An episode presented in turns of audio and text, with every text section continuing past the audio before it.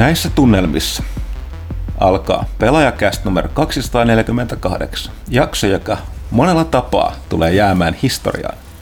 Kyllä. Studiossa paikalla Ville Arvekkari, Heipä hei. pelaaja, pelaaja.fiin päätoimittaja, Kyllä. pelaajalehden päätoimittaja Johanna Puustinen, Hei! Äh, pelaajalehden väistyvä, jos niin voi sanoa, mm. kulttuuritoimittaja Janne Pyykkönen. Vielä. Ja paikalla Ja- myös entinen pelaajan päätoimittaja Miika Huttunen. Tervehdys kaikille. Ö, olen ollut poissa vain puolitoista viikkoa ja olen täysin unohtanut, miten tätä kästiä tehdään. Mitä tapahtuu seuraavaksi? Mitä tapahtuu seuraavaksi? Me kerromme, että tämä on teidän kahden viimeinen pelaajakäst. Toden totta, niin siksi mä olen sanomassa, että tämä on jäämän historiaan. Ö, onko, onko tämä surullinen, iloinen, jotain siltä väliltä, suomalaislaavilaisesti kaihoisa?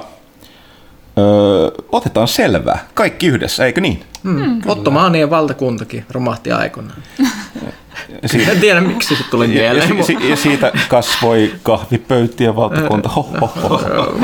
No niin, Mutta näiden syvällisten anekdoottien, anekdoottien ohella on minun vuoroni sanoa, että Pimpeli Pom seuraa kaupallisia tiedotteita. herregud. Kyllä. Ja mä totean, että se on kuulkaa hau eikä miau, sillä haukatut hinnat on vallanneet Elisa Fiin verkkokaupan. Oi ei. Hintoja on purastu puhelimista, tableteista, telkkareista, kodinkoneista, konsoleista, eli käytännössä aivan kaikesta, mistä kasvava kästiläinen ja kästin kuuntelija tarvitsee. Joten pelaajakästin hyvät ystävät Elisalla toivoo, että Huttunen ja Pyykkönen viimeisen kästin kunniaksi öö, valitsi siis haukatuista hinnoista oman suosikkinsa ja Aladinin lampuhengen tapaamme todeta, että toiveemme, toiveenne on meidän laki. Ja Pyykkönen kaivelikin on vähän valikoimaa, joten mitä sieltä osuu silmä? Onko sieltä pesukonetta vai jotain ihan muuta? Koska maailma on ihmeellinen, minä sain sieltä jo itse asiassa yllätyksen tänä aamuna uuden puhelimen. Se oli ostettu elisa.fiistä. Hmm. Rakas vaimoni oli sen ostanut yllätyslahjaksi mi- minulle, joten olen jo saanut jotain, mutta löysin sieltä silti. Kuitenkin siellä oli liittyen tähän, mitä olen tehnyt viime aikoina PlayStation-historian kaivelua, siellähän on Sony Stable, PlayStation Classic minikonsoli, Öö, normaali hintaan 50, ö, 129, nyt 59 ja risat. Ja todellakin sillä voisin näyttää vihdoin semmoista muinaista pelikulttuuria lapsille, jotta ne eivät vaan pelaa Clash Royale ja Minecraftia. ja pistin just oman telkkarin, semmoisen pienen 32-tuumaisen lasten huoneeseen myös nyt, että he, sitten ne voivat siellä pelailla omissa rauhassaan, niin minä voin olla omassa rauhassa olohuoneessa, joten nyt tämmöinen PlayStation Mini olisi aivan huikea. Kyllä. Ja kuten mainitsit, niin 59 euroa kertamaksulla tai 4,91 euroa 12 kuukauden erässä tai 2,45 euroa 24 kuukauden erässä tai 1,64 euroa 30 kuukauden erässä. Eli aikamoiset hyvät tarjoukset siellä haukatuissa hinnoissa. Ja Elisalta saat niin telkkarit, konsolit, kuulokkeet kuin myös PC ja Mac-tietokoneet. Ja kaiken voi aina maksaa sillä 12, 24 tai 36 erän osissa ilman mitään korkoja tai lisäkuluja. Ja kotiin kuljetuskin tapahtuu ihan hetkessä. Sitä niin kuin, niin kuin Pyykkönen sanoi viimeksi, se on siellä eh, niin kuin aikaisemmin, kun sä edes osaat odottaa. Se voi olla siellä jo nyt. Kyllä. Ja, Mä, mä haluan heittää tämän lopun. no heitä. Ja haukatut hinnat ja sen valikoima osoitteessa elisa.fi. Uh, nyt virtaa, Ville, virtaa. Virtaa, kyllä.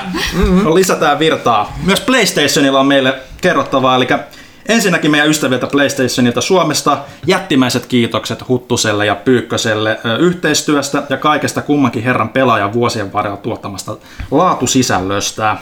Todellakin. Kyllä. Painotan sanaa laatusisältö. Kyllä, sitä on kyllä riittänyt vuosien varrella. Lisäksi PlayStationin väki haluaa muistuttaa, että Sucker Punchin PlayStation 4 yksinoikeuspeli Ghost of Tsushima on varmistettu julkaisupäivän osalta ja julkaisuhan koittaa niinkin pian kuin 26. kesäkuuta. Ja peliin voi tutustua myyntiversioiden ja ennakkotilauksen muodossa osoitteessa PlayStation.com kautta Ghost of Tsushima. Ja meillä oli itse asiassa pelaaja Fiin puolella artikkeliosiossa kaksi erikoisartikkelia, jotka syventyy, mistä pelissä on kyse, niin tarinallisesti kuin myös öö, pelillisesti. Ja ensimmäisessä niissä tota, tutustuttiin vähän tota, tarinaan, mi- missä on kyse. Eli kyseessähän on siitä, kun mongolit hyökkäsivät aikoinaan feodaalian Japaniin vuonna 1274. Ja siellä oli jättimäinen laivasto, joka oli vähän laadultaan heikko, mutta onnistuvat pääsemään Tsusimalle asti ja sieltä sitten myös sinne pääsaarille asti Japaniin. Ja, ja, ja Tsusima oli niitä isompia kärsijöitä. Ja pelissä pelataan viimeisillä samurailla, jotka jää tästä mongolien hyökkäyksestä eloon juuri tuolla saarella. Ja lähdetään kostamaan aavepersonan muodossa näille. Jengi, jotka ei katso tätä videolta, ei tiedä, että Ville on ulkomuistista, ei suinkaan paperista. Et huomaa, että sä oot perehtynyt tähän asiaan. No mä sen kirjoitin, joten, joten, joten, joten, joten kai, se, kai se nyt oli pakko jäädä jotain päähänkin siitä. Et, et siinä on kyllä paljon sitä mielenkiintoista historiaa, että on mielenkiintoista nähdä, miten se niin kuin sitoutuu. Ju, juuri minulle tehty peli, koska se sijoittuu Feodaleen ja Japaniin. Vielä historiallisia tapahtumia. Plus mongolihyökkäys. Mikä voi mennä vikaan mongolihyökkäyksessä? Ei mikään. Kyllä, eli tutustu peliin osoitteessa PlayStation.com kautta Ghost of Tsushima ja Pimpeli Pom. Nämä oli kaupalliset tiedotteet. Nice. Tosin kaupalliset tiedotteet jatkuvat meidän osaltamme. Uh, money please, oispa massia. Eli uh, tosi moni nyt tämän, varsinkin näiden viimeaikoisten uutisten jälkeen on ilmaissut halunsa jotenkin tukea kästiä rahallisesti, mutta eivät halua esimerkiksi maksaa lehdestä, joko ei kiinnosta lukea lehtiä, lehti ei ole tarpeeksi hyvä, en tiedä. Ei tai ole aikaa. Niin, ei ole aikaa, ei halua fyysistä paperia kotiinsa, digitilaus ei tunnu hyvältä.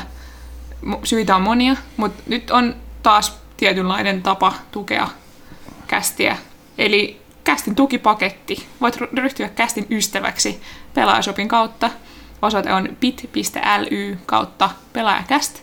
Siellä on meillä erinäisiä paketteja, millä pääset tukemaan tätä hommaa. Saat siitä jotain itsellesikin, nimittäin pelkästään vitosella saa kaksi bonusepisodia per kausi ja nimensä seuraavaan jaksoon. Me luemme täällä kohta meidän ensimmäisten innokkaiden tukijoiden nimiä. Mä haluan lukea ne. Saat lukea. Sitten on vähän isompi paketti. 30 saa myös kaiken näköistä fyysistä oheiskrääsää, kuten pelaajan lempi-ihminen Pinssin. Mahtavaa! Joo. AD, ADM Lassen suunnitteleman kiitospostikortin, kaiken näköistä tällaista. Mut... Täällä on alkanut tapahtua heti, kun tämä toimittaja on vaihtunut. Kyllä. Ja siis haluan painottaa, että kästi jatkuu, vaikka kukaan ei tukisi. Tai kuuntelisi. Mut, niin. No, eh. Niinhän me, tällaisen täällä mekin lähdettiin sitä tekemään. Kyllä. En mä mekään vakuuttunut, että sitä kukaan kuuntelee. Mutta niin monta ihmistä ilmaisi tahtonsa jotenkin jostain syystä antaa meille rahaa, että nyt sitä saa antaa. Olemme kiitollisia. Nyt sitä saa. Niin. Ää, meillähän on jo siis... Hyvä, että nyt. meillähän on siis käyttökohde. Tällä hetkellä meillä on niin ahtaat paikat täällä meidän kästistudiossa, että tänne pöydän ääreen pitää kiivetä yläkautta se on epämiellyttävää ja vaikeaa, joten mä aion nostaa tänne uusia huonekaluja, jotta emme joudu olemaan niin vetreitä ja nuoria. Varmaankin toki erästä pohjoismaalaisesta äh, huonekaluketjusta, ettei olisi niin kallista. Todennäköisesti. Eli ö, osoite on bit.ly kautta pelaajakast, tai sitten pääsette ihan vaan pelaajashopin kautta sieltä tutkimaan niitä paketteja. Ö, Ketkä ovat meidän uudet lempi-ihmisemme? Kerropa Huttunen meille. Minä kerron. Tällaisia henkilöitä kuin Jaakko Heinonen, Jaakko Reponen, Iiro Ristikankare, Aspect, Dankkudude, Jukka Kiiskilä, Antti Rönkkä. Sitten on sydänystäviä. Mm. Mm, nice. Fovl, Atte Pirttijärvi, Tontsa, Joni Hirvikallio, Olli Haapala ja Janne Lemmetti. Kiitoksia. Kiitos. Kiitos. Tein sydängesturen kameralle. Nice. Äh, haluan mainita tässä myös henkilön, joka ei ole vielä tukenut tätä kautta kästiä, mutta toi meille kakkua, Saijai, eli Jani Kärkkäinen. Kyllä, tässä tota, um, no kameralle ei nyt ehkä aleta, mä tiedän, että tässä kävisi niin, että jos mä alkaisin nyt nostelemaan tota, niin se lentäisi lattialle, joten tota, en lähde tekemään, mutta leikkaamaan. Meillä on kaunis läksiäiskakku. Joo, meillä on myöskin toin Pyykkösen lempijuomaa, ö, aikuisjuomaa hänen syntymäpäiviensä kunniaksi tässä Tämä on tällainen niin sanottu ajankohtaisella nimellä varustettu mallasjuoma. Josta Vin Diesel saattaisi sanoa, että you can have any beer you want as long as it's... niin, otetaanko siitä? Otetaan Kilistetäänkö siitä. nyt viimeisen meidän mun ja Pyykkösen kästin kunniaksi tästä? Kyllä. Mä tiedän, että Johanna ei juo, mutta säkin voit silti kilistää. Kyllä me, kyllä me hoidetaan se juomispuoli. Eiköhän se onnistu jotenkin. Nice. Toivottavasti nämä välittyy sinne Tänne nämä sihinät. Täytyy, täytyy sanoa, että oli kauhean viihdyttävää, että Huttunen tulee ensimmäistä kertaa toimistolle lähtensä jälkeen kilisevän alepakassin kanssa. No niin, kiitoksia Alright, kaikille kiitoksia. tästä no, näistä ajoista ja näistä kästeistä. Ja tota, vielähän tässä on aika. Kyllä. Mm. Nam nam. Sitten tuota tästä, tätä, Tekipä sai, kutaa kyllä, täytyy sanoa. sitten tästä Saijain kakkua vähän leikkauksesta jatketaan jutustelua. Te varmaan kerrotte nyt, kun mä en ole enää täällä direktöörinä, että mitä tässä kästissä tapahtuu nyt seuraavaksi. me voitaisiin puhua uudesta lehdestä. Mä voin puhua. Se on totta, puhu. Ö, Siinä oli erittäin komea kansi. On. Uh, hyvin tämmönen hempeä. Pidän. Uh, Siinä on kaikki klassikohahmot niin kuin mun lapsuudesta. joo. Final Fantasy le- on siis kyseessä. Mä levitän täältä tätä pöydälle tätä kakkua. Se on hyvä. Tätä, lehtihän on siis myöhässä, niin kuin joku saattaa huomata. Ö, ollaan kolme päivää käytännössä myöhässä. Sen takia, että Final Fantasy olisi muuten ehtinyt mukaan, niin se olisi ollut kauhean tylsää, joten päätin myöhästyttää koko hommaa. Se on oikein, koska vaikka siitä tuli demo, demo pihalle äskettäin, niin tota, se meillä taisi olla meillä, huomaa. no, olen edelleen, olen edelleen perustaja ja omistaja, että voin tavallaan sanoa oma, meillä, mutta tota, silti niin siis tota, pelaaja taisi päästä vähän paremmin käsiksi. Joo, ja, kyllä meillä oli, ja jutustelemaan. meillä oli kolmisen tuntia tota, tätä ennakkoaikaa, kun demo taitaa olla puoli tuntia tai jotain. Joo, no riippuu tietysti miten ahkerasti sitä vei vaan, Niin. mutta, mutta Mä- tosiaan mä- oli useampia chapteria, mitä tota demossa ei ollut, ja itse asiassa jopa käsittääkseni se osuus, mikä siinä demossa on, niin on laajempi myös siinä, mitä Panu pääsi testaamaan. Okei. Okay. Et siinä, Panu mainitsi siinä, että siitä puuttuu tiettyjä asioita. Joo. Ja tota, päästiin myös Yoshinori Kitase, eli alkuperäisen Final Fantasy 7 ohjaajaa jututtamaan, ja mikä se toinen kaveri oli Naoki sitten? Hamaguchi, joka on äh, siellä nyt ohjaajana tällä hetkellä. Joo. Kuka ottaa seuraavaksi? Anna tänne tulemaan vaan. Ja, Ja tota, mitäs muuta tässä on? Täällä on öö, myöskin Square-peli, eli Bulletstorm-kehittäjä People Can Flyn öö, yhteistyöräiskintä Outriders, jota kaikki luuli näkisitte tämän kakuleikkausprojektin. mulle ei ikinä, siis, mä oon hy- helvetin hyvä paketoimaan asioita, mutta tota, kakuleikkaaminen ei todellakaan ole mun bravurini. Tosi, Minkään leivonaisen leikkaaminen. Siksi mä syökkään niin paljon. Se on, tekee ihmisille vaan hyvää. Ehkä kun ei ole liian hyvä leikkaamaan kakkua. Kyllä. Outridersia käytiin Varsovassa kattoa. Ajateltiin etukäteen, että hirveä Destiny-klooni ei vissiin ollut ihan niin paljon. Hyvä niin, koska Joo. Kuninkaalle, kuninkaan voittamiseksi on aika vaikeaa, ja sitten ei, jos se olisi pahempi olisi, että jos se olisi niin hyvä, että sitä pitäisi pelata, niin ei. Mm. Siis toisaalta voi- joo, se ilmeisesti sellainen, että siihen saa aikaa pulma. Kuka muu ottaa tätä? Sai aika... Ö, Kiitos, minä jätän verensokeri, nime, verensokerien nimessä syömättä, koska minulla on suomalaisten geneettinen kansallistauti.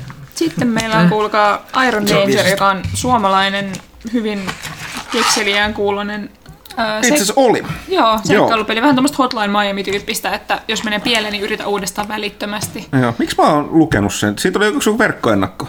Ei Mä en taatusti tätä lehtijuttua lukenut, koska mä en ole, vai onko? mystistä. Olet sä. Olenpa, koska mä oon Olet, käynyt, kyllä. katsonut tällä lehden nämä jutut Joo, läpi vielä kyllä. No niin, niin. paikalla. Joo. Eli sä oot lukenut jostain oudosta paikasta nimeltä pelaaja. Mielenkiintoista. Eli tämmöistä tosi erikoisjuttu painotteista tässä kuussa. Sitten meillä on muutama sekalainen ennakko. Meillä on Sonicista arvostelu, siis elokuvasta. Öö, Huttunen kokeili ohjainjuttuja. Kokeilin. Joo. Edelleen käytössä, paitsi edelleen se, että koska Sony perjantai, kun et anna tota, öö, ulkopuoliselle valmistajille käyttää mahdollisuuksia käyttää, niin on varmaan syy se, miksei saa käyttää koko niin kuin, konsolin ö, rauta-ominaisuuksia, mutta se tarkoittaa, että kolmannen osapuolen valmistamisessa, esimerkiksi ohjaimissa, niin ei voi käyttää ohjainta virran niin kuin, käynnistämiseen, konsolin käynnistämiseen, joka on super ärsyttävää, vaikka on tottunut. Eli Pleikkarin eliittiohjaimesta kyse, mutta ei, varsin, tai ei suinkaan virallisesta. Sitten meillä, Tai no, virallinen, mutta ei Sony itse valmistanut. Mm. sit meillä on iso kasa arvosteluja, joista yksi on vuoden ensimmäinen kympin arvostelu. Mikä se saattaa olla, mikä, mikä se mahtaa olla, en tiedä. Jännitys tiivistyy. Saatte tietää, kun käytte ostamassa lehden. Öö, varsin hyvä numero tuli mun, mun mielestä. Joo, kieltämättä. Siinä on, mun mielestä mun, niinku, huomioin itse, että meillä oli jo tosi hyvä niinku, tämmöinen niinku, skaala siinä, ja myös paperin laatu tuntui tällä kertaa jotenkin vähän niinku, laadukkaammalta, kiiltävämmältä. Kyllä, meidän painohan siis tekee sitä, että he vaihtelee paperilaatua täysin mielivaltaisesti. Tällä kertaa osun oppii. Kyllä. Tämä kakku muuten pitää vielä jossain vaiheessa jääkaappiin. Kyllä. Näin tuossa sivuomoituksena kästiläisiä kiinnostaa varmaan tosi paljon. Eikö kuulijoita? Mä näyttää muuten sulaa tähän pöydälle tämä pinta. Kyllä. Öö, se oli Sitä siinä. paitsi ei saa syödä kästi kästin tota. Sanoo hän suu täynnä. Ää, yritän tarkoittaa, älkää tehkö näin. Lapset, älkää tehkö näin. Tehkää niin kuin minä teemme. sanon, niin ja niin kuin minä teen. Huhtikuun lehti on kovasti äh, työn alla. Tässähän tämä eräs nimeltä mainitsematon maailman tapahtuma, jota emme voi mainita. Koska Jotta meidän monetisaatiot ei lähde pois. joo, YouTube ei anna meidän pistää mainoksia tähän, jos, jos puhutaan tästä Me, oikealla menettäisimme hurjat 2 euroa 30 Joo, joo. senttiä. No niin. Kyllä. Mä voin puhua vaikka tiedätkö, Blake Inc. DLCstä tai jostain tämmöisestä. Niin. Kyllä. nimellä. Tämä, tämä on nyt perunut meidän kaikki reissumme, mitä meillä on tässä kuussa, että katsotaan, mitä saadaan lehteen. Kyllä sinne varmaan jotain mielenkiintoista tulee, mutta Kyllä, sillä matskua riittää. melkoista puurtamista. Mun täytyy oikein nyt avautua tässä, että siis haluan kertoa viimeisestä neljästä kuukaudesta. Mun, mun ensimmäisenä päivänä, Päätoimittajuuden aikana. joo, päätoimittajuuden aikana mun ensimmäisenä päivänä uh, Death Stranding uh, numero tuli liian aikaisin ulos. Sillä alkoi mun ensimmäinen päiväni. Joo, tämä oli tämä, kun paino- ja postiyhteistyössä suoritettiin maailman nopeimman niin kuin, minkään niin kuin le- lehden jakelun Suomessa ikinä. Kyllä. Joo, Huttunen onneksi handlasi sen tosi hyvin, mutta silti se oli mun ensimmäinen Niin ilmoitin, että... niin. Niin, se oli helppoa, kun mä pystyin ilmoittamaan, että olen pahallani eroan välittömästi. Kyllä. Sitten alkoi postilakko ja näytti siltä, että mun ensimmäinen lehti ei tule ollenkaan ulos ja piti keksiä kaiken näköisiä jännittäviä ratkaisuja, kuten digilehti. Sitten tota, tämä meidän nykyinen kansijuttumme peruuntui pariinkin otteeseen. Oli muutamassakin kannessa tuossa ja sitten peruttiin koko homma, koska siellä oli vissiin vähän hankaluuksia skuoren päässä. No siinä oli myös pelin lykkäys. Niin nimenomaan sitä tarkoitin. Öö, Sitten tota, nyt on tämä nimeltä mainitsematon asia, joka peruu kaikki, kuten jokaisen pelitapahtuman koko maailmassa. Mukaan lukien ilmeisesti kolmosen. Mm. Kuuleman mukaan, joo. Et tässä on ollut kaiken näköistä mielenkiintoista poikkeustilannetta. Hmm. Varsin stressitön ja mukava taival tämä neljä kuukautta. Huuttonen vaan hykertelee Joo, mä oon. Mulla on oikein, oikein helppo. Siis, Tai oli. Tämä on vaan siis merkki siitä, että koko yhteiskunta on degeneroitumassa kohti apokalypsiä. Mm. Että, että, että asiat ei tule enää menemään paremmin, mutta huonommin ne tulee menemään. No, mutta Se on aivan varma. Miten te olette pelannut viime aikoina? Mä muuten esittäisin sitä välikysymyksen, että hei Huttuli, kerropa, mitä sä oot tehnyt viimeiset puolitoista viikkoa. No minäpä kuulkaas kerron, kun kysyitte. Öö, tosiaan, eli tota, mun ja Pyykkösen työsarkahan loppuisi, tai kummankin lähtökohtaisesti loppuu tällä viikolla, mm-hmm. mutta tota, itsen tapauksessa niin loppuikin tuossa kuun alussa. Öö, öö, sain sen hommia, hommia tuolta, tota, eli hyppäsin, hyppäsin tota, pelin kehityksen puolelle. No huh. Öö, olen tällä hetkellä yhdessä, yhdessä tällaisten veteraanitekijöiden startupissa. Öö, vähän tylsästi toki silleen, että tänne enempää nyt ei paljon voi kertoa, koska kuten kaikki pelin, pelin tekijät, jotka sattuvat kuuntelemaan tai muuten alasta, alan, tai ohjelmisto yleensäkin devaamisessa tietävät, niin mä oon silleen, vai, silleen vaiheessa, että, tai siis hyppäsin mukaan alkuvaiheessa, että protoa ollaan vasta tekemässä, ja oikeastaan vasta kunnes se proto on valmis, niin ei oikein silleen, ei pidetä, mm. pidetä mitään niin kuin meteliä tai julkisuutta, koska se voi olla käy mitä tahansa, että proto ei valmistu, tai se on niin, niin, niin sellainen, että ei, ei ole mitään näytettävää tai että sille ei niin kuin, joka tapauksessa sen tarkoitus on, että saada sitten jatkorahoitusta, että tämä voi olla tällainen hyvinkin lyhyt, hyvinkin lyhyt tota, tota, tota, rupeama, joka on tietysti alalla ihan normaalia, varsinkin startupeissa, vaikka oli kyse, ky, olisinkin kyse veteraani, veteraanistudiosta, niin tota, siellä on nyt ollut sellaista tota, projektipäällikön kautta tuottajan roolia tälleen pehmeästi sisään. Siellä on vähän erilainen meininki, että en ole sellainen ruoskan heiluttaja siellä. Sellaista sinne ei haluttukaan. Mutta tässä vasta tosiaan puolitoista viikkoa on ollut, tuntunut, kun olisi ollut kuukauden, koska on niin paljon kaikkea uutta asiaa muuta ihmeellistä. Ja tota, silleen aika tota, sanotaanko, että ei nyt yhtä se stressivapaammalta tunnu kuin tämä mediapuolikaan, että kun enenevissä määrin alkaa tulee lisää vastuuta, niin sitten alkaa taas mahahaavat kasvamaan, että tota, eikö se siitä. Mutta joo, näin. näin. Tätä olen, tätä olen tehnyt. Kiitos kun kysytte, hyvät, kiinnostaa. niin tota, tämmöistä. Öö, tuo, mä, mu- muistaakseni tuo kysymyspuolella oli sen verran lisää, me voidaan sitten yhdessä Pyykkösen kanssa käydä läpi, voi siellä muutama, muutama juttu vielä mainita, mutta tota, Joo. ei tästä enempää. Öö, käytä, koska olen edelleen äänessä, niin tota, kukaan ei mua selkeästi keskeytä, niin ja, ja, jatkan tästä suoraan. Mitä olemme pelanneet lähiaikoina? No tietenkin, kuulkaas nyt, arvatkaas mikä eilen tapahtui, eilen tiistaina 10. päivä. silloinhan pamahti De- Destiny 2. uusi kausi päälle. Mä ajattelin, että Call of Duty Warzone. Uh, Season of Worthy. Ja tota, siellä sitten Rasputin ja av- avitellaan puolustamaan maalta ja hinkataan kaikenlaista. Mutta tärkeintä, Trials of Osiris is back. Eli kaikki tietää, mitä tulevat viikonloput tehdään mm-hmm. loppuvuoden ajan. Se on sitä veivaamista vaan alusta, alusta loppuun asti. Kyllä, kyllä. hieverissä. Siellä tota, iso osa peliporukoista terveistä myös Tomakselle muun muassa kaikille muillekin, niin tota, ottivat vapaa-päiviä täksi päiväksi. Et siellä nyt on grindi, grindissä mennään edelle prkkele ja mä oon täällä kästissä tota, Hyvinkin pitkään, koska Niin, vielä on joku niin, plus vielä. 70 kommenttia tai kyllä kysymystä oh, voi olla, että jää, jää menee resettiin asti ennen kuin saa, saa tota, joo, joo. Kyllä. Mä otin jo kaksi burannaa. Mutta tota, joo, sitten että ei siinä nyt niin paljon muuta. Mä oon kattonut enemmän nyt, kun sarjoja, plus tosiaan kun tuolla on ollut uudet hommat, niin on vienyt vähän aikaa, niin mm. ei ole ihan sille, ihan sille toimitustyöajat, sanoisinko näin. että, että tota, eipä tosin tarvitse vielä mitään koti, kotiakkaan hommia, mutta tota, mm. Volsen ja testailen, terveiset vaan Tumpille ja Jaakolle. En ole teidän kanssa vielä sitä ehtinyt pelata, eli siis tämä, mikä tuli ulos, tämä Diablo, klooniksikin voi sanoa, aika jees. Siis niin kuin, mä en tiedä arvosteltiinko me sitä, ei ainakaan mun aikana. Se taisi niin paitsi, että mä en ole enää päätoimittaja, tässä tulee tässä. Joo. Siitä se, mä muistan, että siitä puhuttiin, että se oli tosi ongelmainen. Bugi, bugi, niin kuin bugien täyttämä. Mä en ole kyllä huomannut mitään sellaista, että en tiedä, onko, onko, ne tullut, onko ne tullut päivitykseltä. Ainoa, että väli, ne tota, raadot mulla käyttäytyi tosi oudosti. Ne pon, pon, konkelehtii ympäri niitä. Lentelee silleen oudosti fysiikkamoottorin singoittamalla, että en mä ole mitään muuta huomannut, mutta en sitä ehtinyt pelata kuin jonkun muutaman tunnin. Että tota, ihan hyvä tapaa tällaista niin old school Diablo-meininkiä, mutta todella komea siis myöskin, että ei, se, ei, ole, ei ole vanhentunut ulkoisesti, mutta niitä kahta lähinnä. Mites Pyykkönen? Öö, Mä odotan tällä hetkellä itse, ei, ei vielä valitettavasti tullut tähän väliin sopivasti, mutta Stellariksen Federations tulee ensi tiistaina. Mm-hmm. Se tulee viemään sitten paljon aikaa. Tiedätkö, sitten mulla on myös aikaa pelata. Nice. Et tulee, tulee olemaan pitkiä, pitkiä sessioita ja mun Babylon 5 unelmat niin kun, tote, toteuttaa se kaikki uudestaan pelimuodossa, niin se, ne tulee vihdoinkin todeksi.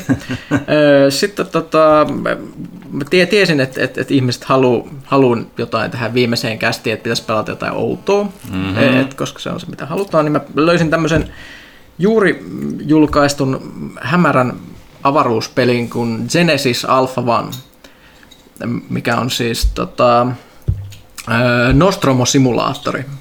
Eli, eli mm, Mä, sa- saanko mä lähteä nyt? Vielä vielä viimeisen, joo, viimeisen, kai. viimeisen kerran. Okei. Once more. Once more. Once more. With a feeling. Kyllä. E- Eli, eli kuvitellaan tämmöinen, tämmöinen galaksi, jota kaikenlaiset hämäräperäiset yhtiöt haluaa äh, kansoittaa tietynlaisen roguelike mielessä, eli lähetetään retkikuntia matkaan ja osa niistä selviää tässä Genesis-projektissa luomaan siirtokuntia, kun ne löytää sopivan paikan ja osa ei, osa vaan kuolee matkalla. Ja Idea on, että sä valitset alussa yhden tämmöisen korporaation, mm. jolla on joku erikoisjuttu, että esimerkiksi kloonaus tai ö, teollisuus tai jotain tällaista. Mm. Ja sitten sä rupeat rakentamaan avaruusalusta. Sitten tulee semmoinen iso möykky, semmoinen teollisen näköinen alus, just niin kuin Nostromo Aliensissa, mutta sä rakennat sen omin käsin osista. Ja siinä matkan varrella se kasvaa koko ajan, kun sä saat lisää osia, lisää blueprintteja, muuta esimerkiksi pudonneista aluksista ja muuta. Miksi te rikotte noita haarukoit? Lopettakaa, mun häiritsee. Öö, tota, idea on siis se, että tota, No kuvitellaan lisää, eli siinä aluksi su- sulla on vaan komentosilta ja klooneja. Sun kapteeni on yksi klooni. Teillä on ihan liian hauska. Ja tota, ö, tota, ö, sellaiset kälyiset laserpistoolit ja jotain vähän parempia aseita. Sitten sit siinä pitää rakentaa muun muassa tämmöinen greenhouse, missä sä ö, viljelet kasveja, että tulee happea. Ja pitää olla tämmöinen tractor beam huone, mistä, mistä sä imuroit avaruudesta, kun sä löydät tutkalla tämmöisistä debris fieldeistä. Tätä siis pelataan, siis tämä ei ole mikään siis strategiapeli, vaan tämä pelataan first personina. Okei, mä olin just kysymässä. Joo, joo, eli tämä on first person räiskintä samalla. Mm. Rakentelu, räiskintä, survival ö, mei- meininki. Ja ideana on siis tosissaan, että kun siellä mennään ympäriinsä, että sä löydät planeettoja, joilla on erilaisia aineksia ja siellä tosissaan on niitä hylkyjä ja muuta mitä löytyy. Mutta siellä joka paikassa on jotain ikäviä alieneita. Niitä on siis ihan helvetisti. Se, siinä mielessä muistuttaa jotain Space Hulkia, että siis avaruus on ihan täynnä elämää ja ne kaikki vihaa sua. Ne, ne, ne, ja ne alkaa sellaisesta, että on siis pieniä semmoisia lonkerolötköjä, mitkä niin kuin mä, tulee, ne tulee, kun sä käytät sellaisen traktor beamia siellä sun aluksessa, ne tulee sen niin kuin, malmin mukana sieltä mm. sinne huoneeseen. Ja sitten kun sä ammut ne, niin ne saattaa pistää semmoisia itiöitä, jotka sitten alkaa kasvaa siellä sun aluksen seinillä ja sun pitää juosta ympäriinsä desinfioimassa sitä mestaa. Ja se on tehty sille, että kaikki huoneet, mitä sä rakennit, se on kaksi tasoa. Se on se päällystaso, mutta myös semmoinen alataso niin kuin ilmastointikäytäviä, missä sä voit mennä, mihin ne mm. pienet elukat mahtuu ja missä voi levitä ne kaikki limasienet. Ja sun, jos ne annat niiden sienien levitä, niin sun tyypit voi sairastua ja siellä on esimerkiksi semmoiset, että ne yskii ympäriinsä sun miehistä jäsenet. Kuulostaa niin ajankohtaiselta tällä hetkellä. Ja sitten sit, kun ne yskii, niin sitten siellä seinistä alkaa kasvaa semmoisia lisäjuttuja, joista sitten purskahtaa lisää niitä monstereita. tai sitten ne sun tyypit niin menee kuolemaan sinne niiden nukkumapaikoille ja muuttuu vaan semmoiseksi limaseksi möykyiksi. Ja sitten se yrität epätoivoisesti rokottaa niitä ja muuta. Ja sitten sulla pitää vielä, äh, sulla on tämmöinen niin Harvester-alus myös, mikä lähetetään vähän niin kuin Allianssissa jonnekin planeetalle, mm. että sinne mahtuu enintään neljä tyyppiä plus sä kyytiin. Mm. Ja äh, sitten sinne, sinne lennetään ja siinä on semmoinen pieni alue sen ympärillä, missä on niin sanottu ns. survival-kenttä, mikä tulee ikään kuin mikä rajoittaa sitä karttaa, mutta se vähän vähän niin kuin ekan Mass Effectin jutuilta. Että siellä on semmoisia eksoottisen näköisiä planeettoja, joilla on kaikenlaisia outoja kasveja tai sitten ne on ihan karuja ja muuta. Ja sitten löytyy erilaisia juttuja ja hirvittävästi erilaisia vihollisia alkaa rampata. Mm. Ja sitten sit siinä roudataan malmia ympäriinsä. Ja niistä hemmetin malmeistakin, mitä sä oot roudannut sieltä planeetalta, niistäkin voi kasvaa itiöistä jotain tyyppejä, mitkä alkaa syömään sitä sun alusta. Se on koko ajan semmoinen hirveä kuumotus päällä, että avaruus on ihan äärettömän paha paikka mikä on hieno. Siis se on siis vähän niin kuin Space Hulkki, Minecraftia, mm. tällaista. Mä en oikein tiedä, mitä, miten mä kuvaisin. Se voit rakentaa semmoisia alien Aliensista tuttuja semmoisia automaattiturretteja ja pistää niitä ihan joka paikkaan. Mulla alukset on ihan täynnä niitä, ne, ne, ne, niitä tykkejä ja se pitää semmoisia turvaportteja rakentaa ja muuta. Ja se vainoharhan tuntuu ihan mahtavaa. Ja miten sun pitää designata se alus silleen, että sä minimoit kaikkea esimerkiksi niin tällaisten taudien leviämisten mahdollisuudet silleen, että miehistö ei esimerkiksi menisi turhaa haahuloimaan mm. sit siellä, missä kasvaa jotain tappajasientä ja muuta. Niin, äärimmäisen kuumottava peli, tosi kiva audiovisuaalisesti. Se siis näyttää ja kuulostaa just siltä, miltä tuommoinen pitää tuntua. Ei mm. mikään, siis mä luulen, että kun mä oon tarpeeksi testannut tämän, mä tunnen, että se on joku kutosen tai seiskan peli sit mm, loppuvaiheessa, niin. että siinä on kaikenlaisia balanssiongelmia ja muuta ja silleen pikkasen itseään toistava. Mutta niin hienon tuntunut. Ja sen ilmeisesti jossain vaiheessa voi rakentaa mekhoja myös. No, Mut mä en ole vielä päässyt niin. siihen pisteeseen. Minkä niminen peli siis? Genesis Alpha One. Genesis Alpha One. Hmm. No, aika generic nimi, mutta joo. On, siis äärimmäisen pyykkösmäinen peli. Tämä muutti kaiken, koska se puhuit tästä pari päivää sitten, mä kuvittelin se jonkin FTL näköiseksi tai jotain, mutta sitten jos se on FPS... Se, se on no, niin. FPS, niin se on ihan, ihan se, eri joo. tuntunen. Siis eihän se nyt ole mikään maailman paras FPS tietenkään, ei mm. siinä mikään Destiny Gunplay ole, mutta mm. good enough. Mä, mä, mä pidän siitä. Ja, ja se sellainen hieno fiilis, että kun sulla on tyylikäs avaruusalus, jota sä voit ihailla välillä ikkunoista silleen, miltä se näyttää, kun sä oot itse rakentanut ja sä tiedät, että sitä uhkaa koko ajan hirveä mm-hmm. limakasvusta. Niin, niin, niin, I like it. Ja ne tyypit ei ole mitään Space Marineja todellakin. Että et ne, ne kuolee aika helposti, jos ne joutuu taisteluun, niin se joudut sitten ja siinä on hienosti selitetty se, että miten niillä ei ollut varaa tehdä parempaa tekoälyä niille sun miehistä jäsenille, koska ne on tyhmiä klooneja, joita aivot ei toimi ihan täysillä. Kyllä. Tässä välissä pitää kysyä, ottaako joku lisää kakkua, jos ei, niin pitäisikö toi viedä jääkaappi? Kuka haluaa lähteä urheilemaan? Okei, mä taidan tähän väliin. Se on kyllä hyvä kakku. Se on kyllä hyvä kakku, kyllä. No, kato, mä tajusin, että siinä on vielä jotain tällaista tota, kervämaista tuollaista sisältöä, mm-hmm. että se pitää se tosiaan kanssa sulaan. Että... Kyllä se pitäisi viedä. Pääsisikään tästä pois. Luulen, että sä pääsit helpoiten. Sulla on eniten tilaa. On. Tai sitten Pyykkönen siitä kääntyy vaan selän taakse. Tämä kuulostaa tosi riskiltä. Joo. Joo. Mä vielä varmistan, koska sä todellakin mä sanoit, että tämän pelin nimi on äärimmäisen geneerinen, joten mun pitää tarkistaa, että onko se nimi varmasti. Niin varmasti siis, Alpha One, koska se on semmoinen, että on se Genesis Alpha One, mutta siis mä, mä meinaan unohtaa sen nimen joka kerta, kun se ei ole sille välittömästi mm. mielessä. Mm. Joo. Mm. Sepä se. Mut, mut, mut. Joo. Ville. Mielenkiintoista. Öö, yllättävän vähän on tullut pelattua viime aikoina, mutta on, on arvostelun työn alla Mega Man Z kautta ZX. Äh, kol- Zero. Niin, niin, no se on Z kautta Zero kautta, että mitä nyt onkaan. Se nyt on vähän kyseenalainen aina, mitä se haluaa. Mutta Zero joo kautta ZX Anniversary Collection, jota on nyt veivannut aika paljonkin.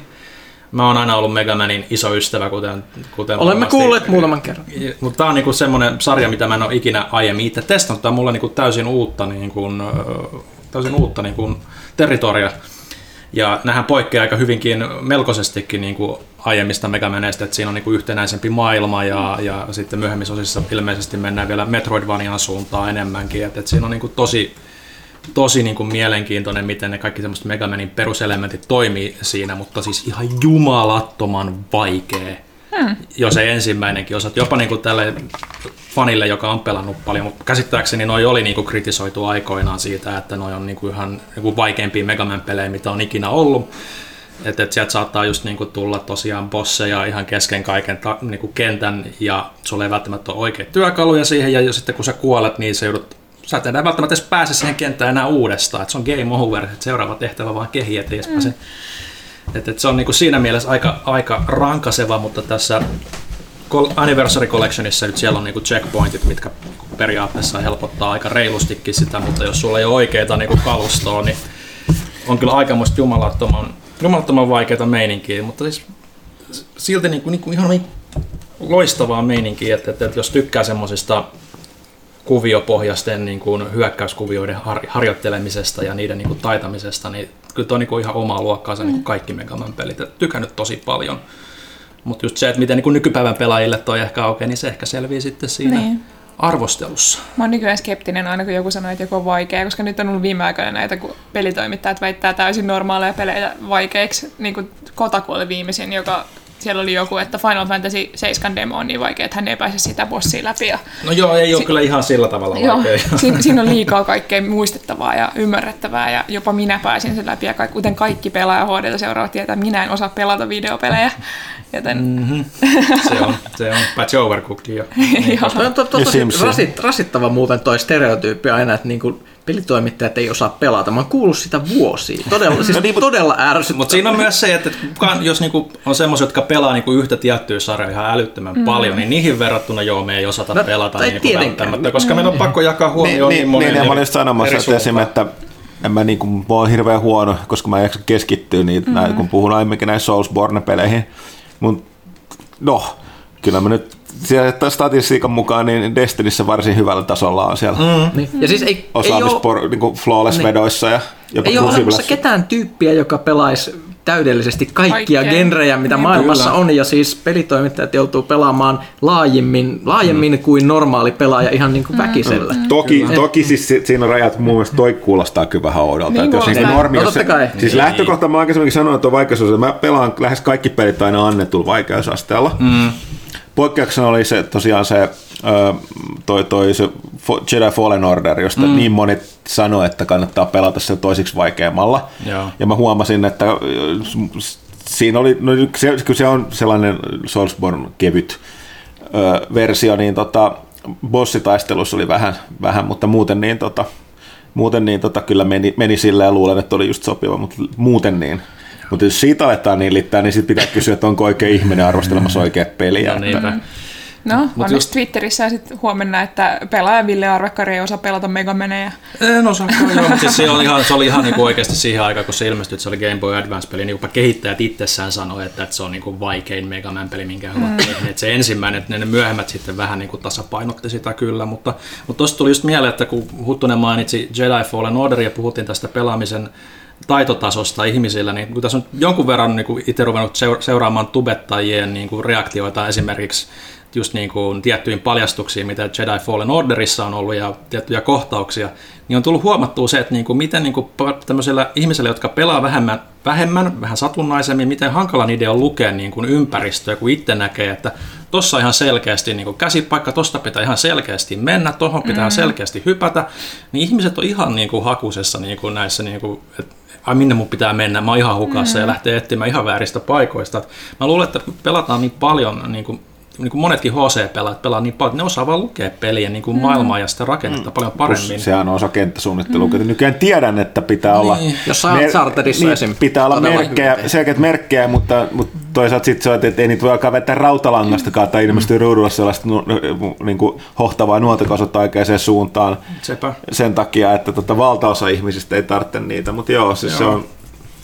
se- Pelejä, pelejä pitää osata lukea. Se Joo, tulee se- vasta myötä, jotka pelaa niitä Se paljon. on, se on taitolaji kanssa. että- Ja se on joissakin peleissä, se on osa sitä esimerkiksi, jo miten hienosti. Siis jälleen kerran mä palasin vanhaan suosikkiin Dishonored-sarjaan, missä mm. kentän käyttö on tosi tärkeää ja miten sä opit näkemään tietyt asiat siellä, vaikka sä näkisit ne ensi kertaa ja ne näyttäisi vähän erilaisilta, riippuen siitä, että minkä teemainen se kenttä on ja muuta, niin se on, se on, se on hirveän hieno sarja kyllä siinä mielessä. Mun ongelma on kyllä puhdas koordinaatio. Mulla on siis kolmevuotiaan silmäkäsikoordinaatio, niin kuin kaikki täällä tietää, koska mä oon tänäänkin kaatanut, pudottanut ja lennättänyt tavaroita pitkin toimistoa useamman kerran. Niin mulla on se, että mä niin kuin, voin tietenkin harjoitella jotain peliä, sanotaan vaikka joku tasohyppely, mä voin harjoitella sitä niin kuin tiettyyn pisteeseen asti, mä voin pelata sen läpi 40 tuntia ihan sama, mutta mä en parane tietyn pisteen yli, koska mun koordinaatio on niin huonoa. Mutta sä pelaat paljon strategiapelejä, niin kuin Age of Niin. Empiresia ja tällaisia, että, Niin. Siis se väli. jotka ei vaadi.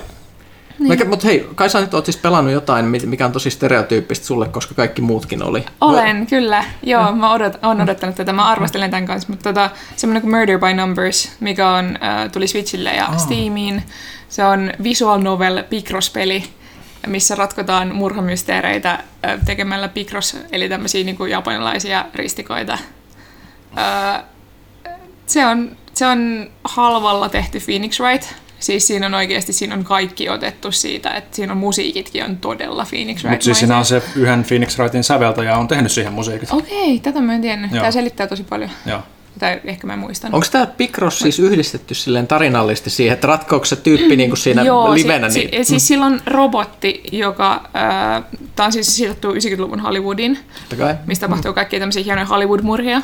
Ja Ei, ei, onko se myös silleen, että se on oikeasti Japanissa, mutta se on siirretty Hollywoodiin? Ei oo. Näin. Sitä, sitä ei otettu Wrightista.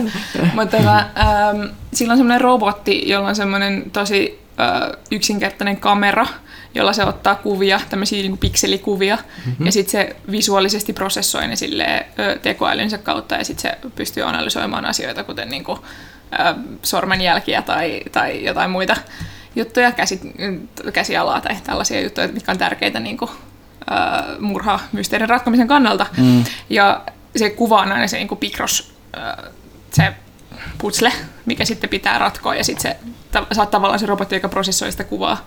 Ja se on itse asiassa ihan hauskasti niin kuin rakennettu siihen tarinaan se Picross. Nice. Ja tota, muuten se on tosi siis Phoenix Wright-mainen, että sulla on ö, todisteita, mitä sä esität oikeille ihmisille. Siinä ei ole sitä mm, niin kuin oikeussaliprosessia tietenkään, mm. että ne on koko ajan siellä kentällä, mutta niin kuin, että tosi samantyyppinen. Jos sä oot ikinä pelannut Phoenix Wrightia, niin sä osaat pelata, tota, Joo. paitsi jos sä oot surkea Picrossissa, mutta... No mä oon huono Picrossissa, joten... Voi ei, mitä voi huono. Ville Arvekkari huono Picrossissa, pelin Huono toimittajien häpeä. Huono, huono elämässä. oh, menipä taas synkäksi. Mä, Mutta et, mun sano piti vaan. kysyä tästä jotain, mutta mä unohdin. Mä Mutta hahmot nyt ei ole ehkä ihan yhtä mielenkiintoisia tai rakastettavia kuin Phoenix Wrightissa, että siinä ei ehkä mennä niin usko- Koronahyökkäys. Nyt mä sanoin sen. mutta se hyökkäsi. si- siinä ei ehkä mennä niin, niin kuin yli, että Phoenix Wrightissa on, Joo. on tota, tosi semmoisia karikatyyrimaisia. Pyykkönen ei pääse yli tästä korona-ongelmasta. No niin, nyt näin mä annettiin periksi sille. Eh, kyllä. Ja Siinä meni ne 2 euroa 30 Kyllä. Joo. Hei, tää nyt on ainakin semmonen niinku aidoin pelaajakästi, niinku tota, On. sattuu ja tapahtuu Joo. kaikenlaista. Kyllä, Tää oli liiankin aito. joo. Äh, Mutta se on tosi Johanna-peli ja kyllä, kyllä mä suosittelen. Itse asiassa mielenkiintoista on myös se, että sen on kehittänyt kaksi tyyppiä, jotka on mun yliopistosta, äh, Brunel Universitystä. Okei. Niin tota, se on heidän studionsa ja se, mä jotenkin koen semmoista yhteenkuuluvuutta siihen, kun... Niin. Hmm. Niin. All right. Hei, mulla on... Voinko mä pitää yleissivistyssekuntin tähän samaan? Joo. Joo, okei, mä katsoin Robocopin. Loistavaa. Ennen kuin mennään sinne, mainin yhden pelijutun, koska tämä on nopeampi kuin tämä Robocop. Tämä tulee kesken. Öö, mun piti suosit mainita sulle, koska sä et nyt ollut täällä toimistolla. Huomasitko, että Steamiin oli tullut Master of Magic? Mm-hmm. Ja siihen oli tullut joo. Caster of Magic. Joo, latasin. No niin, hyvä, ei sit mitään. Sitten on kaikki hyvin, että et, et on tieto kulkenut. Mm-hmm. No niin, Robocop, alkuperäinen Paul Verhoevenin 86 tai 87. Kerro. Mun mieheni, joka, on, joka näytti tämän mulle ja joka on äh, tota, varjelee mun, Terveesti Jannelle. Joo, varjelee yleistä kuvaani. Käski olla sanomatta tätä, mutta sanon sen silti. Äh, Mähän en siis tiennyt, mistä Robocop, Robocop kertoo. Tiesin, että siinä on Robocop mm-hmm. luonnollisesti, Joo. mutta mulla oli semmoinen kuva päässäni, koska en ollut perehtynyt tähän, että se on semmoinen bodycop-elokuva, missä toinen on robotti. No, on, on, on, on, on, onhan se, joo, siis Niin, Murphy ja Murphy ja Lewis. Niin. Joo, ja se tuli vähän järkytyksenä, koska mä olin siinä alussakin vielä tätä mieltä, että se on näin, ja sitten kun siihen tulee se nainen ja, ja kaikkea, mä olisin, että okei, tälleen tämä menee, mutta sitten se ei mennytkään ollenkaan silleen. mutta siis se oli hyvä leffa. Ää, Mä, mä en ole kauhea toiminnan ystävä, et yleensä mä rupean vaan väsyttää. Mulla menee aivot pois päältä, kun niinku ruvetaan räiskimään, koska mun mielestä siinä on liian vähän sisältöä, mikä mm. kiinnostaa mua.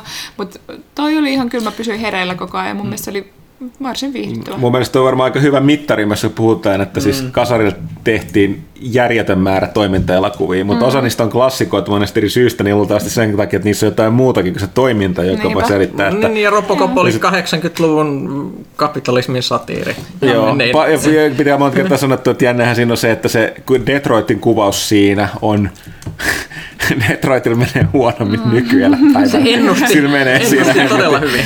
Se oli, elokuvassa, missä se oli tehty niin kuin kauheaksi paikaksi. se oli tosi, tosi outoa, siis tää äijä, joka on toi 70 show Joo, joo. Joo. Joo, koska mä tiedän sen 70 showta. Se, Kurt, sellaista. Kurtwood Smith. Joo, Joo. mutta Janne sitten taas sanoi, että silloin aikoinaan kaikki naureskeli, että, niinku, että miten se voi olla komediasarja. Joo, niin on, joo, joo, nimenomaan, koska Joo. kaikki muistaa sen siitä vaan, että tota, tota, tota, mitä se Joo. nyt oli. Ja siis se, se oli tota, se oli jossain muissakin, oliko se oli pahiksena sen näyttelijä, koska se Joo. saa, siis, nyt tulee rumaa sanaa, jos täällä on nuoria kuulijoita, mutta siis se osaa olla todella vittumainen Joo. tyyppi, joka niinku tavallaan myös se, vähän, se, sehän oli sellainen siinä 70 showssakin, mutta silti, että se oli komediasarja. Mä en ole niinku ikinä nähnyt sitä tällaisessa valossa. Se oli jännä. Ja mulla tuli siitä mieleen jotenkin Cillian Murphy, niinku, siitä habituksesta tämän. ja naamasta ja kaikesta.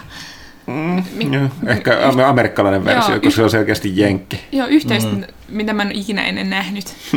Hämmentävästi mä katsoin just neljä kautta Peaky Blindersiin liittyen tähän, ja kun mä halusin ehtiä nyt mukaan siihen, kun se uusi kausi tuli. Palataanko muuten puhua, että seuraavaksi pitää tullut katsottua, koska mä sanoin, että mä oon Mennään, tullut mennään, katsoneeksi. mennään, mennään tähän. Joo. Koska mä just katsoin sitä ja siinä oli on Cillian mun- Murphy. Tää on niin täydellinen aasinsilta. Joo. Öö, itse tää on muuten hyvä sarja. Ei sitä kukaan muu varmaan ku- kattanut tätä. Ei, siis on, mulla on moni, moni kehunut sitä, että se on mun niinku listalla. Mä pari kertaa melkein käynnistin se eka, eka jakso, mutta tuossa tuli pari muut juttua, mistä Okei, mä haluan koska puhua mulla, mulla oli ihan väärä kuva siitä sen perusteella, mitä mä olin Eikö se ollutkaan Buddy Cop-elokuva? ei, ei, ei. Vähän samalla, samalla tavalla, että mulla oli ihan, ihan väärä kuva ja siitä, että minkälainen se olisi, olisi yleisfiilikseltään ja mitä siis, mä, mä tiesin, että se jotenkin liittyy rikollisiin Englannissa. Ja siitä tulee heti semmoinen vähän sellainen kuiva fiilis. Mm. Tiedätkö, tiedätkö, ylikomissaarion morse ja muuta.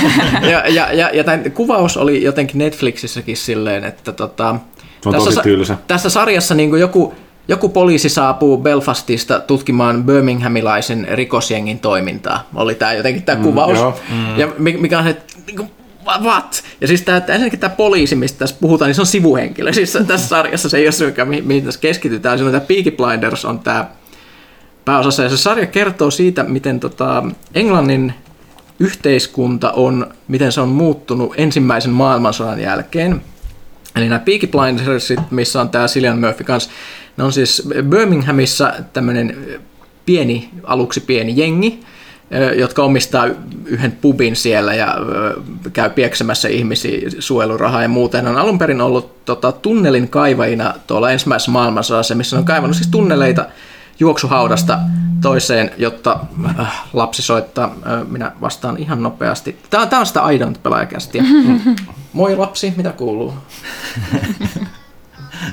Okei, okay. mä tuun vähän myöhemmin tänään johtuen tietyistä jutuista, mutta sinähän pärjäät siellä, eikö niin?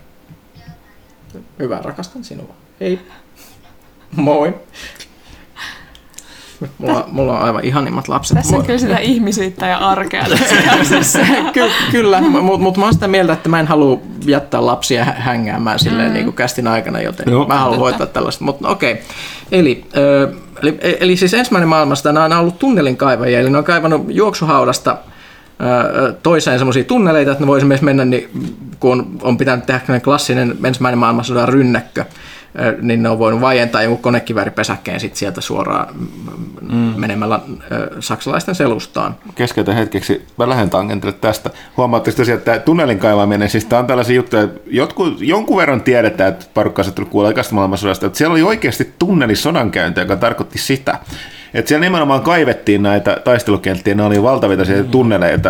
Osa oli tällaisia, että ne oli enemmänkin sellaisia, että mentiin just, että ennen rynnäkköä vaimentaa jotain konekiväripesäkäitä, mutta toiset oli sellaisia, että kaivettiin tosi syvälle ja ö, tungettiin sitä, että räjähteet ja räjäytettiin se maanpinta huitsi helvettiin. Joo, tätä ne oli, myös. Ja ne oli valtavan kokoisia ne jotkut räjäytykset, ja tä- tätä vastaan taisteltiin oikeasti. Toisella puolella piti kuunnella maata. Siellä oli sellaiset erityiset vartijat, että kuunteli niin kuin, äh, niin kuin rintamalinjoilla niin ma- maan alla, että ku- kuuluuko sieltä tuollaisia niin kuin, niin kuin, jotenkin silleen niin kuin maan värähdyksiä nimenomaan, että ei silleen, että ne on siellä korvat höröllä, vaan mm. että jollain niin kuin, että piti, kun ei ollut mitään elektronisia laitteita tietenkään me selvittää tätä, niin piti ottaa selvää, että onko siellä jotain kaivuutoimintaa. Sitten tehtiin tällaisia vastakaivastoimia, että mentiin ja ne niin kuin, yritettiin räjäyttää niin ne tunnelit ennen kuin ne tulee päästä tai muuta tällaista. Se on ihan uskomatonta kamaa, joka alkaa miettiä niin ihan järjenvastasta niin kuin se. No ensimmäinen maailmansota oli kaiken Ne. puolen järjenvastainen. Se tässä on se mm. juttu, että siis tämä pääosa, eli tämä Cillian Murphyn hahmo Tommy, jo- joka on vähän tämän jengin de facto johtaja. Se ei ole vaan, vaan, vaan siinä on siis kolme veljestä, jotka on se on se perheyritys, sitten niillä on semmoinen tosi topakka täti, joka on kanssa siinä mukana, koska toi naiset oli ikään kuin ottanut kaiken bisneksen hoitaakseen ja niillä on uhkapeli, ne jotain ravijuttuja ja mu- mu- muuta säätää siellä si- sillä aikaa, kun miehet oli sodassa, niin na- naiset hoiti hommat. Ja nämä oli just tällaisia, että Tomi näkee painajaisia, siitä se joutuu illalla vetää morfiiniä, kun se näkee semmoista unta, missä se kaivaa tunneliin ja sitten yhtäkkiä seinän läpi tulee saksalaisia. Mm. Ja se, se on se on pelkästään tekee sit tosi mielenkiintoista, koska se kaikki tuntuu liittyvän siihen, että niillä Briteillä on se älytön sotatrauma siitä. Mm. Että ne, ne kaikki, kaikki ihmiset on ihan, ihan jotenkin sekasin siitä. Ja ka- kaikki, mistä ne puhuu, ja, ja, ja- ne kaikki palaa aina, vähän niin kuin joku tämmöinen niin kuin talvisodan henkijuttu, mi- mi- mistä, se, se, se on jo tosi täytyy mielenkiintoista. muistaa, että sehän oli The Great War. Joo. The War to end all wars, kaikkien oikein suurin sota. Se vaan muuttui ekaksi maailmansodaksi jälkeen, kun tuli toinen perä. Joo, ja se- Jatko-osa. Ja se, että siinä on, kaikki on todellakin muuttunut ja se, että nämä tyypit on ollut siellä ja selvinnyt, niin sitten niillä on sellaiset hirvittävät bondit keskenään siitä. Ja tää, mikä mielenkiintoista, nämä, nämä, nämä, nämä Englannin tällaisia mustalaisia nämä tyypit kanssa, että ne, niillä ei muuten olisi välttämättä yhteiskunnassa mitään arvostusta, mutta ne on sitten noussut senkin takia, sit, kun ne on sotasankareita ja täällä on niin mitalleja täällä Tomilla ja muuta. Ja sitten sit ne vaan alkaa ikään kuin kasvattaa tätä bisnestä, että ne rupeaa yrittää saada raviratoja hallintaansa ja muuta ja niin kuin menee koko ajan isommaksi ja isommaksi, niin kuin vähän ma- mafiatoiminnaksi, kun se kasvaa kausikaudelta. Ja siinä on taustana myös se, että koko ajan pelätään, että brittiläinen yhteiskunta romahtaa, kun kommunistit aloittaa saman vallankumouksen kuin Venäjällä. Mm. Eli viranomaiset on ihan äärimmäisen paranoideja sen suhteen. Hirvittävän hyvin tehty, viihdyttävä sarja. Mä näytin Huttoselle jonkun pätkän, missä on tää... Mikä Niin, niin kun mä aloin katselemaan, että siinä oli vaikuttava puhemiestä pyykkäisessä puolessa. Mä katsoin, että Opas totuuden kerran, eikö tämä Tom Hardy? Joo, tuo on Tom Ja Hardy. Pyykkönen ei ollut tajunnut, Ja mä en että se edes on- tajunnut, kun se puhuu niin älyttömällä öö, aksentissa. Se esittää Ja se sellaista on yllättävän muuntautumiskykyinen tyyppi. Mm. hä- hämmentävää juutalaista leipuria, millä on oma tämmöinen rikollisbisnes kanssa siellä. Hieno, hieno sivuhahmo. Siinä on hirvittävästi hienoja brittiläisiä näyttelijöitä, paljon hyvää musiikkia, mahtavia toimintakohtauksia, todella, todella semmoinen, että et, ei mitään tyhjäkäyntiä. Joka kausi on, onko se, onko se kahdeksan vai kymmenen jaksoa per kausi, ja siinä ei ole mitään turhaa. Se vaan koko ajan etenee jollain tavalla. Tästä me voidaan hypätä hyvällä asialla Villen kanssa, että ei tyhjäkäyntiä ja turhaa. Nimittäin nämä kaksi sanaa kuvaa erittäin hyvin mun ja Villen katsomaa Star Trek Picardia. Joo, me itse puhuttiin tästä jonkun verran Markuksen kanssa, joka oli meitä huomattavasti tota, innokkaampi tämän sarjan suhteen. Se perusteliko se miksi? Mä... Se vaan tykkää, että se Picardon takas ja No. se on sitä meininkiä. Okei, no koska vaikka, ehkä no joo. No mulla on, Ville, Villekin tykkää sitten enemmän kuin minä. Mulla on ollut hirveä ongelma sen kanssa, koska mä, Mä, mäkin, mä, mä en tiedä mitä te puhutte viime kästissä, mä en ehtinyt kuuntelemaan muista enää, Ja mutta- mä aikaisemminkin taisin silloin, kun, oliko mä silloin kästissä eka jakso tuli, mutta siinä oli just kyse siitä, että, tota, että tota, se, se Federation on vähän siinä, niin kuin, ne on vetänyt se ihan uusiksi, eli tavallaan Niin. ne on rikkonut sen Roddenbergin utopian, mikä mun mielestä se kar- kar- kantava. Se on vähän sellainen asia, että et se, sitä ei pitäisi rikkoa Star Trekissa. Mm. Se tekee siitä sen kiinnostavan, että se kuvaa sellaista niin kuin, toisenlaista maailmaa ja, ja sen, sen luomia niitä juttuja. Mm. Ja, ja tämä niin Next Generationissa varsinkin korostui, niin ei, Mä ymmärrän tämän, koska mä oon katsonut yhden jakson Picardia, ja mulla nyt tuli vähän semmoinen vipa, että se, koska se maailma ei, se vaikutti liian synkeältä Star Trek-mäiseksi, niin se ei tuntunut, koska maailmassa on miljoona erilaista skifimaailmaa, mitkä on tavallisia skifimaailmoja, Joo, ja, ja- sitten on Star Trek. Joo, ja nyt kun sä oot sen kattonut eteenpäin, niin sit siinä on se, että sitten on itsekin mennyt vielä kehuskelemaan sillä, että tämä kuvastaa vähän nykymaailman politiikkaa. Kiitti ihan hitosti. Tätä mä just haluankin Star Trekissa, joka on ollut tällainen ihmiskunnan positiivinen utopia. Sen piti niin katella niin. siitä, että se on niinku taantunut, Jep. taantunut sama, samanlaisessa kuin 2000-luvun alun ma- su, niinku tota, maailmassa. Niin. Star Trekin piti näyttää mallia siihen, mihin mennään, Niin. eikä olla varoittava Ju, juuri näin. Ja tämä on, tämä on se mun suurin ongelma. Toinen siinä on, että kun on katsonut se seitsemän jaksoa, mm. niin, niin ne on todella taitavia ne sarjan tekijät siinä mielessä, että nyt vasta alkaa niin onnistu sanomaan, että tämä johtuu, unohtuu, että tässä on todella pieni budjetti, siis todella pieni. Jep. Ja se, mutta nyt alkaa olla silleen tosi räikeitä ne vissiin niin ne rahansäästöt, että siinä on ihan hirveät sellaisia hyppyjä, Jep. että silleen, että kohtaus päättyy, sitten jatkuu seuraavana päivänä, sitten vaan sivulauseella huomautetaan, että ai se tuli takas. siis tällaisia ihan, niin kuin, ihan käsittämättömiä, niin kuin, että ne alkoi tökkiä tosi pahasti. Joo. Ja, ja, ja, ja näkyy se, että siinä ei oikeastaan tapahdu mitään, se juuri etene, ja on siinä, siis siinä on hyvääkin, mutta mun suuri ongelma, tai siis se just tämä, että kun se ei, se tuntuu jotenkin, niin kuin se, se on pettänyt trekin. Että joo joo, totta kai siitä sit, niin kuin ra- ratsastetaan sillä, että sen takia se Picardkin on siinä niin pensee hahmo aluksi, tai sellainen mm. oikeasti sellainen grumpy old man, koska se, sekin kokee, että se niin kuin Federation on pettänyt itsensä ja sen. Mutta tota silti. Mutta ja sitten toki näkyy, olihan toi Seska-jakso sellainen nostalgian. Mä nyt No se oli hyvä. No ei ole mikään spoileri, paitsi on jos ei tiedä trailereissa mitään. näkynyt. Se on trailereissa näkynyt, mutta jos nyt haluaa, niin muutamaksi minuutiksi korvat kiinni. Kerro vain yhden hahmon, joka siinä esiintyy. Niin tota, Seska-jaksossa siis tota, sitä, tota, on toi Commander Riker. Sitten mä olisin sanonut ensin, että se on Neelix, mutta E- se on. e- Eli Jonathan Frakes, joka on myöskin ohjannut aiemmin yhden jakson, mutta ja ohjaaja nykypäivänä muutenkin. Niin herra Jumala, on siinä sitä nostalgiaakin, mutta siinä sai heti sen dynamiikan, mitä tajusit. Se Picard Joo. soloilee siellä yksinään, niin se on sellainen vähän höpsö vanhus. Ja ne, ne muut uudet niin ne pienen miehistön jäsenet on ihan mielenkiintoisia Ja ne tulee sinänsä. keskenään ihan hyvin Joo, niin kuin, mutta se, se Picard on vähän sellainen, niin kuin just sellainen höpsö, jo- jonkun vanha isoisä, joka vaan pyörii siellä mukana.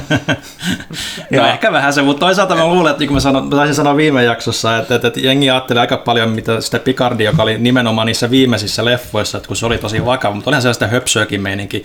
Toki voidaan sanoa, että Picard oli aina niin kuin semmoinen, että mä en tykkää lapsista esimerkiksi. Mm. Mä olen erittäin huono niin kuin näyttelemään, mitä tuossa niin kuin se yksi jakso, missä se esittää sitä silmälapputyyppiä, niin on vähän sillä, että niin, että sun pitää olla huono näyttelemään. Ja siinä se sun, ehkä se höpsöys niin kuin meininki mm-hmm. tuli vähän liikaakin, mutta tota, Musta se niin kuin, on pysynyt aika hyvin linjassa niin kuin, muuten sen Picardin niin kuin, hahmon kanssa. Mutta mutta mä nyt kaik- kaikkea voi muistaa tietysti vuosien, tai siis seitsemän kauden ja neljä elokuvan niin paikkeilta, mutta tota, mut just se, että, että, että on ongelma mun mielestä on se, että toi on 10 tunnin tai 45 minuutin mittaiseen jaksoon venytetty elokuva, jossa on yksi yhtenäinen juoni, ja sen takia se tuntuu, että se ei etene juuri niin kuin hirveästi yhden jakson aikana. Mm. Plus tällä hetkellä mulla on vähän se, jo välittömästi tullut hytinä, että käsikirjoittele mitään käsitystä, miten aikoo niin kuin päättää edes tämän ekan kauden. Miten ne aikoo ratkaista tämän, Niin, ja tämän tuleeko edes... Ja tämän, nämä jutut. Mä, en, mä en nyt, sanotaanko, että mä en pidätä hengitystä, niin että sieltä tulee mitään järkevää. Ottaa huomioon, miten Burnhamin ja kumppaneiden meininki Discoverin kakkoskaudella päättyi, niin ei se nyt välttämättä kovin niin kuin, tyydyttävä se ratkaisu mm, todennäköisesti mm. on, koska samat tekijät siellä. Mutta, Ah, tota, Mut kuten sanottu, niin mä oon tarpeeksi kärsinyt, katsotaan ne loppuun, mutta joo. joo, että tota, no joo, siis joo. siinä on hyvää, mutta mua nimenomaan ärsyttää eniten mm. se, että se Federation on, on tota, no, niin. se ei ole sitä, mitä sen pitäisi mm, olla. Ellei nyt sitten tuossa tossa niin kuin lähde korjaamaan sitä mm. nyt sitten.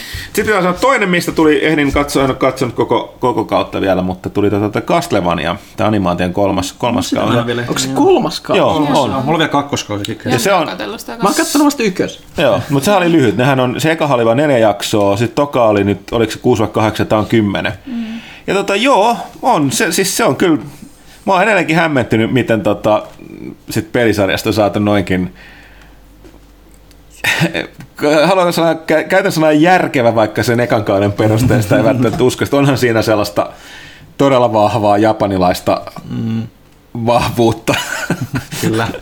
että tota, mutta se, se hyvät ääninäyttelijät varmaan perustuu aika vahvasti siihen. Mä luin Warren Ellisin, joka on siis se käsikirjoittaja. Tämä tietysti riippuu, että kaikkihan ei ole Ellis-faneja. Mä itse satun olemaan, vaikka kaveri kyllä tekee. Ja se välillä- kyllä siis sarispuolella ihan legenda. on. Ja toki kyllä se ei se aina niin vuole kultaa, mutta tota, sen tällainen tylsälläkin puukolla veistelyt, niin on yleensä ihan ok kaamaa verrattuna moneen muuhun. Mutta se on sanonut hyvän, että se, sehän ei ollut niin tiennyt niistä peleistä mitään. Mm.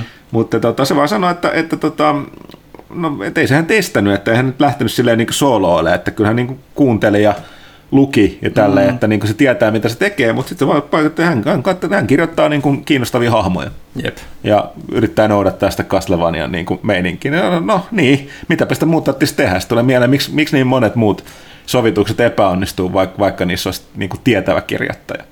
Että kai se on taitoa siinä, että onko se sitten hyvä, että siinä on periaatteessa vähän ulkopuolinen, mm-hmm. joka sitten vähän silottelee niitä. Tuossa oli muun muassa puhuttu siitä, että siinä oliko tokan kauden lopussa on se eeppinen taistelu, mikä mm-hmm. tulee eka sellainen kunnon, se on itse asiassa sekin vähän sellainen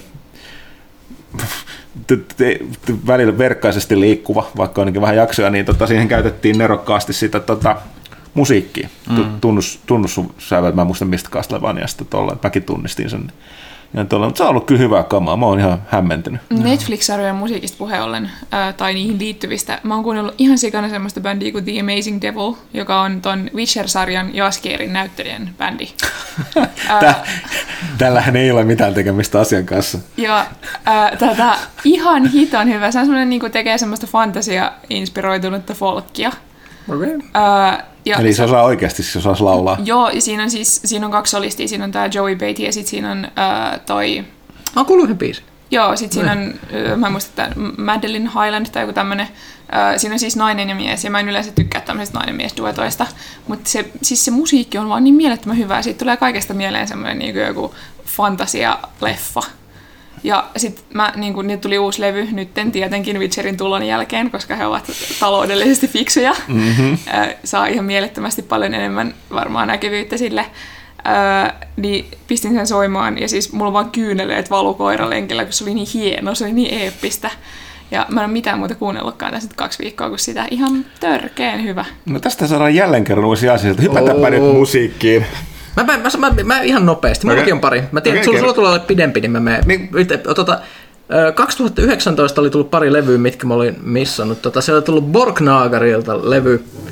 Siellä oli tosi kovaa kamaa. Valitettavasti on ehtinyt vasta yhden biisin kuunnella siltä, mutta mut, hitsi, että oli hieno, hieno, video. Se oli aivan, aivan loistava. Mm. Uusi Borgnagari. Ja sitten tota Alcestia, vanha kunnon Ranskista. e- Eli tätä post-black metalli shoegaze-kamaa. Niiltä oli tullut kans levy. Ja s- no, hitsi, että on hyvä.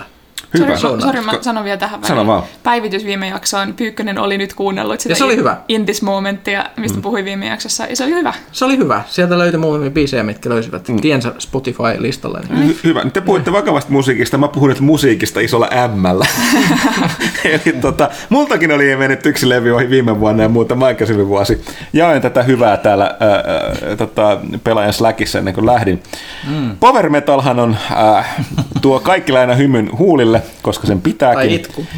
Joillekin itku, mutta ne ottaa itsensä liian vakavasti. Siis väitän, että kukaan power metallista tykkää, ja jos ei ole nel- on yli 14-vuotias, niin ymmärtää jopa ne esitteet itse, mistä pääsenkin tähän seuraavaan bändiin. Eli, tota, se on niin vähän pahkasikaa itsessään, mutta sekin on hyvää, voi olla hyvää. Ja tota, mä en nyt silleen ole tutustunut, siis kaikki nyt tietää power metalin yhden esi-isistä, joka on tietysti jo oma genrensä, eli Manovar, mutta tota, Öö, oli tällainen, tällainen bändi kuin Glory Hammer. Öö, mä jonkun verran lueskelin siitä, käsit, käsitykseni mukaan, öö, tämän kästin kommentteihin voi korjata, jotka tietävät paremmin ja kehtaavat sen tunnustaa, niin tota, mä ymmärsin, että, ne aloitti 2015 ja aluksi kat- kattelin niitä. Se ensimmäinen oli sellainen fantasiahenkinen mm. öö, ja tämä toinen on tota, Skifia, joskin samoilla ham- hahmonimillä. Ja tämä bändin jäsenillähän kaikki, siis ne tuntuu siltä, että ne on roolipeliporukka, joka on päättänyt lähteä tekemään musiikkia. Niillä on ne, ne, ne, tota, öö, niillä on, ne taiteilijan nimet on ihan suoraan ne hahmojen nimiä, ja ilmeisesti sitä niin kuin laulujen sanoissa toistuu samat teemat ja se tarina fantasiamaailmasta, mm. joka on hyvin paljon miksaantunut ihan Glasgowsta kotoisin, joka oli yksi hienoista kommenteista oli sille, että mitä juuri katsin, aina Glasgowsta selittää kaiken. ja tota, niin siellä to- toistuu ilmeisesti siinä on hirveän paljon niin kuin jotain skottilaista niin kuin, jotain niin kuin kansantarinaa, sitten jotain höly, niin kuin, mitä tällaista, niin kuin, miksi tätä nyt voi sanoa, tällaisia niin kuin muka todenpitäviä kansantarinoita, mutta ei ole. Jotain no, tällaista niin kuin legendaa ja sitten tota, mm.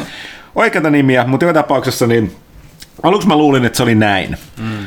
Öö, mutta tota, ilmeisesti, ja tätä mä tarkoitan, että mä, mä en pystynyt varmistamaan tätä useasta eri lähteestä, mutta siis ne oli kai lähtenyt tekemään parodiaa powermetallista, mikä se eka levy todellakin selittää paljon. Mm. ja, tota, ja todellakin tämä seuraavakin, koska siis sen, se on vain niin potenssin kymmenen. mutta tota, ne oli ilmeisesti todennut, että, että tota, ei niitä erota. niin tämä oli just tulossa tähän siis power metal, parodia ja power metal on hyvin vaikea erottaa. Joo, ja, ja ne sanoi samaa sanoa niin, että no hitot, jatketaan saman linjalla. Että kyllä se, se, se Glory Hammer on kyllä siellä ylärajalla siinä, että mm. se parodiahorisontti ylittyy. Mutta kyllä ne mahtuu aika vahvasti siitä. Ei se ei ole musiikillisesti mitään superihmeellistä, power metalin nyt yleensä mm. ei olla. Siinä pitää olla vaan rento poliento, niin sanoakseni. ja tota, mutta joo, siis mä osoitan, että Tein kakkosen, että Glory Hammerin Glory Hammer biisi, niin tota, video varsinkin sitä itseään. Ja sitten mä suosittelen myöskin Land of the Unicorns tai Unicorn Invasion of Dundee. Ja tota, joo, eipä sitten sen enempää. Mutta sitten siinä tällainen toinen mielenkiintoinen tangentti on tällainen ollut pidempi ilmiö. Noin mun mielestä vuodesta 2015 ollut keissä. Mutta sitten oli paljon pidempi. Eli tällainen piraattimetallia, joka putoaa meistä power metalli Ailstorm. Jolla on se on aika tunnettu tavalla. Joo, ja mä, olin, mä oon kuullut nimen, mutta mä oon jotenkin onnistunut ehittämään näin klassikkopiisit, kuten mitä sitä oli, että uh, Fucked by uh, tota, toi, tota, no mikä tää nyt on, siis Ankkuri.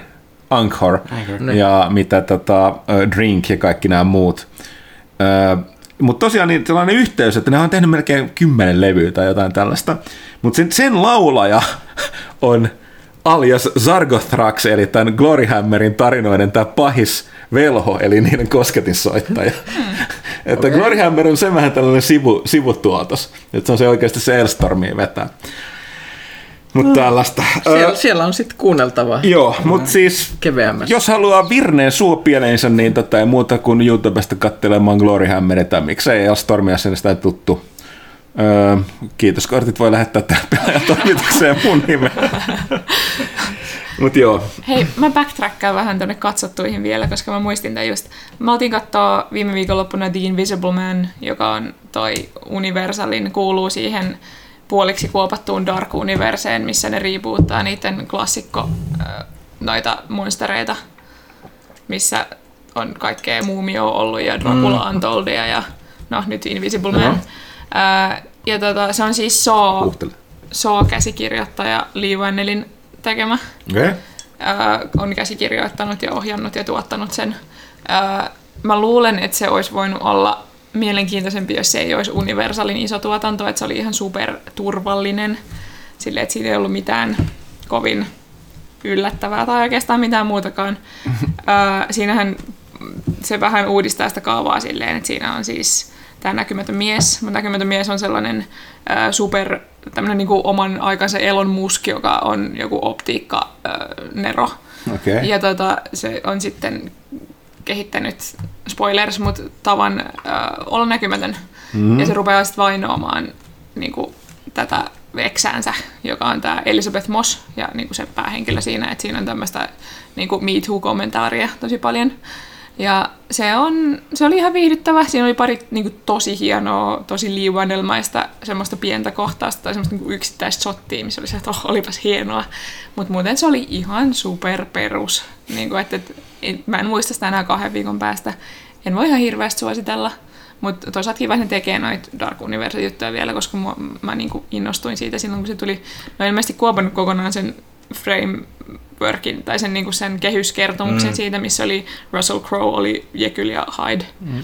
Se on niin. sinänsä sääli, koska Tom Cruisen muumio oli ihan hauska joo, ajatus. Joo, mutta sitä nyt ei sitten ilmeisesti Mä vaan aina ole. muistan sen siitä, kun siitä olisi joku pätkä sit lentokoneesta, mistä oli otettu kaikki tota, musiikki pois. siinä oli vaan se, ja oliko tehosteet, että siinä kuuluu vaan se Tom Cruisen huuto.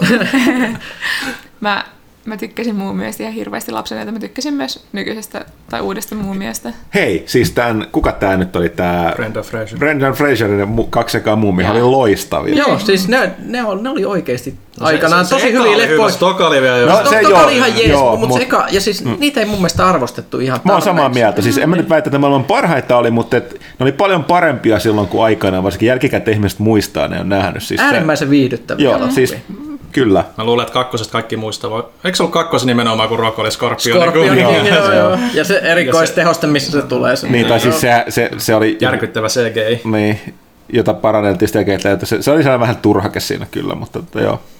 Vähän sääli, että Brendan Fraser hävisi sitten Mm. näkyvistä. Se oli jotenkin aina hirveän sympaattinen. Mm. Nythän se vissiin vähän niin kuin jotain on aktivoitunut taas, mm. mutta Mutta mikä mielenkiintoista, mun mielestä samaa henkeä oli siinä, kun ne tuli se remake siitä Jumansista.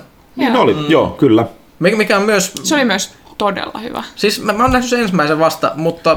Mäkin näin sen eka vasta, kun se Siis tuli Se oli tosi hyvä. Joo, siis mä se, yllätyin se on mun suosikki Paras. pelielokuvia. Joo, paras videopelielokuva.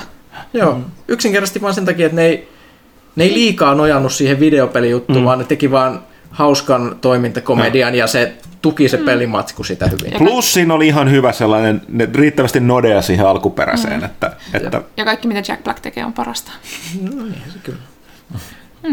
Tulipas positiivista. Joo. Joo. Tosiaan jos joku tässä ihmettelee, että minkä takia me vedetään tätä kästiä, kun ihan normaalisti johtuu siitä, että tuolla on valtava kysymys ja kiitos Patterista mulle Pyykkösen luvassa, joten me käsitellään niitä asioita vasta siellä eikä tässä mm-hmm. pääosiossa. Tai näin mä oletan, eihän mä tätä kästiä Joo. nykyään vedä.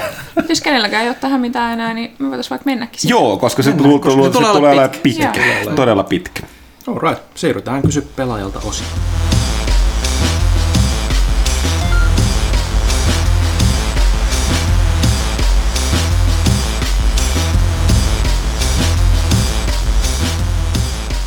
Tervetuloa historiallisen pelaajakästin 248, menikö oikein? Kyllä. Ö, ikuisuuden kestävälle kysy pelaaja ja osion, mutta sitä ennen.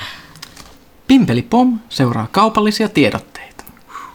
Ensin vuorossa ystävämme Elisalla, jotka haluavat muistuttaa, että elisa.fi-verkkokaupassa on käynnissä haukatut hinnat. Hau. Hau. Eli krokotiili on tullut ja puraissut tuntuvasti hinnoista euroja pois. Eli nyt on se mainioin hetki tehdä niitä hyviä ostoksia. Elisan haukatoista hinnoista löytyy jopa pesukoneita ja muuta varsin oleellista. Joten Huttunen, kysymys sinne suuntaan. Olisiko robottiimuri uhka vai mahdollisuus Salskealle, ex-päätoimittajalle? Erittäin salskealle, kiitos. Öö, Robot on, mistä luit ajatukseni, öö, Janne, sillä se on juuri se, mitä minä tarvitsen. Koska mikäpä sen parempi jäisi paljon enemmän aikaa pelaamisella, kun ei tarvitse siivota, antaisi robotin vaan huristella siellä. Sitten kun siellä kehittäisi, laittaisi sille tarjottimen ja ope- antaisi jonkun robottikaara, opettaisi se oikein virvoitusjuomin jääkaapista, se vielä parempi. Mut kyllä, Kyllä, ja siis itse asiassa elämähän olisi kuin Destinia, kun siitä tulisi sun Ghost-seuralainen tästä robottiimurista. Kyllä, olisiko se mahdollista Elisalta? Palaamme ehkä asiaan sen suhteen, mutta nyt on siis todellakin mahdollisuus löytää todellinen ystävyys. Eli Rob- on. Kyllä. Se on mahdollista. minäkin oikeastaan haluaisin sen nyt, kun puhutaan, koska minäkin olen kaivannut todellista ystävää. Ja ehkä tämä Xiaomi Roborock S5-imuri olisi se. Ehkä nyt on tullut meidän aikamme. Sitä on ensinnäkin helppo hallita puhelimen kautta, eli ihan manuaalisti, eli se on vähän kuin Destinyä pelaisi. Mm-hmm. Tavallisen imuroinnin lisäksi Roborock ei siis Robocop. Roborock osaa vesipestä lattiapinnat irrotettavan moppauksen ja vesisäiliön avulla, eli se osaa enemmän kuin minä. ja ei ole väliä, jos yhteiset raidit venähtää, sillä akku riittää jopa 2,5 tunnia 254 metrin siivousurakkaan. 13 sisäänrakennettua anturia auttaa väistelemään esteitä, eli se hallitsee myös tasohyppelön paremmin kuin Huttunen, ja ylittämään jopa kahden senttimetrin kynnykset, kuten sanottu, maton reunat johdot ja palaa oman latausyksikköönsä. Joten Vekotin ei todellakaan pelaamista häiritse. No herra Jumala, tähän kuulostaa aivan täydelliseltä. Mä en osannut ymmärtää, että teknologia on kehittynyt näin paljon. Nyt on aivan pakko saada tietää, että paljonko sitä hintaa on haukattu. No nyt tulee se hinta. Oletteko henkisesti valmiina tähän? Otan pöydästä tukevasti kiinni, antaa tulla. 399 euroa kertamaksulla, mutta kuten tiedämme, nämä voi jakaa 33,20 euroa 12 kuukauden erässä, 16,60 euroa 24 kuukauden erässä 11,07 euroa 36 kuukauden erässä. Sehän on vähemmän kuin leffalippu, eli ihan ilman. Niin, ja se ystävän saat samalla. Kyllä, Roborock.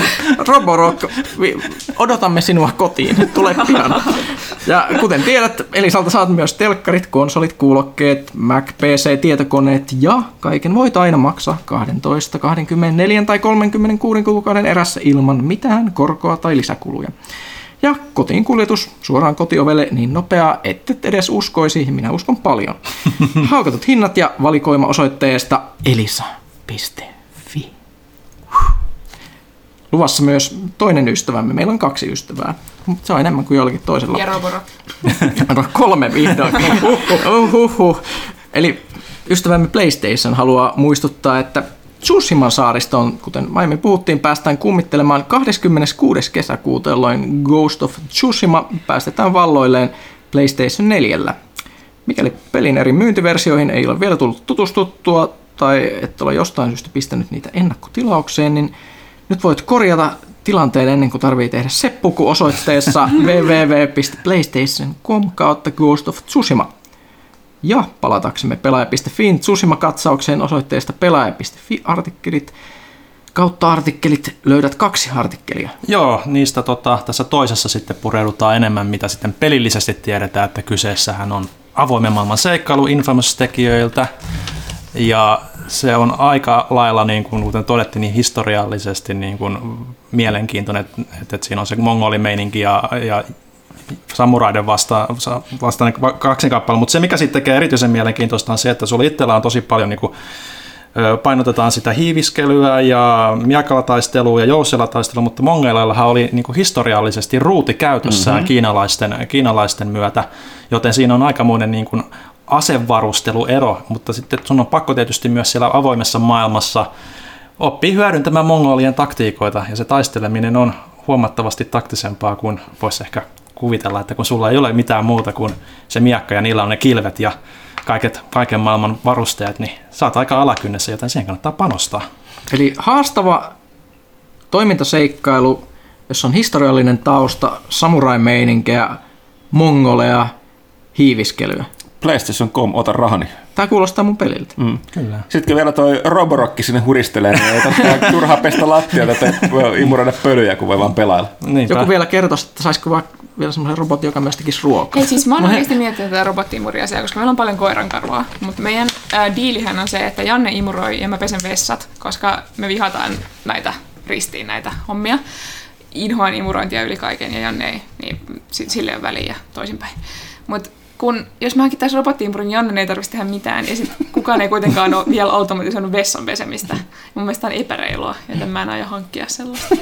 Tämä ei ollut hyvä myyntipuhe, mutta annamme sen mennä. Robottiimurit ovat teidän taloudessanne öö, non, ei kun ei kiitos. Kyllä. Ja, ja, ja Pimpeli Pom kaupalliset tiedot päättyivät siis toisessa. Kaupalliset tiedotteet päättyvät siihen visioon, kun ihmiset ovat kotonaan istumassa sohvalla tyytyväisenä pelaamassa samurai-imuria ja se robotti hymyilee siitä pyörähtää ohi. Jostain sitten välittömästi Fibat Stellariksen Custodian tekoälyrotuun, jolla pitää olla ne muutama, muutama tota, suljettu kaupunginen, kaupunginen ihmisiä siellä jossain hyvinvointireservaateissa, että ne tuntee ne robotit, että niillä on, toteuttaa ohjelmointia ja pystyy la- laajentumaan ympäri galaksia. Kyllä, eli mä en tiedä meneekö tämä jo liian kaupalliseksi tiedotteeksi, mutta eli tässä voisi nyt kun Stellariksen laajennus saapuu ensi viikolla, voisi tehdä tämmöisen custom, custodian sivilisaation, jonka nimi olisi Roborox. Tota noin, meillä on tullut ihan järjetön määrä viestejä. Mä olen hämme- kysymyksiä, vaan viestejä noin yleensä. Tää tulee Siis mä oon pahoillani, että meidän täytyy kaikkien lukea näitä kysymyksiä, koska se ei, niin kuin, siis tää ei toimi, jos vain yksi henkilö Joo, joo, lukee. vaihdellaan tasaisesti. Ääni lähtee. Mä voin Kyllä. ottaa täältä pelaajalehti.comin auki. Mulla on tässä Discordi auki. Jos me otetaan taas perinteisesti somet ensin ja Joo. Ihmiset selkeästi haluavat muistaa Joo, siis Huttusen ja Pyykkösen taivalta Joo. pelaajan toimituksessa, No. joka nyt ehkä sitä jo pitää vielä muistuttaa, että minkä takia tässä niin kuin tämän tilanne on. Onko, olisiko mitään Huttusella ja Pyykkösellä taustutusta?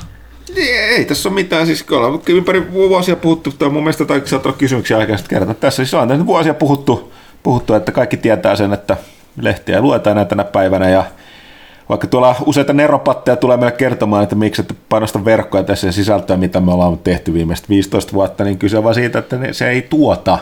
Siellä ei, sieltä ei tule rahaa sisään. Ihmiset ei maksa verkkosisällöstä. Sen laittaminen maksuiksi on hyvin vaikeaa. On totta, että isommat mediat onnistuu. Kun sun on tarpeeksi yleisö, niin se tietty osa siitä haluaa, haluaa tehdä sitä. Suomessa on lähinnä just ollut nämä isot, isot mediatalot, mitkä on onnistunut harrasten medioilla, erikoisharrasten medioilla, kuten pelaa mitään mahdollisuuksia sellaiseen. Ja kaikkea tässä on yritetty vuosien varrella. Tehtiinhän me maksumuurikamakin. Joo, mutta ei se, ja sitten toinen, että ei se, ei se ole täysin kyse siitä, että ihmiset eivät välttämättä, tai siis osa on se, että ei halua maksaa sisällöstä, ja osalla on taas sit se, että niin lehtiä ei vaan haluta tilata. Mm. Ja vaikka mekin ollaan vuosien varrella puhuttu, että ihan sama, että vaikka niin kuin annatte sen kaverille saman tien, mutta se on ollut pääasiallisen tapa tukea tätä pelaajaa, koska ilman tätä toimitusta ei ole mitään mahdollisuuksia niin kuin, niin kuin, äh, niin kuin te- tehdä esimerkiksi tätä kästiä. Siis Mä olen sanottu, että mua ja Pyykköstä voi kuunnella tässä pelaajakästissä, koska me käydään päivittäin töissä samassa pisteessä ja teit muitakin, koska me tehdään tätä, mm. mutta jos jostain syystä hommat menee siihen, että meillä loppuu, niin mitä Pyykkönen asuu vanhassa Tuusulassa. Tuusulassa. Ja niin kun, mä aloitan uudet päivätyöt, jotka on, ei ole mitään niin kun, perus pyörä, fillarilähettimeininkiä. Mm. Mitään mahdollisuuksia aikuisille ihmisille tässä iässä niin alkaa huvikseen tekemään jotain kästiä. Mm. Sepä. Et, tää on sanottu, että sen takia tämä toiminta on tärkeää, että meillä on mahdollisuus tehdä tämä, kun ihmiset on paikalla ja plus seuraa näitä asioita muuta.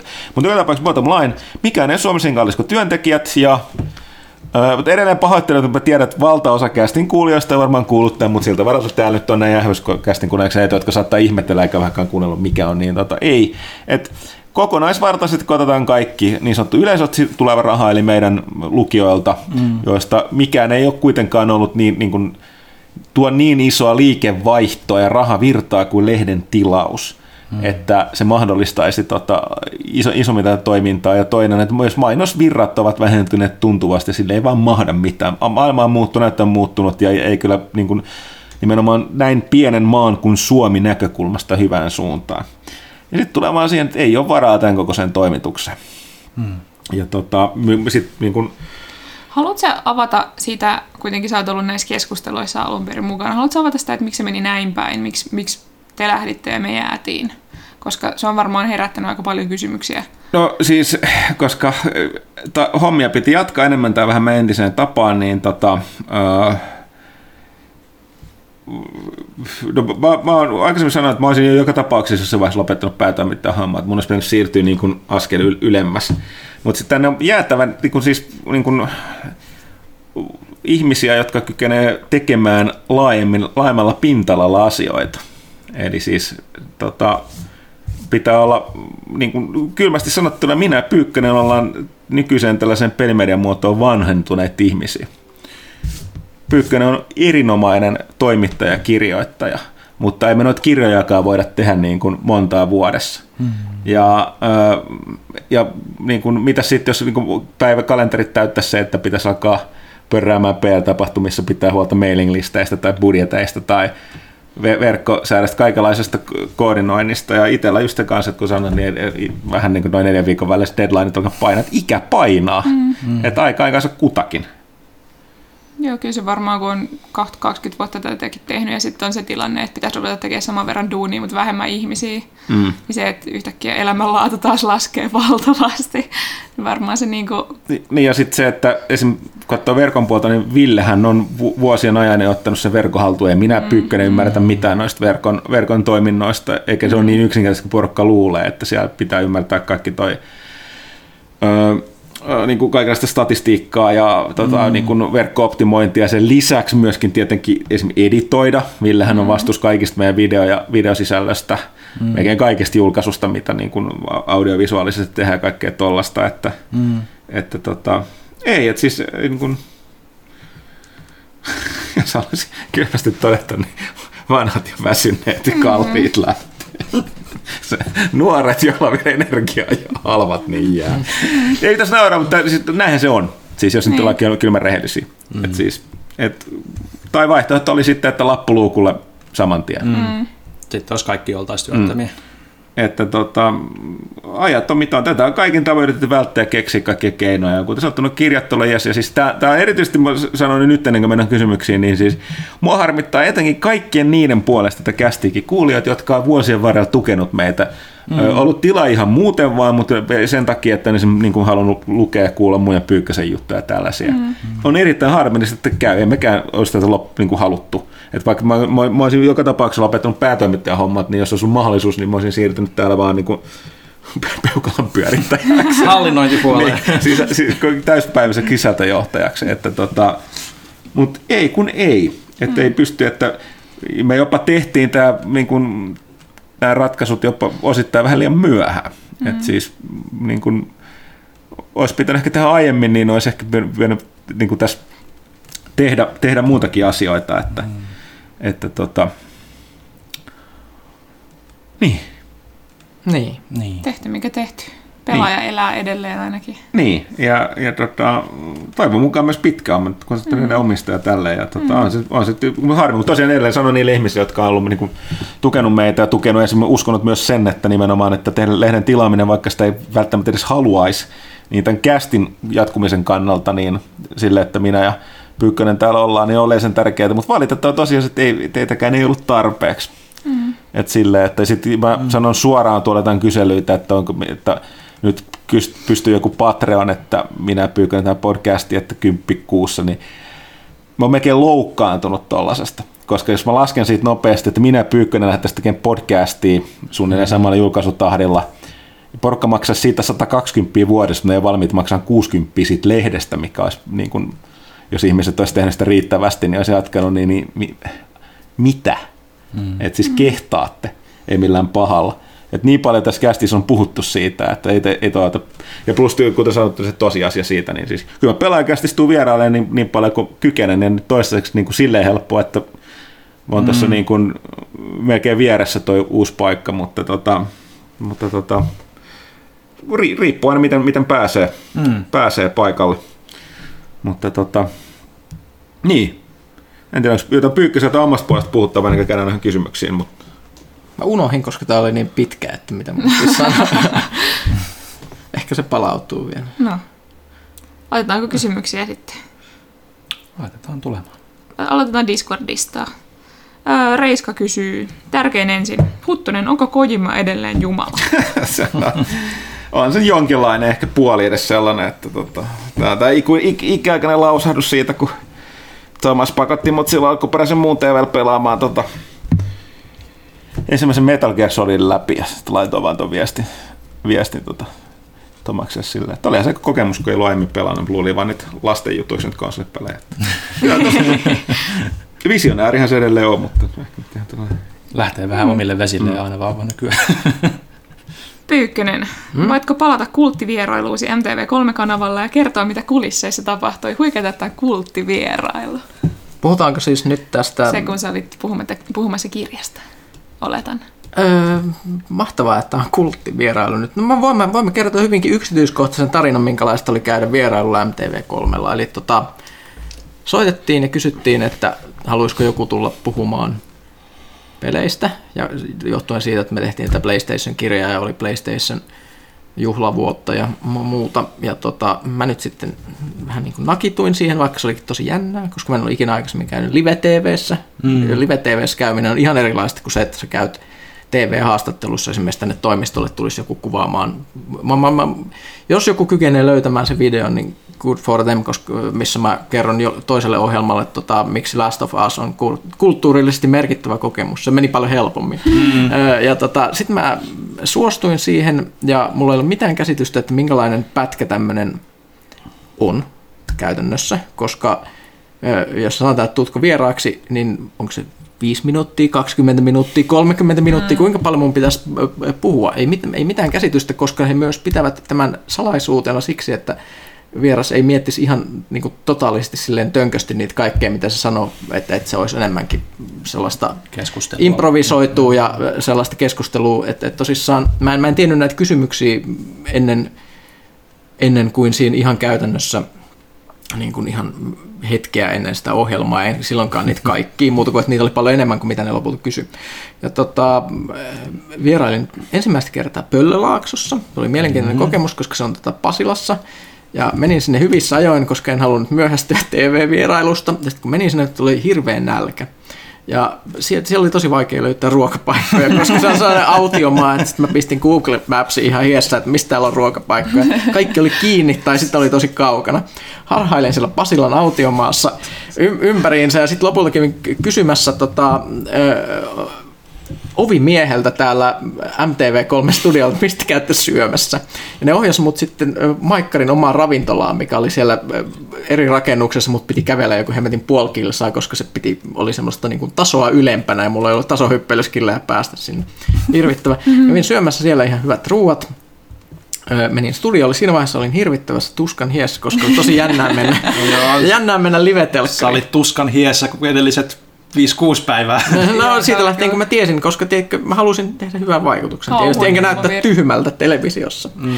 Koska tiedätte, mun ikisuosikkeja on ollut YouTubessa tämä Mörä jäätyy video, missä siis tos, tos, Mä tiesin, että näin voisi tapahtua kenelle tahansa, ei se mitään dissausmörää kohtaan, se on vaan niin legendaarinen se, että ihminen voi täysin hyytyä televisiossa, vaikka se olisi äärimmäisen kova asiantuntija. Mm, joten joten tämä oli mullakin mielessä koko ajan. Ja sitten mä menin sinne, ja sitten sit mä tulin sinne, kaikki muut vieraat oli silloin paikalla, koska ne oli tullut sillä aikaa, kun mä olin käynyt syömässä tämän ruuan. Siellä oli Iiro Seppänen taikuri ja Matti Vanhanen pääministeri. Ja siis Matti Vanhanenhan on siis pelaajan tota, toimituksessa meemi. Kyllä. Se on meidän henkilökohtainen meemi, koska meillä on ollut vahvoja mielipiteitä keskustan politiikasta ympäri vuoden. Meillä oli seinällä semmoinen pitkä semmoinen Vanhanen vain nauroi lehtileike muun muassa. ja tota, tapasin siis todellisen kulttuurivaikuttajan siinä, siinä samalla ja se oli to, todella hämmästyttävää. Ja sitten siinä hengailtiin. Sitten siellä oli myös ihmisiä, siinä oli hankittu tyyppi, jonka piti kertoa siitä, että miksi se lentää huvikseen ja sitten joku, joka vastustaa lentämistä, eli tällainen ikään kuin mm, vastakkainasettelu pariskunta. Ja tämä oli siis tämä porukka, mitä siellä oli. Menin sinne pelaaja tekemät Kickstarter-kirjat myös. Ne varmasti päätyvät sinne jonnekin todella hyvään roskiin. ja tota, sitten lopulta pääsin sinne. Ja sitten mulla oli ohjaisin kourassa ja mä selitin, mulle kysyttiin yhtäkkiä, että jostain miten sä kysyttiin asennosta siitä, että mi, mi, mi, miten, miten, ihmiset, miten ihmiset pelaa. Ja mulle, ainut mitä mulle tuli mieleen tuli tämä Huttusen ikuisesti selittämä juttu siitä, että miten etunoja on Liin se pro-asento. Joten mä selitin tämän, tämän, tämän asennon hyvin juurta jaksain näille, että, että miten todellinen pelaaja siis, niin kuin lean front. Siis tämä lopputuloshan oli huikea, koska sä laitoit sen ohjaimen siihen sun syliin. Joo, joo, mä oon kuullut tämän. Kameramies zoomaa ohjaimeen, mutta Pyykkönen nostaa ohjaimen pois siitä kuvasta, joten kameramies vaan zoomaa Pyykkösen jalkoväliin. Kameramies tiesi siis, mikä oli oleellista. Useita sekunteja. Eli hieman eroottistakin ehkä jopa.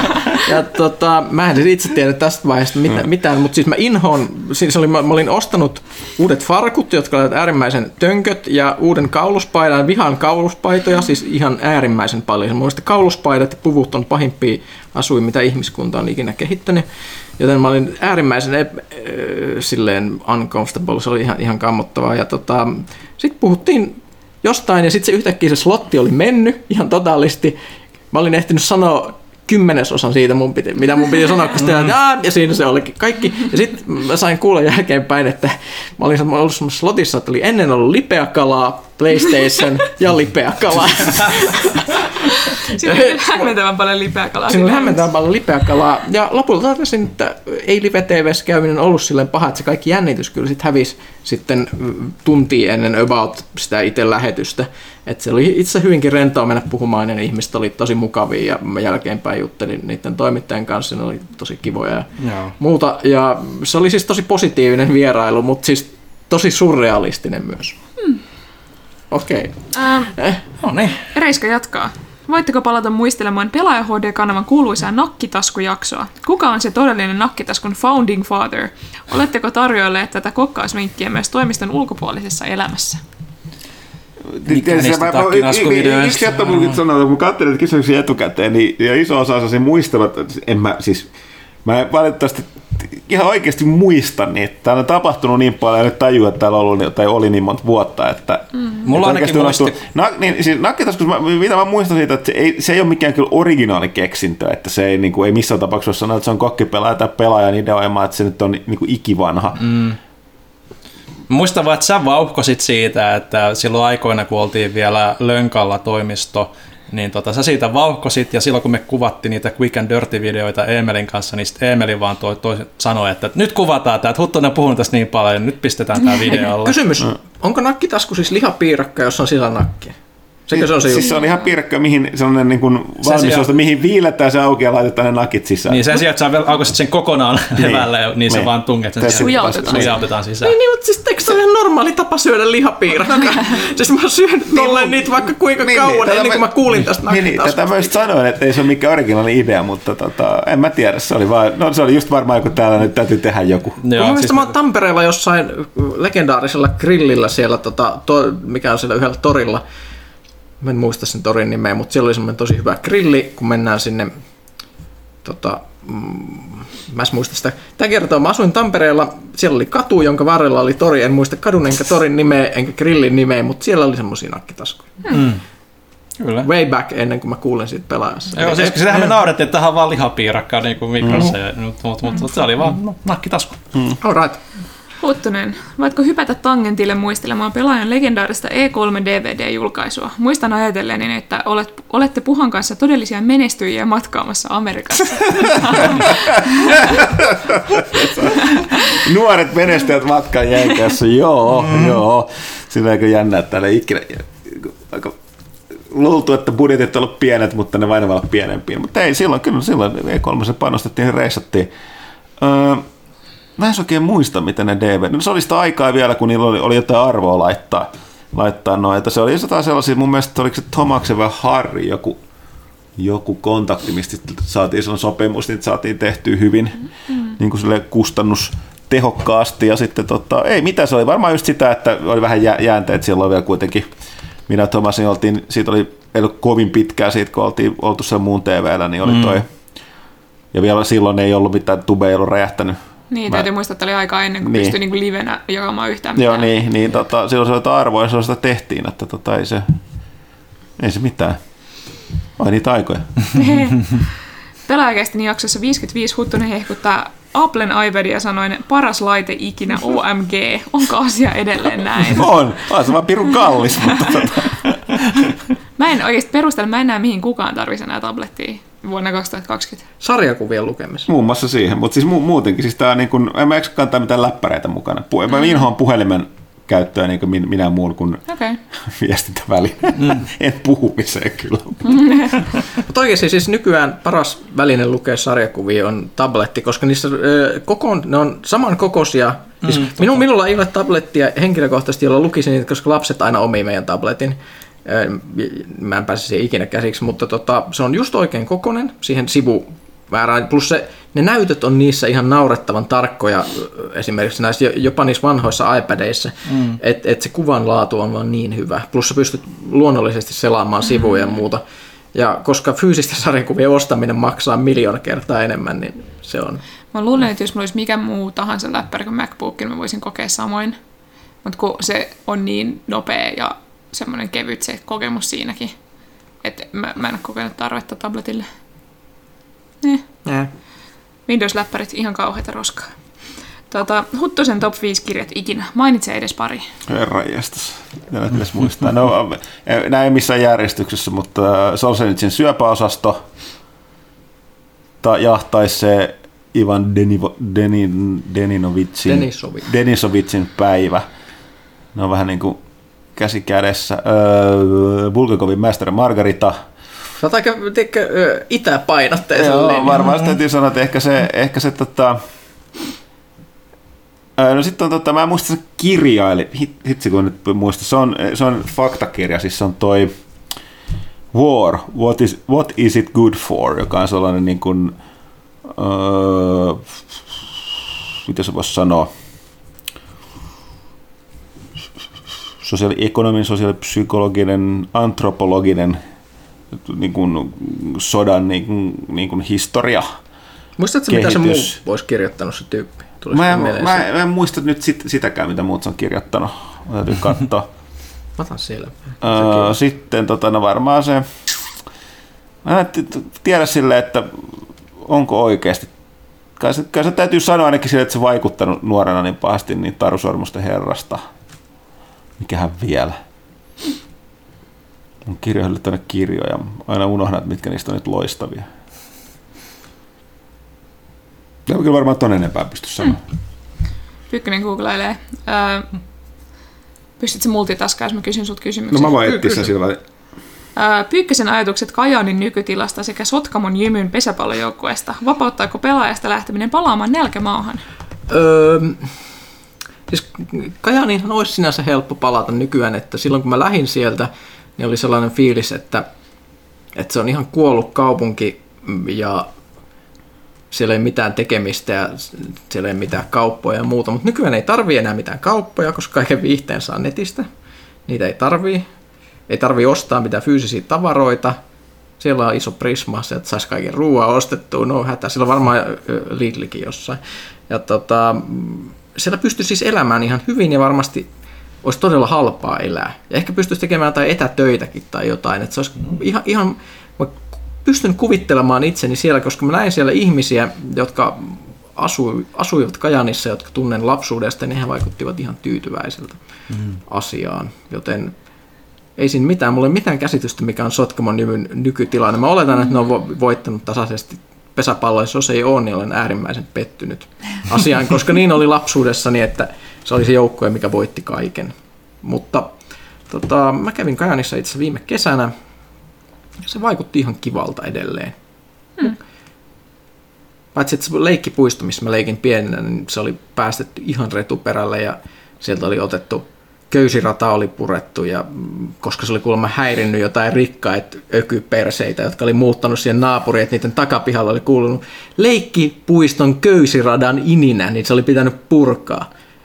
Haistakaa paska, oikeesti. Muutenkin. siis minkälaiset ihmiset tekee tuommoista tuhoa lasten lapsuuden sen takia, kun niiden takapihalla vähän kitisee oikeesti. Siis Siis nyt- Hirveet porukka. Nykyään lapset ei muutenkaan saa mitään hienoja leikkipuistovälineitä nykyään, koska ne on kaikki liian vaarallisia. Se on hämmentävää. Ky- ky- siis on, pitää, pitää tietää, mistä nyt etsii, mutta mut, tota, esimerkiksi tota, Järvenpäässä on aika siisti leikkipuisto, Okei. Okay. laivapuisto. Siellä on semmoinen mm. ison merirosvolaivan muotoinen kiipeilyteline, mikä on siis ihan valtava ja siinä on, siihen pääsee 20 eri paikasta kiipeämään, silloin tykkää. Nice. Se siistiä. Mutta mut, ni, niitä ei aina löydy. Turussa on myös ihan äärimmäisen hyvä leikkipuisto. Missä? En tiedä, se on tuossa puistossa, mä en tiedä mikä sen paikan Mutta nimi. siis onko se seikkailupuisto Kupittaalla? se, se, se, on ihan keskellä kaupunkia, Okei, okay, se on seikkailupuisto Kupittaalla. no whatever, mutta kuitenkin se, se, se oli ihan hirveästi kaikenlaisia Se on juttuja. seikkailupuisto, kyllä. Siis vähänkö siisti paikka? Joo, Suosittelen kenelle tahansa. kyllä. Mutta tämä kirjallisuus koko nimi oli War, What is it good for? Conflict and Progress of Civilization from Primates to Robots. Se on kyllä tuota, uh, historiatsija arkeologi Ian Morrisin tekemä. Tuosta täytyy toki sanoa sellainen, että mitä nykypäivänä on ihan pakko sanoa kaikista kirjoista. Älkää odottako lukemaan mitään totuutta. Tämä ei ole mikään sellainen monoliittinen, että näin nuo kaikki asiat on. Totuus on tietyistä näkökulmista kuvattu öö, ihmiskunnan historian niin kuin, niin kuin sodan, sodan kautta tulkita. Sitä, sitä vastaan voi esittää moni, moni vasta-argumentteja. öö, joita onkin ollut, ja mm. myöskin se itse on vasta-argumentti tietyn tyyppiselle teorialle, että näitä aina on, mutta tota, se, on, se oli omalla tavallaan silmiä avaava ja itse, itse tota, tuntui, tuntui järkevältä monet niistä asioista, näin itse mm. sotahistoriaa paljon lukeneena, niin mm. tämmöistä. Joo.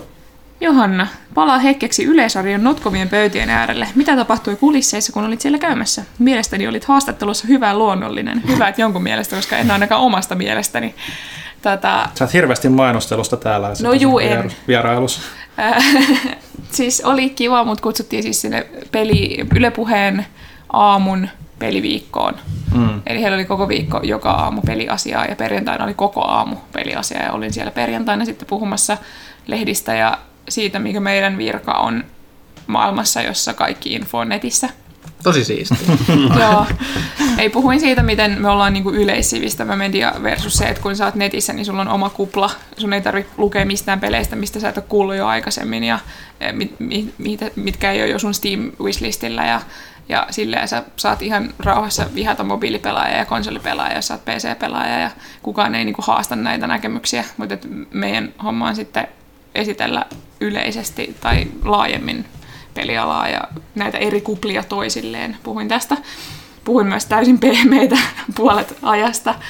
Mutta tota, se oli siisti kokemus, koska mä en ollut käynyt ennen. Mä oon siis ollut radios pari kertaa. Mä oon ollut Radio Helsingissä muutamankin otteeseen. Ja sitten muun muassa kristillisessä Radio Dayssä, silloin kun mä olin Adventtikirkon sisäoppilaitoksessa. mutta nämä on ollut tämmöisiä pienempiä tota, produktioita. Tämä oli ihan eri luokkaa. Mä en ollut käynyt kanssa Ylen kampuksella ennen. Se oli valtava ja kuulemma paljon pienempi kuin vaikka 10 vuotta sitten, mutta se oli silti valtava. Siellä oli tosi iso produktio niin kuin tästä peliaamusta, että ne oli tehnyt semmoisen valtavan pelipisteen sinne, missä oli semmoisia isoja telkkareita, mitkä oli niin kuin naamioitu retrotelkkareiksi, semmoisiksi kuvaputkitelkkareiksi. Siellä pyöri kaikki NRit ja Crashit ja Super Mariot ja siellä pääsi pelaamaan ihan vapaasti, oli tosi siistiä. Se vissiin striimattiinkin, toivottavasti ei kauheasti mun Crashissa kuolemista, koska siellä ei ollut analogiohjainta. Ja ristiohjaimella Crashin pelaaminen on ihan hirveetä, nyt kun on tottunut siis analogin ää, kuitenkin. Ja sitten kun meni sinne varsinaiseen studioon, niin se oli siis todella kuumottavaa, vaikka mun ei tarvinnut suorittaa mitään muuta kuin, että mä laitoin kuulokkeet päähän oikeaan aikaan ja vastasin kysymyksiin. Niin siellä menee koko ajan sekuntikello siellä seinällä, semmoinen iso punainen, missä näkee, millä sekuntilla mennään, koska se on tosi, tosi tärkeää radiossa, että asiat kestää niin kuin tarpeeksi monta tai tarpeeksi vähän sekunteja, mm, ettei tule yhtään semmoisia tyhjiä paikkoja tai että et se puhuu vaikka mainosten päälle.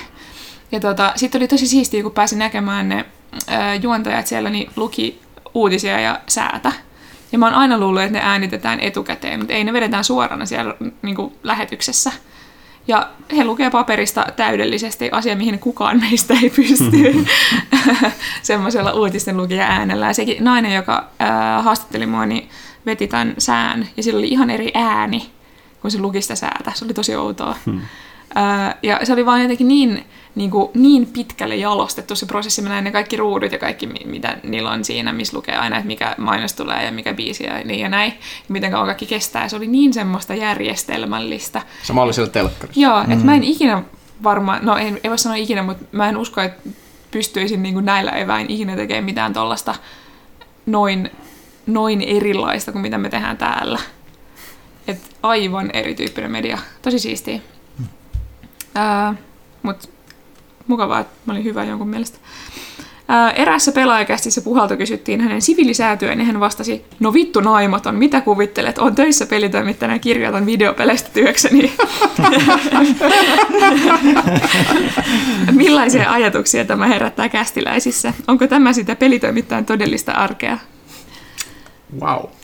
No, viimeksi kun tarkistin, niin meidän häihin oli viisi kuukautta ja joku 28 päivää, että ei mulle hätää. Öö, mä oon ollut aina äärimmäisen nörtti ihminen. Ja siis niin kuin, ihan siis, tiettikö silleen niin kuin DD nopa, nopat pyörii huoneen lattialla ja mm, tietokoneet ja siis mm, mä en ole ikinä oikeastaan hirveästi mitenkään peitellyt sitä, eikä se ollut mulle ikinä tässä suhteessa mikään ongelma, mutta sanon myös tämän, Siis ihan, ihan rehellisesti, että eihän se nyt ole siitä, siitä loppujen lopuksi kiinni se on kiinni. Ihan, ihan mu- muista jutuista muun muassa liittyy se, että kannattaa kuunnella heavy. se on seksikästä. Mutta tota, öö, en, en, en, mä tiedä. Siis ei, ei, ei se ole mun mielestä pelitoimittajuus ole ikinä hirveästi ollut mm. ongelma tässä suhteessa. Siis- Mulla on siis Kyllä. kolme lasta. Voin sanoa, että tässä iässä, kun olen perät vanhin, niin jos katsoo siitä oman kun oma sosiaalinen piiri on enemmän tai vähemmän samanikäistä, niin mä sanoa, että tuota, joillakin silloin se pelaaminen ei ollut vielä ihan, Yeah. ihan, ihan niin sellainen juttu, kun se on tänä päivänä. Mutta siis tämä on tosi epätasapainossa tämä systeemi, koska äh, mulla on paljon sinkkumieskavereita, jotka pelaa ja on pelialalla töissä. Ja niiden on mahdotonta löytää parisuhdetta, koska se on niin iso dealbreakeri niin monelle naiselle. Että heti kun ne kuulee, että et niinku harrastaa, niin ne ei ole näissä chanssiä. Näinpä juuri. Siis tätä, tätä, mä, tätä mä en oikeasti taju, koska mä en ole taas törmännyt tähän naistyyppiin Joo. siis mm. ollenkaan ikinä. Että et siis, et se olisi ollut ikinä mikään, se olisi, se olisi mikään este. Joo. Mm. Sitten taas sen lyhyen ajan, mitä mä oon itse ollut Tinderissä, niin noin 90 prossaa kaikista avauksista liittyy jotenkin peleihin. Että se on niinku miehille tosi helppo semmoinen, että tästä on hyvä aloittaa keskustelua ja tä- tähän samaistun. Ja silleen, että naisille se on ennen kaikkea plussaa, mutta miehille se on tosi vaikeaa. Mm. Toi on vähän just niinku varmaan sukupolvien niinku välinen juttu, että, että silloin kun mä olin nuorimpi, niin se oli, se oli vähän semmoinen niinku just vielä niinku semmoinen, että, että on tosi hankala niinku kuvitellakaan, mutta nyt nykyään niinku ei, ei sitä pidetä outona mitenkään, sitä pidetään jopa ehkä joku siistinä. Että, että, mm. Että, että en, en mä, se, se, se, ehkä se Tomaksellakin on sen verran enemmän ikää kuin meillä esimerkiksi, tai siis minulla ja meillä nuoremmilla on, niin tota, se, se on ehkä just ollut se on just ollut myös nuorempana siinä, niin kuin, että se on, ei ole ollut ihan niin siistiä. Mm. Tämä myös perustuu siihen, että täytyy muistaa, että minä ja Thomas ollaan sen verran vanhoja, vaikka mä olen Thomas vanhempi, niin mun TV-aikoina tuli hyvin selväksi että pelitoimituksen tota, höntit siellä omassa, omassa osiossaan. Mm. Mutta siis mä, mä haluaisin jotenkin oikeasti sanoa tähän jotain, koska mä tunnen, että mä olen ollut siunattu tässä suhteessa. Että et siis mulla on sen jälkeen, kun mä täytin, jos, jos ruvetaan laskea jostain tyyliin, sitten kun mä täytin 17 vuotta, niin mun mielestä mä oon siitä tähän pisteeseen, mikä on aika monta vuotta. Siis mä, oon, mä, en, mä en ole ihan niin kuin huttusikää. Mä oon ollut siitä ajasta vuoden sinkkuna. Mm. Ja siis mm. tota, silloin aikanaan, niin mä sanoisin, että ei nyt kannata ehkä aina, aina avata, tiedätkö, sillä pelijutulla. Jos niin haluat, haluat lähteä, niin nyt, mm. nyt, nyt, niin kuin, nyt, nyt tulee niin divine wisdom todellakin. Mm. Ei kannata ehkä avata sillä, vaan kannattaa olla laajoja mielenkiinnon kohteita, josta voi jutella muistakin asioista ihmisten kanssa, koska mun mielestä hyvin oleellista, että sä kykenet puhumaan ihmisten kanssa kaikenlaisista asioista, jotta koko elämä ei pyöri yhden asian Totta kai, mutta hyvin pian yleensä saattaa tulla keskustelut tai yleensäkin tällaisessa tutustumisessa kasua- kasuaalisti, että mitä teet työksesi. No, no sitten sit päästään siihen. Eh, joko mä oon sitten tullut, s- s- s- tavannut jollain ihmeellisellä tavalla semmoisia ihmisiä, joille tämä ei niinku ikinä ole ollut ongelma, mm. ja, tai jotka on ollut itse pelaajia, mutta mm. mun mielestä mä en ikinä myöskään niinku tehnyt sitä silleen tahallaan, öö, vaan mutta mä, mä oon myöskin ollut vähän sillä linjalla, että siis mm, sitä ei pidä häpeillä silleen, että siitä tulee ongelma, jos sä yrität peitellä sitä, vaan sä meet silleen, että et niinku, fuck yeah, mm. olen pelaaja, niin sehän on sitten ihan eri asia kuin se, että nyt olin tässä pelaamassa poikien kanssa DD. Vaan niin kuin, että olin pelaamassa poikien kanssa DD, ja se on parasta. Et, et siis se on se oma, omakin asenne on, koska, koska miettikää nyt nykyään, miten seksikästä kun DD on, pistäkää ne katsomaan jotain Matt Merceri YouTubessa ja kyllä, kyllä se sieltä avautuu. Sit, sit, sit. Et, et, et, en, en, en tiedä. Ehkä, ehkä näitä on hyvin vaikea miettiä loppujen lopuksi, koska nämä kokemukset vaan ei ole ollut kenellekään samanlaisia. Mm-hmm. Mikä toisaalta kertoo sen, että ehkä se ei ole sit toisaalta ollut se määrittävä juttu. Mm. Niin, ja riippuu myös aika paljon myös minkälaisista piireissä niin kuin liikkuu myös. Että, että Niin. sekin, sekin vaikuttaa niin paljon. Mm. Niin. No mutta edelleen Reiskan kysymyksiä. Edelleen jatkuu. Okay. Ää, Ehkä kysymys 50. ja minkä, 70. minkälaiset ovat toimituksen välit entiseen kansanedustajan Simon Eloon, joka on myös pelaajan aikoina, aikoinaan kirjoittanut? Eipä juuri mitään. Silloin kun se lähti kunnolla politiikkaan, niin eihän se nyt selkeä tietenkään voinut, voinut kirjoittaakaan mm. minnekään, mutta ei se selkeä. Mä en ole sen jälkeen nähnyt edes sitä. Ei. Mm, eikä en, en mä oikeastaan ikinä kun se oli mm. avustaja, niin eihän sitten täällä toimituksessa pyörinyt. No niin paljon. ei, se jossain tapahtumissa pyöri, pyöri silloin, mutta tota, jonkun verran sen kanssa aina tuli juteltua ja niin pois. Mutta jos sen jälkeen kyllä kun lopetti, niin ei ole kuulunut. Mm. Mitä vapaus teille merkitsee? Onko olemassa todellista valinnanvapautta? Oho, Me, mihin täällä mennään mennään niin kuin tämmöiseen niin biologiaan? Niin, filosofisia kysymyksiä. Puhutaan, aletaan, on- puhutaanko nyt esimerkiksi niin kuin, pitääkö lähteä materialistise- materialismin vai idealismin kannalta kysymykseen? Ja ole- olemmeko biologisia robotteja, joiden kaikki toimet on vaan kemiaa ja Mä haluan- meillä ei ole mitään... Mä haluan tämän leffasuosituksen, joka liittyy aiheeseen Mr. Nobody, semmoinen ranskalais-kanadalainen elokuva, missä on Jared Leto pääosassa, mutta se ei liity tähän. Se kertoo valinnanvapaudesta ja siitä, miten niin kuin jokainen valinta on tavallaan hassattuja mahdollisuuksia, koska sä et voi koskaan tietää, mitä muuta olisi voinut syntyä siitä, kun valitsit tämän yhden tien. Ja se on ai- aina aiheuttanut mulle hirveätä ahdistusta. Joten mä en halua ajatella va- valinnanvapautta. Eli vapaus on ahdistusta. Kyllä. Kyllä, se on aika hyvä summaru. Moving on. Missä ravintolassa kautta pubissa järjestetään Huttosen ja Pyykkösen läksiäiset? Koska oli viimeiset pelaajabileet? Olisiko aivan mahdotonta järjestää tällaiset yleisölle edes pelkällä aikataulun ja paikan ilmoittamisella? Suurellisuutta ei kaivata vain elävää kohtaamista. Uskon, että tällaiseen voisi olla halukkaita tulijoita. Mä veikkaan, että siinä vaiheessa, kun on elävä kohtaaminen ja meillä on viimeiset oluet siinä, niin ei sinne ketään yleisöä kyllä ole. Tois, joo, toisekseen niin tota, mä en ole silleen, silleen tota, juhlaihminen tuntemattomien kanssa. Mä olen, joten mä oon miettinyt, että nyt kun pelaaja täyttää 18, niin mä haluaisin, tämä ei ole lupaus, mutta mä haluaisin järjestää jotkut pelaajan niin kuin lukijakunnan bileet Kaikki myös. mitä kästissä sanotaan pitää paikkansa. Mm. Mutta katsotaan, mitä tulee. Mutta ne nyt eivät ole tähän hätään. Milloin meillä on ollut mitään? Mikä meillä oli viimeisin? Saattoi olla meidän 15V. Tämähän on toinen juttu, mitä puhuttiin tuossa alussa, puhuin, kun niin kun ala on muuttunut ja paikallistason niin kun päätösvalta on ei kadonnut pelkästään Suomesta, vaan Pohjoismaista, niin ei täällä ole kenelläkään intressejä. Ei ne olekaan ilmaisia annoin. Mm. Ja kaikilla, kaikilla on tiukkaa, niin mistä sanot alkaa järjestää. Että Mm. Tietysti just tällaisia, että kaikki paikalle samaan aikaan samaan paikkaan ilman sen ihmeempää, niin Niin. Nelinpelikin on järjestänyt varsin hyviä bileitä. Haluaisin järjestää jotain vastaavaa. Öö, Reiska sanoo, että kiitos vielä Janne ja Miika. Iloa jatkoon. Kiitos, kiitos. Kiitos. Meni puoli tuntia käsitellä ensimmäinen seitsemästä kymmenestä No, kysymyspaperista. No niin, luepa nopeasti. Otetaanko, me ristiin näitä vai mitä? Voit sä ottaa sieltä, jos haluat. Arttu Martinpoika kirjoittaa täällä, että You had me at the first pimpeli bomb. Olen suht tuore kuulija. Ensimmäinen kuulemani pelaajakästä oli 236. Hieno ja mielenkiintoinen jakso, vaikken ikinä vovittanut. Ja oliko tämä se, missä oli Minna mukana? Ehkä. Vissiinkin. Pyykkösen leijonanharjan alla kytevä ihmisviha ja Huttusen hunajainen mainossääni sekä Destiny-addiktion seuraaminen Lue, herrojen huumorintaju sekä laaja sivistys ja asiantuntevuus pelien ja viihdeteollisuuden saralla olivat iso osa heti ensimmäisten kuuleminen jaksojen vetovoimaa. Siksi tuntuukin erityisen ikävältä olla pois lähtönne aiheuttavaa ongelmaa, eli lehteä tilaamaton kuulija täällä. Olette usein kyllä puhuneet siitä, miten lehden tilaaminen on kästinkin toiminnalle elintärkeää. No, tässähän tämä varoitus nyt sitten konkretisoituu. Ehkä liian vähän ja liian myöhään, mutta digilehti meni nyt vihdoin tilaukseen. Kiitos siitä. Mm. Ö, jos vielä pari viimeisintä, viimeistä kyssäriä. Pyykkönen. Mm-hmm. Witcher-kirjat käännettyinä vai ostet, siis englanniksi? Ja mikä on, sit, ja mikä on sitä hyvää fantsua?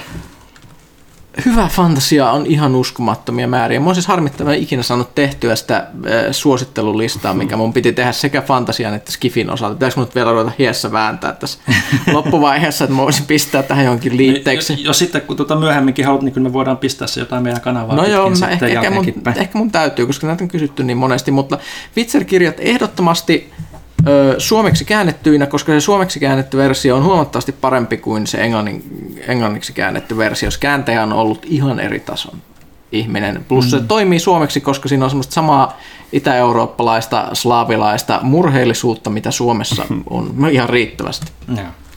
Ja Huttunen, mitä tapahtuu Destinin jälkeen? Maailma on varmaan loppu. Selvä juttu. En voi kuin toivottaa kaikkia hyvää ja loistelijasta jatkoa herroille Huttunen ja Pyykkönen sekä pitkää ikää pelaajalle. Se jää kyllä selkeästi hyvin käsiin. Kiitos. Kiitos. Kiitos, kiitos ja hauska kuulla. Tosiaan, kuten niin kuin sanoit, niin tämä on Tämä just, mä oon joskus kästien aikana yrittänyt välistä sanoakin, että tämä on sellainen tilanne sitten, että kun sit maito on kaatunut pöydälle, niin sit se, hmm. se on. Että on just sellainen, että sitten ei enää voi me, meidän osalta herätä enää, en- enää niin kuin tota, NS-pelastus toimii. Kyllä. Ottaako sitten jostain muualta joku seuraava? Ja Risk Discordista. Haikein mielin lähti monella pyörimään tämä pelaajakästi, jota juuri nyt siellä äänitätte. Tähän asti hiljaisena kuuntelijana haluan kiittää, kiittää Huttusta ja Pyykköstä huikeasta työstä lehden että kästin eteen. Minulle ensimmäisenä, mutta teille viimeisenä kysymyksenä haluan kysyä seuraavaa. Pyykkönen ja Huttunen, mitä jäätte kaipaamaan toisistanne, kun todennäköisesti työ, työt eivät jatku saman katon alla? No se, että puheenaiheet siitä, että me ei, me ei täysin katsota tai lueta samoja asioita tai kuunnella, mutta enimmäkseen ja sitten sen takia se tulee aina hyvää, tota, se on hyvää keskusteluaikaa, että tulee sellaisia vinkkauksia aina, aina toiseen suuntaan. Tai sitten tietystä sarjoista puhuminen tai tämmöinen. Niin. Ky- kyllä, meillä on tietyissä asioissa eri katsantokanta, mutta se voi olla ihan hyväkin. Mm-hmm. Ja tota, lautapelejä, Joo, niitä. Me täälläkin joka tapauksessa muutenkin onnistuttiin pelaamaan liian vähän täällä. kyllä. Risk- Ehkä niitä saa vielä pelattua. Mm. Risk lähettää vielä kovasti tsemppiä molemmille, mitä tulevaisuus ikinä tuokaan mukanaan. Toivottavasti pääsette vielä joskus vierailemaan kästiin. Yes. Ja me ei kutsuta enää ikinä. Mä ois tullutkaan. Ö, Onni8282 Instagramin puolella. Kaikkia hyvää Pyykköselle ja Huttuselle tuleviin kuvioihin. Hirveästi hän kiinnostaa, mitä vanhat Starbat alkaa seuraavaksi puuhaamaan. Eli Huttunahan siitä jo kertoikin omalta osaltaan. Kahden ison nimen lähteminen harmittaa, mutta toivottavasti tulette kästissä edes joskus vierailemaan. Lehteähän aion tilata ja tukea viimeiseen asti. Mukavaa alkavaa kevättä koko toimitukselle. Lempi-ihminen siis. Kiitos. Kiitos, kiitos. Kiitos, kiitos. Ää, Ruttomaski. Tuntuuko teistäkin, että Py- Pyykkösen ja Huttosen lähdön tultua jul... Anteeksi. Aloitan uudelleen jälleen. Johanna Puusten ei osaa lukea kysymyksiä. Ruttomaski, tuntuuko teistäkin, että Pyykkösen ja Huttosen lähdön tultua julki aurinkoille paistanut entisellä loisteella? Lapset eivät ole leikkineet samalla tarmolla, eivätkä linnut viserrä enää yhtä iloisesti. Tässä muutama kysymys Huttosella ja Pyykkösellä. Myönsitte sitä tai ette, nautitte vähintään kulttisuosiota. Mistä luulette sen johtuvan? Tehnyt tarpeeksi pitkään. niin se, Ehkä se on se, kun on tehty Ei. tarpeeksi pitkään aika filtteröimätöntä Niin. tavaraa. Ehkä si- si- siinä mielessä. Mun mielestä siis, mikä pelaajassa on ollut, me on tehty meidän omaa juttua silleen aika häpeilemättä. Mm. Että on ollut oma linja. On aina ollut semmoinen fiilis, että voi sanoa, sanoa mitä tapahtuu ja arvosteluissakin. Ja sillä, sillä se, mulla on aina ollut semmoinen fiilis, että pelaajassa voi aina sanoa asiat niin kuin ne todellakin tuntuu itsestä, eikä tarvitse sensuroida millään mm. tavalla, mikä on ollut tosi, tosi kivaa. Mm. Et, et, tämä on niin kuin sitä aitoa asiaa, ehkä se. Kymmenen vuoden kuluttua joku luettelee suomalaisia pelitoimittajalegendoja ja teidät mainitaan. Mitä, tämä, a, mitä ajatuksia tämä teissä herättää? Mä oon kuollut, mutta tuota... öö, tiedätkö, öö, olisi se hienoa, tiedätkö, vaan, tai, tai lähinnä se, että siis en mä ikinä halunnut oikeastaan pelitoimittajaksi, niin kuin musta tuli pelitoimittaja. Se ei ollut niin kuin mitenkään se, silleen suunnitelmissa. Musta on ollut hirvittävän kiva kertoa ihmisille peleistä. Niin olisi kiva, jos siitä olisi jotain jäänyt mieleen. Mm. Itse asiassa se on ollut ihan äärimmäisen kiva muistaa, että pelit on tärkeitä niistä pitää kertoa. Ja pitää kertoa ehkä semmoisista peleistä kanssa, mistä ihmiset ei olisi muuten välttämättä kuullut tai miten mm. ne ei olisi just tarttunut siihen, kun itse ei kiinnosta. Niin se, että jos jollekin on sieltä esimerkiksi tarttunut sit jotain käteen, mitä ne ei ole ei olisi muuten pelannut ja sitten niiden olisi maailma olisi vähän mielenkiintoisempi sen takia. Niin se on, se on niinku se, mikä on pitänyt tässä työssä kyllä semmoisen innon päällä. Ruttomaski lähetti myös ihan sikahienon videon, mikä näkyy pelaajan Discordista. Okei. Ää, ja toivottaa onnea uusiin haasteisiin. kiitos, kiitos. Kiitos. Tomi Turunen. Perustaako Huttunen ja Pyykkönen yhdessä uuden lehden? Kaksi, kysymysmerkkiä. Vai ovatko jo ovet avoinna johonkin muualle? No tähänkin jo tosiaan. Lehden Uusi, perustaminen... uusi lehti 2020. Ö, siis mä, olisi uskomattoman hienoa asua maailmassa 2020, jossa me voitaisiin perustaa uusi lehti ja toivoa, että se menestys hyvin. Se olisi mm-hmm. ihan supersiisti. Mä tekisin mielelläni tekee lehtiin maailman tappiin asti. Lehdet on mahtavia, ne haiseekin hyvältä. Tiedätkö, kun lehti tulee painosta, millä se haisee? Se mm. haisee ihan superhyvälle. Ja, ja siis, mut, mut realiteetti. Kyllä. Ennen kaikkea onnea ja menestystä molemmille sydämen kerran. PS Pyykkösen ja Huttusen oma podcasti menisi heti tilaukseen. No, tästähän jo puhuttiin. Tästä jo puhuttiin. jep, jep. Mutta kiitos, kiitos.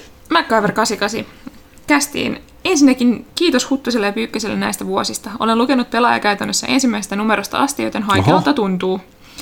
Molemmat ovat edustaneet vanhempaa pelaajien koulukuntaa, johon koen jo itsekin kuuluvani. Pyykkösen pelimaku on ollut hyvin lähellä omaani ja hänen mielipiteet peleistä ovat aina kiinnostaneet. Toivottavasti pelaajassa nähdään jatkossakin arvostelua roolipeleistä, jotka vaativat ikuisuuden aikaa läpäisyyn ja syvää perehtymistä pieninkin yksityiskohtiin.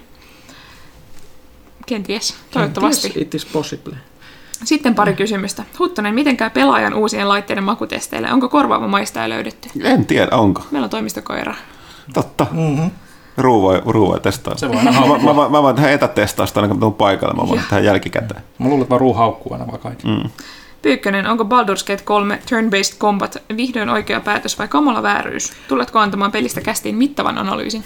Se on juuri oikea päätös. Siis mä oon sanonut tämän joskus ennenkin, mutta silloin kun tuli Baldur's Gateit ja muut aikanaan öö, siinä 2000-luvun vaihteessa, 90-luvun lopussa ja oli, oli tää, niin ne oli hyviä siihen aikaan, koska tarvittiin joku keino, jolla saatiin ihmisille tuotua Dungeons and Dragonsia. Ja silloin ehkä ajateltiin, että turn-based ei olisi ollut tarpeeksi seksikästä, vaikka joku Falloutkin pyöri siellä aikanaan. En tiedä, miksi näin ajateltiin, mutta se oli ihan jees. Mutta DD on vuoropohjasta. Mm-hmm. Aito DD on aina vuoropohjasta, ja sulla pitää olla tilaisuus miettiä sijoittelua ja muuta. DD pelataan, se, se, se, se perustuu taktisiin peleihin, mitä oli ennen. Ennen kuin oli roolipelejä olemassa, oli taktisia sotapelejä ja muuta, mistä DD vähän, vähän niin kuin tuli. Ja vaikka roolipelit on menneet narratiivisempaan suuntaan, niin DD on aina mun mielestä säilyttänyt tietyllä tavalla sen, että sun pitää tietää, mihin kohtaan se sun tulipallo oikeasti nasahtaa 30 sentin tarkkuudella. ja jos, jos et ole ikinä pelannut DDtä miniatyyrien kanssa, niin se on, se on erilaista. Ja siihen hirvittävästi liittyy se, että mietitään, että missä sun tyyppi seisoo milläkin hetkellä. Se, se on erilaista roolipelaamista kuin se, että sä pelaat jotain narratiivijuttuja ja muuta. Joten minun mielestäni DD on vuoropohjasta ja sen pitää olla. Jos nyt puhutaan Baldur's Gateista, pieni, pieni, pieni tangentti. Oletteko te nähnyt Baldur's Gatein tämän, mm, tota, sen introvideon? Mm. Siis kolmosen. Joo, joo, ko- kolmosen, joo. Mm-hmm. Okei, Mä siis se, se, se, se, silmällä, joo. joo, ja se on siis, mä en tiedä, ei ehkä avautunut millään tavalla siis Villelle, mutta siis sehän oli joku viisi minuuttia pitkä traileri. Se oli joo. Mm. Viisi minuuttia pitkä traileri, mikä al- alkaa sillä, että ollaan jossain mystisessä mestassa, minne tulee Mindflayeri. Okei, sun pitää tietää, mikä on Mindflayeri. Le- levitoi sinne, aukaisee kammion, missä on Mindflayer tadpoleja. Tadpolit on niitä, mistä kasvaa Mindflayereita. Sitten sit siellä tungetaan tämmöisen vihreän naisen silmään tämmöinen tadpole-mato. Mietin, mitä, mikä helvetti tämä on. No tämähän siis mindflayerit lisääntyvät tällä, eli tapahtuu cerebromorfoosi, jolla mm. tämä mato ensin konvertoi niiden aivot ja sitten myöhemmin ruumiin, jolloin sieltä tulee uusi mindflayeri. Siellä näytettiin kuolleita mindflayereita, eli ollaan tilanteessa, jossa tämä rotu on selkeästi nyt vetelemässä viimeisiään. Hyvä niin. Fire on se hyvä niin, koska nehän ovat hirvittäviä orjuuttajia ja aivojen syöjiä ja mu- mu- muuta tosi epämiellyttävää porukkaa. No, okei. Okay, siellä on mustekala päänä. Yäk. niin, ja tämä kaikki establishoidaan ensimmäisen minuutin aikana tässä trailerissa, ja äh, sitten tämä rupeaa kertomaan ihmisille, että okei, tämä on ehkä suunnattu DD-faneille, jotka äh, ovat pelanneet DDtä ehkä aika paljonkin, joten tulee sellainen fiilis, että okei, että Larian haluaa nyt miellyttää yleisöä. Sitten näytetään, että missä tämä Mindflayer on, kun se avaa ohjaamon, ja sitten näytetään, että ollaan lentävässä tämmöisen etanan muotoisessa aluksessa, jolla on mustikkalan lonkerot, joka lentää siellä Fyronin yllä. Mm-hmm. E- eli että tämä on Nautiloidi Spelljammer Kyllä, alus. Spelljammer. Uh. Siis, mä vedin aikoinaan Spelljammer-kampanjaa ja se oli semi-hapokasta, mutta siis, siis aivan huikeata, koska tämän lisäksi tähän tuli myös nämä, nämä tota, ne avaruus tota, virtahevot. Joo, joo, joo. Eli, eli siis Spelljammer on DD-settingi, ja, eli kun puhutaan, että DD-maailmat on kaikki olemassa erikseen tämmöisessä DD-multiversumissa, joka yhdistyy kahdella eri tavalla. Eli on, on nämä niin kuin Outer Planesit ja muut, ö, ö, missä on metafyysiset niin kuin taivaat ja helvetit ja muut, ja niiden kautta voi matkustaa. Ja Sigil on niin kuin kaiken keskellä on se kaupunki, mistä voit kulkea. Mutta nämä kaikki ö, NS Prime maailmat, jotka on meidän olevaisuuden tasolla, ovat olemassa semmoisessa kuplissa. Kuvitelkaa se kuplia, ikään kuin aurinkokunti, jossa on kuplia. Mm. Ja ne ovat tämmöisessä eetterissä, jota tätä ma- ma- avaruus on täynnä. Ja kun sulla on tämmöinen Spelljammer-alus, joka on tämmöisiä laivoja, steampunk-purjelaivoja, joilla voidaan purjehtia eetterissä niistä maailmoista toiseen. Eli, ja tämä on ihan ikivanha joku kasarimaailma, Niin on. mikä oli olemassa. Ja nyt, nyt Larian viittaa siis tähän, nyt ollaan niin Spelljammereissa. Meillä on, ja sitten seuraavaksi, mitä näytetään, kun ne alkaa ö, syömään ö, sinne alukseen niitä kaupunkilaisia, jotta ne vois palauttaa mindflayerit, niin sitten yhtäkkiä aukeaa port, portaali astraalitasolle, josta sitten pongahtaa kolme tota, Gitsjanki Dragon Rideria mm-hmm. punaisilla lohikäärmeillä. Okei, ihmiset kysyvät, mitä helvetti, miksi täällä tulee yhtäkkiä lohikäärmeitä? Gitjankit ovat tota, tämmöinen rotu, jo- joita johtaa tämmöinen legendaarinen Lich kuningatar, tämmöinen epäkuollut äh, Gitjanki nainen, joka, joka teki aikoinaan diilin Tiamatin viisivärisen lohikäärmeen kanssa, joten ö, punaiset lohikäärmeet tekee näiden Kitjankin illitit metsästäjien kanssa yhteistyötä, ö, kun ne metsästää mindflayereita ympäri multiversumia. Sen takia mm. täällä tulee näitä lohikäärmeitä ja, ja nämä rupeaa mättämään. Ja sitten siinä seuraa teleporttailua ja muuta. Mutta siis tää on niin DDtä! Ja ne sanoo tällä trailerilla tämän kaiken vaan näyttämällä, ei mitään repliikkejä ja muuta. Ja sen sanotaan, että tämä on peli ihmisille, jotka tykkää DDstä ihan Simona. Mm. Ja on tykännyt aina. Ja on tykännyt vuosia. Ja siis mikään ei olisi about voinut lämmittää mua niin paljon kuin tämä lämmitti mua. Eli siis tää oli ihan parasta. Tässä oli hienoa tässä on selostuksessa. Mulla tuli, mulla tuli ihan niinku flasherit siitä, kun toi Steven Goldberg on suuri niinku Tolkien fani. Sehän mm. niinku, on, niinku, tietää ihan kaiken. Mulla tuli ihan samanlainen fiilis, kun kuuntelin sen Steven Goldbergin kertomassa niinku suomeksi. Tota, Colberttihan on myös hirveä DD-pelaaja. Joo. Sieltähän sitä mittavaa analyysiä saatiin. Että sitten- Ö, Siis huikeeta, mutta ne teki oikea ratkaisu. Mennäänkö me sitten tänne mm-hmm. taas? Kyllä. Ukkosen Jumala. Onnea vapaudelle. Vapaus, veljeys, tasa-arvo ja spudnuudelit. Miltä nyt tuntuu? Kuinka epätodellinen olo on? Vai joko se- Zeitgeist vyöryi yli?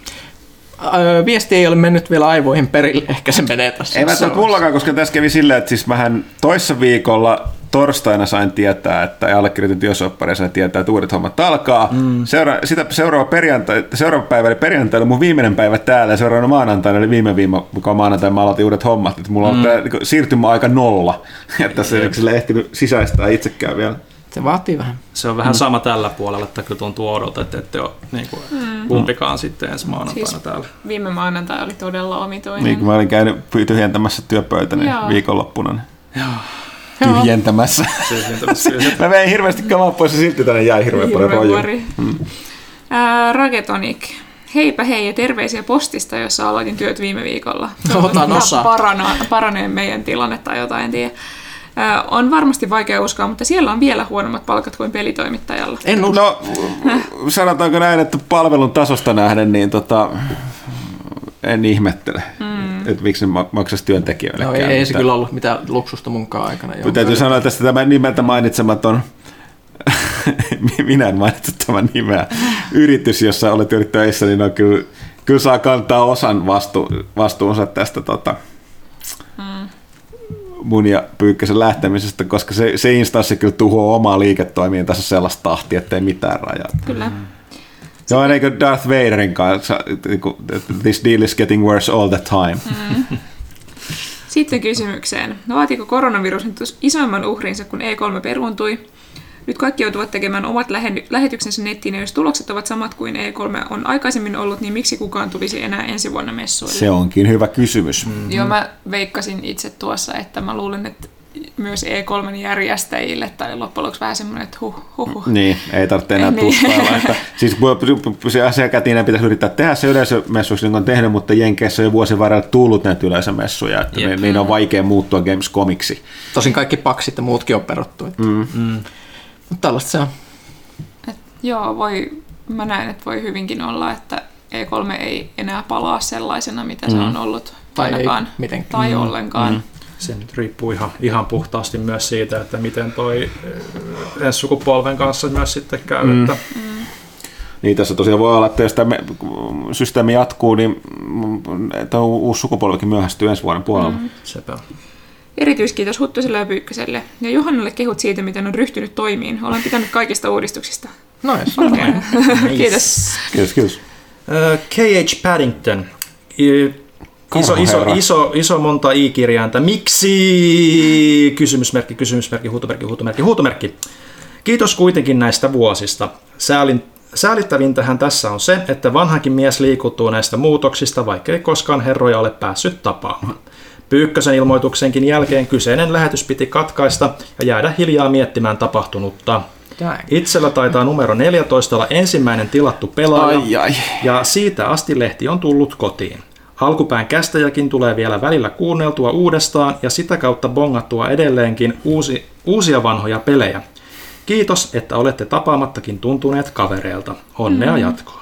Toi on tosi kiva. Mulle tulee oikeasti tosi hyvä mieli. Kiva, kiva kuulla ja tosiaan olemme yhtä harmi, harmistuneita sinun kanssasi, että olet niin, kuin, mm. niin olet, olet ollut tukijalkojamme muiden, mm. muiden kaltaisten ihmisten kanssa, mutta Ja siis on, on se hirveän mukava ajatus, että, että kun mä mietin aina, että mikä on oikeaa työtä. Että esimerkiksi se, että, että, kun, mä, että, että kun vaimo meni sairaanhoitajaksi ja- ja se on, se on pärjännyt siellä hyvin ja sitten kaikki mummot sanoo sille, että kuinka mukava se on ja rauhallinen ja miten, miten se on kiva. Sitten mä mietin, että se on just niin oikeaa työtä. Että voi parantaa jonkun ihmisen elämää, niin on tosi mukava ajatus, että myös pelaaja ja pelaajakästiä tekemällä on voinut jollakin tavalla parantaa ihmisen elämää, koska se, on, se on sitä aitoa asiaa. Nice. Tulee vähän, vähän haikeat tunnelmat, mutta Hienoa. Naaplet. Mm. Hiljaisena tukijana, joka ei kovin usein kysymyksiä ole lähetellyt, haluaisin kiittää kumartaa Huttusta ja Pyykkästä kaikista näistä vuosista. kiitos. Lehden Kiitos, tilaajana olen ollut jo niin pitkään, että muista vuosien määrää. Se tinkimätön asenne, jolla olette lehteä tehneet, on ollut mahtavaa ja olen nauttinut sitä lukijana suuresti. Toivottavasti pelaajalehti jatkaa vielä pitkään, kuten myös kästikin. Hienosti on Johanna myös ottanut homman haltuun, joka lämmittää vanhojen papyryskääreen fania. Jatkakaa samaan malliin lehden ja kästin parissa ja kaikkea hyvää Pyykköselle ja Huttuselle. Pitääpä palkkapäivänä myös tukea pelaajakästiä tukipaketin muodossa. Kiitos, Kiitos. kiitos, kiitos ja kiitos. Ja jos joku muu haluaa palkkapäivänä hypätä tähän kelkkaan, niin pi- pistä äly kautta pelaajakästä. Tällä menolla mä oikeasti, ennen kuin tämä kästi on lopussa, mä perustan oman Patreonin. Mullekin, voi lähettää sitä rahaa suoraan. En välttämättä lupaa mitään sisältöä, mutta hyvän mielen. Joonas Nyyssönen. Morjesta Cast Poppo. Tällä kertaa ei ole mitään kysymyksiä. Ainoastaan haluan toivottaa Huttuselle ja Pyykköselle hyvää jatkoa uusiin haasteisiin. You will be missed but never, never forgotten. Hyvää kevään jatkoa kaikille tasapuolisesti. Kiitos, kiitos ja kiitos. Kyllähän tämä lämmittää. Vanha ystävämme Antserks vielä Discordista. Kysyttävää ei ole, mutta hattu nousee Huttosen ja Pyykkösen pitkälle uralle pelaajan parissa. Onnea ja menestystä molemmille, molemmille tulevaisuuteen. Kiitos, kiitos. Kiitos jälleen. Kyllä. Hauskaa, että niin moni vanha kuulee. Mä huomasin tuolla muutenkin tuolla kysymyksissä, että paljon vanhoja nimimerkkejä, mitkä ei enää vuosia ollut kyse, kyse, kyse, tehnyt kysymyksiä. Ja se nyt tosiaan ymmärtää jossain vaiheessa varmaan kysymykset loppuu keskenkin, että ei tarvitse aina aktiivisesti olla, Kyllä. olla kuulijana. Juga 95. Kiitos kummallakin kuluneista vuosista. Onko pelaajakästin toimintatonnin mahdollisuus vielä saada Huttuselta Destiny-aiheinen kästi, ja mitkä ovat ö, Huttusen odotuksen Season of the Worldia kohtaan? Sori, mä sanon tähän väliin, siis mä en edes kehdannut mainita tuossa meidän aikaisemmassa Se oli ihan hyvä. Mä, Että siellä on myös toimintatonnitier. Tämä ei ole varmaan kenenkään toimituksessa kehittämä idea. mutta Itse asiassa mä tämä oli mun idea, ihan läpällä vaan heitin sen, mutta Jo- Jos maksat tonnin meille jostain syystä, jos olet rikas massipäällikkö, Mm. öö, pääsee tai hyvä markkinointipäällikkö jossain päin maailmaa. Niin, pääsee valitsemaan ö, yhden pelin, josta teemme erikoisjakson. Kaikki toimituksen jäsenet pelaavat tätä peliä, ja sitten me jutellaan siitä kokonaisen jakson verran. Ö, hyvän maun rajoissa, ei hentai-pelejä, kiitos. Toimintatonni. Muista mun Patreon voisi tehdä myös hentai-peleistä, koska, koska tonni. Ei ole varaa lähteä nyt nirsoilemaan liikaa. Sori, mikä se kysymys oli? Öö, niin, että onko toimintatonnin mahdollisuus Aa, Destiny-kästin kohtaan ja mitkä No, on se- odotukset Season of the No, se Worldia kohtaan? Destiny-ongelma, kuten sanottu tässä yleensäkin, niin kun puhuttu tästä, että, sitten, että tota, niin kuin, että miten, miksi, miksi tämä pelaajakästä on ollut se ainoa konkreettinen niin kuin oikea tapa ikinä niin kuin kuulla mua ja Pyykköstä samassa kästissä, koska tota, äh, olen huomannut, että vaikka Tomaksella kyllä into ja haluaa tehdä se, ja mm. mun porukka, niin ei vaan jotenkin tuntuu, että nykypäivänä, että ei täysin ikää sidottu, mutta tuntuu, että aikaa vaan vähemmän käytössä kaikilla. Mm. Ihan mahdoton saada sellaista niin tehtyä, että tota, mm. ehkä joskus yritämme, en tiedä. Mm. Sitten Season of the World, mitkä odotukset? Öö, no itse asiassa ihan jees, se on aika PvP-painotteinen tuntuisi olevan alustavasti. Taas ihan jännä, kivaa lore ja kaikkea muut siistiä, mutta kyllä aika tällaiset perusseasonit, aika perusgrindikkäältä PV-näkökulmasta tuntuu. Ja selkeästi painotus siellä Trials of Osiriksen puolella, mikä on kanssa ihan jees. Ihan, saa sellaisen vähän ehkä sellaisen pienen kevyemmän seasonin tähän väliin toivon mukaan ainakin. Ja. Ja vielä viimeinen kysymys Huttuselle. Oletko katsonut Netflixistä Girls and Panzer-animen? Itse asiassa mä oon, mä oon joskus aikoinaan, aikoinaan katsellut sitä, onko mä, mä, mä en muista tehtiinkö sitä paljon vai ei. Mä ainakin yhden melkein koko seasonin kattonut sitä aikoinaan. Hmm. Mä oon joskus muuten puhunut siitä kästistä. Mulla on mielikuva, että sä oot joskus. Ja Lehtosen Miikka, tai meidän yksi pitkäaikaisemmista avustajista, ja musta kanssa fani. Eli siis tää oli tällainen Tämä, tämä on siis toi Uustalon Petteri että tuo Riikka osaisi kertoa paremmin mm. animen entinen ja nykyinen päätoimittaja, niin että mikä se tarkka lajityyppi on, mutta se on joku tämmöinen niin kuin, aina se on joku tämmöinen niin kuin tyttökoulu, mm. ja Japanissa on hirveän tärkeää, että sieltä on kaikenlaisia näitä klubeja, mm. jotka sitten kilpailee ja tämä nyt on vaan sellainen koulu, missä kaikki, kaikki oppilaat kilpailevat. Kaikki niinku kuuluu omistaa kuin panssarivaunu ja sitten niinku kilpaillaan koulun sotia. Ei se niinku kukaan koskaan kuole, mutta siis se on, ne vaunut on nimenomaan historiallisia. Joo. Et, et, Mä oon nähnyt sen pätkän, missä näin suomalaisella vaunulla, mikä on hirveän alta vastaan. Joo, mutta et siis se, on, se, on, se on silleen tosi omituinen, mutta tota, se on parempi kuin se pelkä gimmikki. Monet, mistä aika monet nostaa sellaisia gimmikkejä, jotka on tietysti sen aihepiirin harrastajille niin tota, mm. hauskoja, mutta tota, ei, no, siis ehkä pitäisi tarkistaa, että oliko mä nähnyt ne kaikki, kun se on Netflix, nyt en muistan. Pahoittelut vielä, mutta Destinyllä mennään loppuun asti. Se oli Jukan kommentti siinä sitten. Niin, mennään. No niin. Uh, mä siirryn pelaajakästin Instan puolelle. Uh, King of Loonies Ensiksi iso kiitos Huttuselle sen paremman suomalaisen pelilehden pitkäaikaisesta kipparoinnista ja onnea tuleviin haasteisiin, paitsi jos syrjäydy Destinyin. Toiseksi virtuaalinen... Siitä ei makseta valitettavasti pelaamisesta, mutta mä mitään mut tekiskään. Toiseksi virtuaalinen hatunnosto Pyykköselle. Kiitos loistavista kirjoituksista ja podcast-tangenteista. Niitä jään kaipaamaan. Kiitos. Kiva, sitten, kun on joku lukenut. Sitten itse kysymyksiin, molemmat. Eh. Mikä on mieleenpainuvin juttu, mikä pelaajan vuosilta on jäänyt mieleen? Mä, siis mä oon rikkinäinen levy. Mä ennen kuin pyykkönen vasta. Mä oikeasti siis, mä katsoin nyt kysymyksiä läpi ja yritin haidosti muistaa, muistaa että saisi sieltä aikaa tässä vasta. Mä en tiedä, onko mä tylsä vai olen, öö, kyyninen, olen, tai huonomuistinen olen. Mä oon kaikkea näitä kolmea, niin siis tää on jotenkin sellainen, että en mä niin kuin,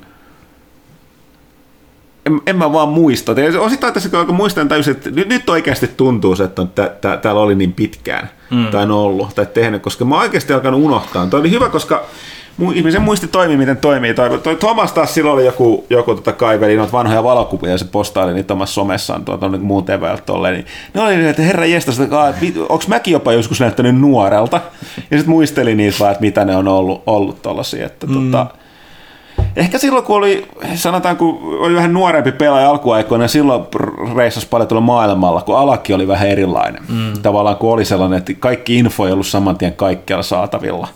Niin tota, oli kaikenlaisia jänniä settejä, ne reissut oli paljon mielenkiintoisempia, jotka E3 oli se, niin kuin vuoden oikein megatapaus joka nykyään vähän vaan nousi sinne Gamescomiin, eikä se käynyt tuossa sellainen niin kuin mm. maata järisyttävä eventti. Niin tuolla, mutta en mä oikein sille yksittäisiä, että niin kuin muisti palailee pätkittää jotain yksittäisiä juttuja jostain tapahtumista tai mm. toimituksen säädöistä tällaisia, mutta en kyllä en, en pysty vaan. Ne on kaikki sellaista niin kuin epämääräistä Massaa. muistimassaa. mm.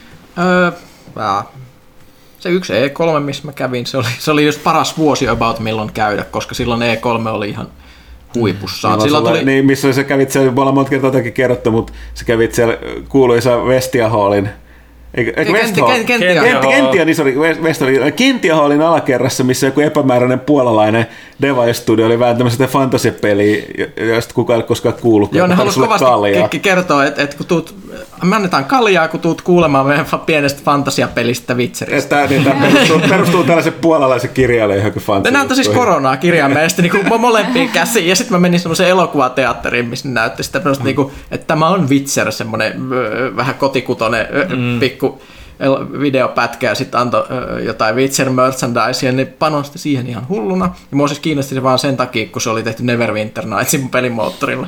Joo. Ja siis se oli tosi, ja siinä oli muuten siis Bioshock oli siinä vuonna muistaakseni.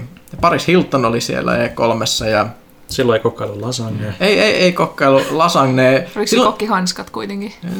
Mä en ihan muista sen asustusta mutta tämähän tarkkaan. oli se legendaarinen vuosi, kun se sanoi väärin se pelin nimen, eikö se Joo, ole? joo, joo, siis se oli se mobiilihomma. Ja tota, se, siellä oli hirveästi hyviä pelejä, ja se oli muutenkin siis ihan, ihan täydellinen vuosi olla siellä, koska se oli ennen kuin E3 lopahti. Hmm. Mä söin ihan hulluna amerikkalaista safkaa, koska siis mä oon muuten käynyt Jenkeissä vaan niin kuin siviilireissulla, niin tää oli jotenkin niin vielä, kun se oli työreissu, aina siis nämä Thomas ja Lassi, jotka oli siellä mun kanssa.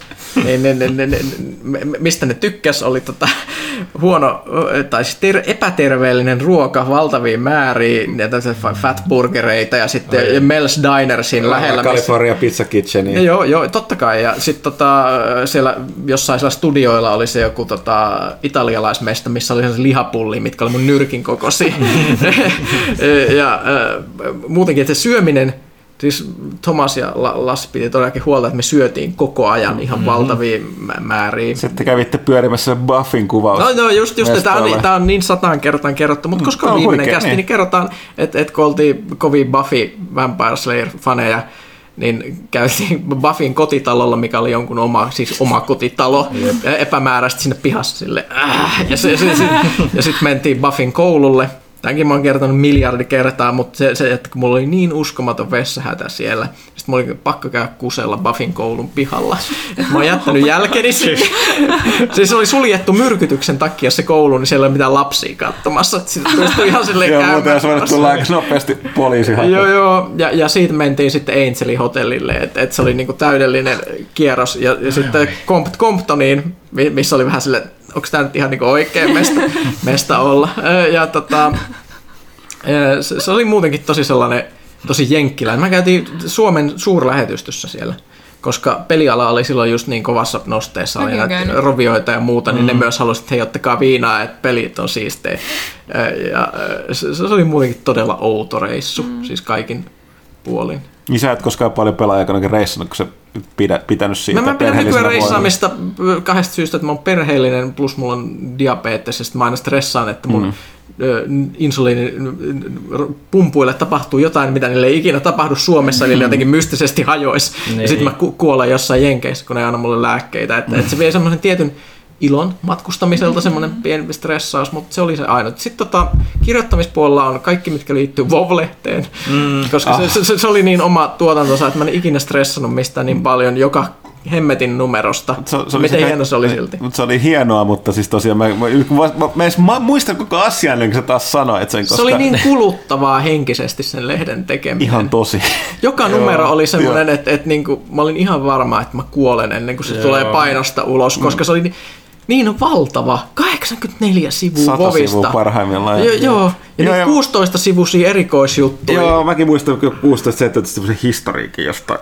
Joo. Mä muistan aina, aina, kun lehti oli paino, painopäivä, niin Pyykkönen oli siellä sen tuossa tuossa varmaan samassa blanketissa, mikä tuossa on edellä, niin kuin koomassa. Se on siinä omalla työtuolillaan silleen, että kyllä mä tästä palaudun kohta. niin kuin, että Joo, ja se, että meillä oli se oma sarjakuva siinä, mikä on edelleenkin, siitä tuli niin hyvä siitä sarjakuvasta loppujen lopuksi, kun me kehitettiin Nobulaattori, sarjakuvan tekijöinä. Se oli ihan hienoa. Siis mm. tämä ja tota, myös paras haastattelu on edelleen se yksi japanilainen pelintekijä, joka jolle lähetettiin haastattelukysymyksiä mm. ja sitten se intoutui kertomaan kaiken elämästään uskomattomalla tarkkuudella ja siis se jotenkin se näki, että se vaan se kaveri innostui niistä kysymyksistä niin paljon, mm. että ne, oli, ne vastaukset oli ihan platinaa kaikkia. Se oli just tästä hemmetin äh, platinumin tästä kaikista nicheimmästä pelistä, eli tästä Infinite, Infinite Spaceista. Spacesta. Jep. Niin siinä jotenkin yhdistytään mun niche-pelaamisen rakkaus hyvien haastatteluihin, joten mitään niin hienoa ei ole koskaan sen jälkeen tapahtunut. Mm.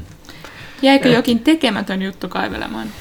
Öö, No, mulla on sama. Miljoona spessu juttu No, varmaan. niin on varmaan se muutenkin mulla vaan se sama juttu, että en mä noitkaan muista. Mulla, mulla, mulla tavallaan, t- t- nyt, nyt tässä vaiheessa asia on tavallaan tylsä, mutta helppoa, mutta se on en mä muista. Niin se on ihan totta. Olisi ollut kiva tehdä enemmän spessu juttua, mutta ei ollut aikaa monesti. Oletteko laskeneet montako arvostelua tuli tehtyä? En tiedä yhtään. Ei, ei hajuakaan. Kysymyksiä pitäisi keksiä vielä lisää, että ei herrat pääse poistumaan parin vuoteen. Siitä ei ole pelkoa, voin kertoa. Äh, No, toivottavasti ette täysin katoa. Vähintäänkin podcast-vierailuita äh, ja ehkä muutama vieraskynä arvo, arvostelu kautta lehtijuttu pelaajan silloin tällöin. Live long and play games. Öö, sitten Twitterin puolelle. Juuppo de Kuuppo kysyy, että koska pelaajalehti yhdistyy Pelit-lehden kanssa? There can be only one. ei, No siis- varmaan, ei varmaan tule tapahtumaan. Siis jos me ollaan tähän asti oltu erillisiä, ja kuten monta kertaa sanottu, niin siis on, on ihan selvää, että me kummatkin ovat löytäneet oman yleisönsä. Kyllä. Että tota, vaikka tilanne johtaisi siihen, että, että tota, joskus, ja- että jos ja- jatkon kannalta pitäisi tehdä näin, niin siinä olisi mitään järkeä, koska päällekkäisyyksiä varmaan on jonkun verran, mutta tuskinpa kovin paljon enää tässä vaiheessa. Että tota, he ovat aina tehneet omaa juttuja, me ollaan tehty omaa juttuja ja kummallakin on yleisö. Kyllä. Muistakaa tilata lehtiä. Öö, Keventävä kysymys. Kertokaa vielä lopuksi suosikki oluenne. Hyvää alkukevättä kaikille. Eiköhän se tullut tässä jo selvä. Ei, Itse asiassa mulla ei, mulla ei ja mä en ole ihan noin. Mä oon tässä silleen, tota, Mä pidän noista sen takia, että ne on hyviä ruokaoluita. Ne ei mm. ole hirveän mausteisia tai makeita tai muutakaan. Mm. Mä juon hirveästi tummia oluita aikanaan, mutta ne ei mun mielestä ole vaan niin kivoja, ihan jos syö jotain basic ruokaa. Ja mulla taas vaihtelee ihan hirveästi, koska mä tykkään ko- niin kuin, tietyn tyyppisistä ipat, apat, neipat, mikä mä tämmöinen happamampi, mm. golden ailit, mutta tota, niin kuin, en mä jaksa kovin paljon sellainen, no periaatteessa jos on niin kuin, on nyt varmaan jotain tiettyjä merkkejä tolleen, mitä tota, tota, tota, aina ottaisi, mutta mä, mä en niin, kuin niin paljon käytä, niin tota, no enemmän sellaista, että maistelee sitten. Mm. Mäkin pidän oikeasti enemmän viinistä ja siideristä. Mä en juo, mutta Ville varmaan saa kertoa kanssa. Mä nyt vähän maistelen aina kaikkea. Mulla on suosikki oikeastaan. Kaikki käy. Uh, Exploding Alley Cat. Aluksikin suuri kiitos matkasta, jonka me lukijat ja seuraajat olemme saaneet kulkea kanssanne.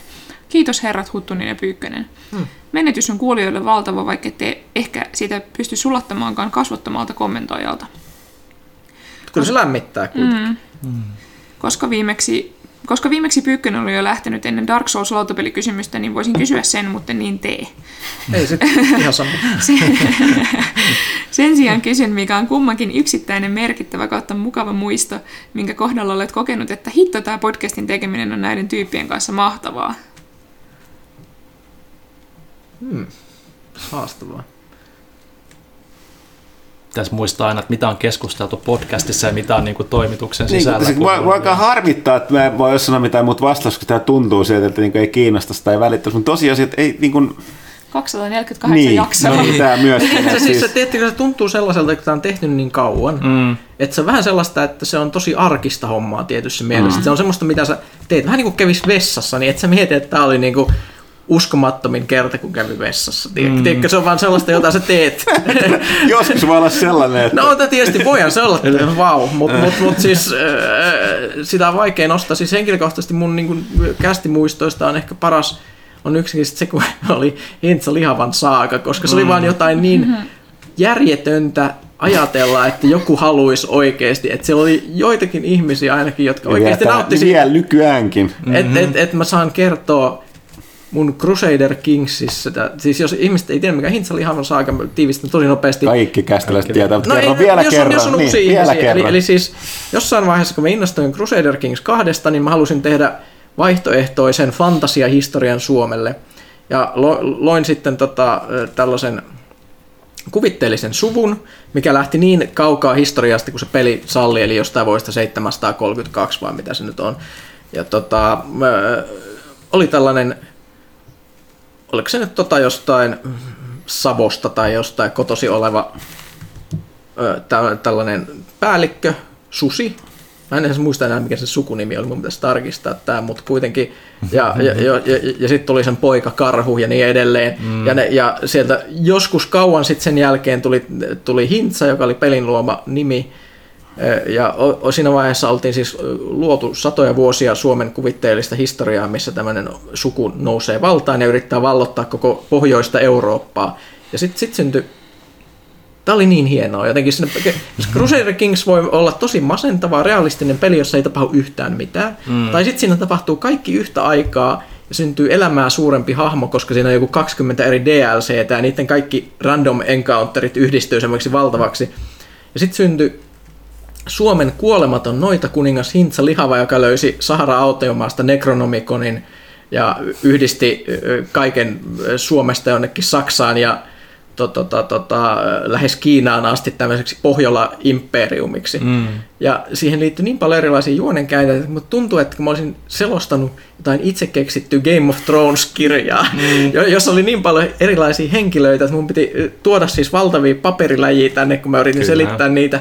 Ja mä olin ihan varma, että tämä on tylsintä mitä ihmiset on ikinä kuullut. Siis, että et, et ne vaan niin lopettaa välttämättä kuuntelemisen, mutta mä olin itse innossani siitä, että mä paasasin jaksosta mm. toiseen. Ja sitten siitä tuli jälkeenpäin sellaisia, että, niin, että hei, tämä oli aika mielenkiintoista. Mä luulen, että siinä aika iso osa on se sun oma innokkuus, mikä teki sit mm. niin, niin kuin mielekästä ja niin kuin kiehtovaa kuunnella. Plus me pitää huomata se, että kun toissa jouluna vai kuinka siitä, kun niitä joulukalenterihoidetkin tehtiin niin paljon, niin kun me kuvattiin leikkaamattomasti puoli tuntia, kun me yritettiin kasata sitä, sitä pelituolia. niin että kasattiin vielä väärin, ja se sai ihan hirveästi katsojamääriä ja kommentteja. Se oli silleen, että mitä mm. ihmettä siis. Niin. Arkiset niin, asiat niin, on niin, Jotenkin joskus sellaiset asiat, mistä ei niin, usko, niin, niin, niin mm. kiehtoo ihmisiä oudolla tavalla ja se on tosi kiva. Mm. Mä kerron pyykkösmuiston, joka liittyy myös kästiin. Okay.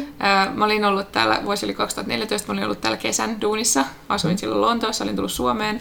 Sitten mä olin mennyt takaisin Lontooseen ja mulla oli kahden niin kuin, masis, koska no, mä olin ollut täällä kesän ja sitten tietenkin oli puhetta, että joo, että teet sitten meillä avustajajuttuja ja silleen, mutta ei siitä ollut mitään takeita. Mä ajattelin, että mä en kuule näistä ihmistä enää ikinä. Mm. Ja sitten mä oon Lidlissä, mun koti Lidlissä siellä. Mulla on pelaajakästin ensimmäinen jakso mun lähdön jälkeen niin kuin kuulokkeissa. Ja sitten Pyykkönen niin kuin tosi vilpittömästi, ei silleen niin kuin vitsaillen mm. teidän vanhuudesta ja väsy- väsymyksestä, vaan niin kuin silleen tosi vilpittömästi puhuu. Että oikeasti niin kuin, täällä on aika tylsää ja ikävää, kun Johanna ei ole täällä. Että, niin kuin, että ikävä sitä, että täällä oli joku innokas tyyppi, jota niin kuin kiinnosti asiat. Jolla oli elinvoimaa. Joo. Kaikki muut ollaan jo niin kuolleet. Mä, mä oon siellä Lidlin jonossa silleen, että oh, ne muistaa vielä mun nimen. mikä, mikä kaikista vahinta tässä on, että mä en muista itse sanoa.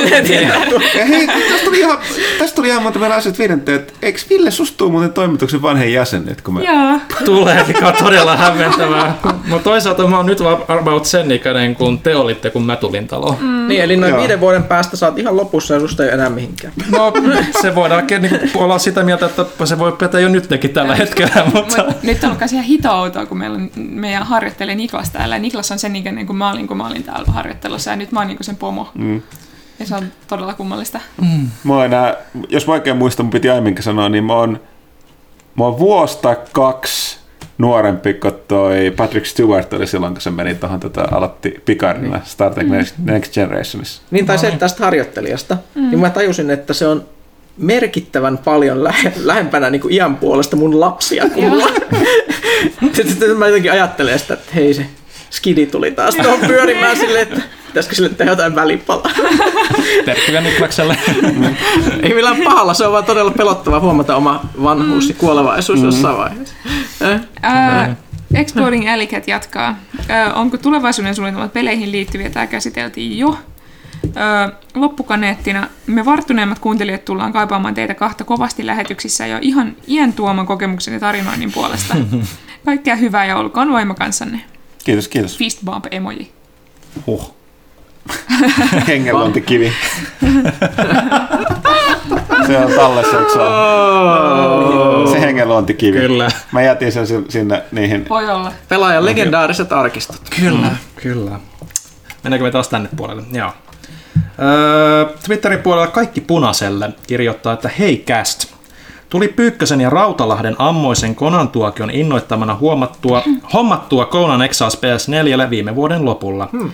Keräydyttiin kaverin kanssa joulukuussa saman katon alle kahden telkkarin ja konsolin kanssa ja iskettiin pelit koneisiin. Kuulostaa tosi hyvältä. Kumpikaan ei tietysti ollut huomannut käyttää peliä koneessaan etukäteen, joten kun pelit oli tarkoitus aloittaa, olisi edessä kevyen 50-60 gigan edestä päivitysten latailua. Siirrettiin siis suosiolla Konanit seuraavaan kertaan. PS4-versioon on tullut useampi päivitys tuonkin jälkeen ja pelin koko tällä hetkellä on muhkeat 94,25 gigaa.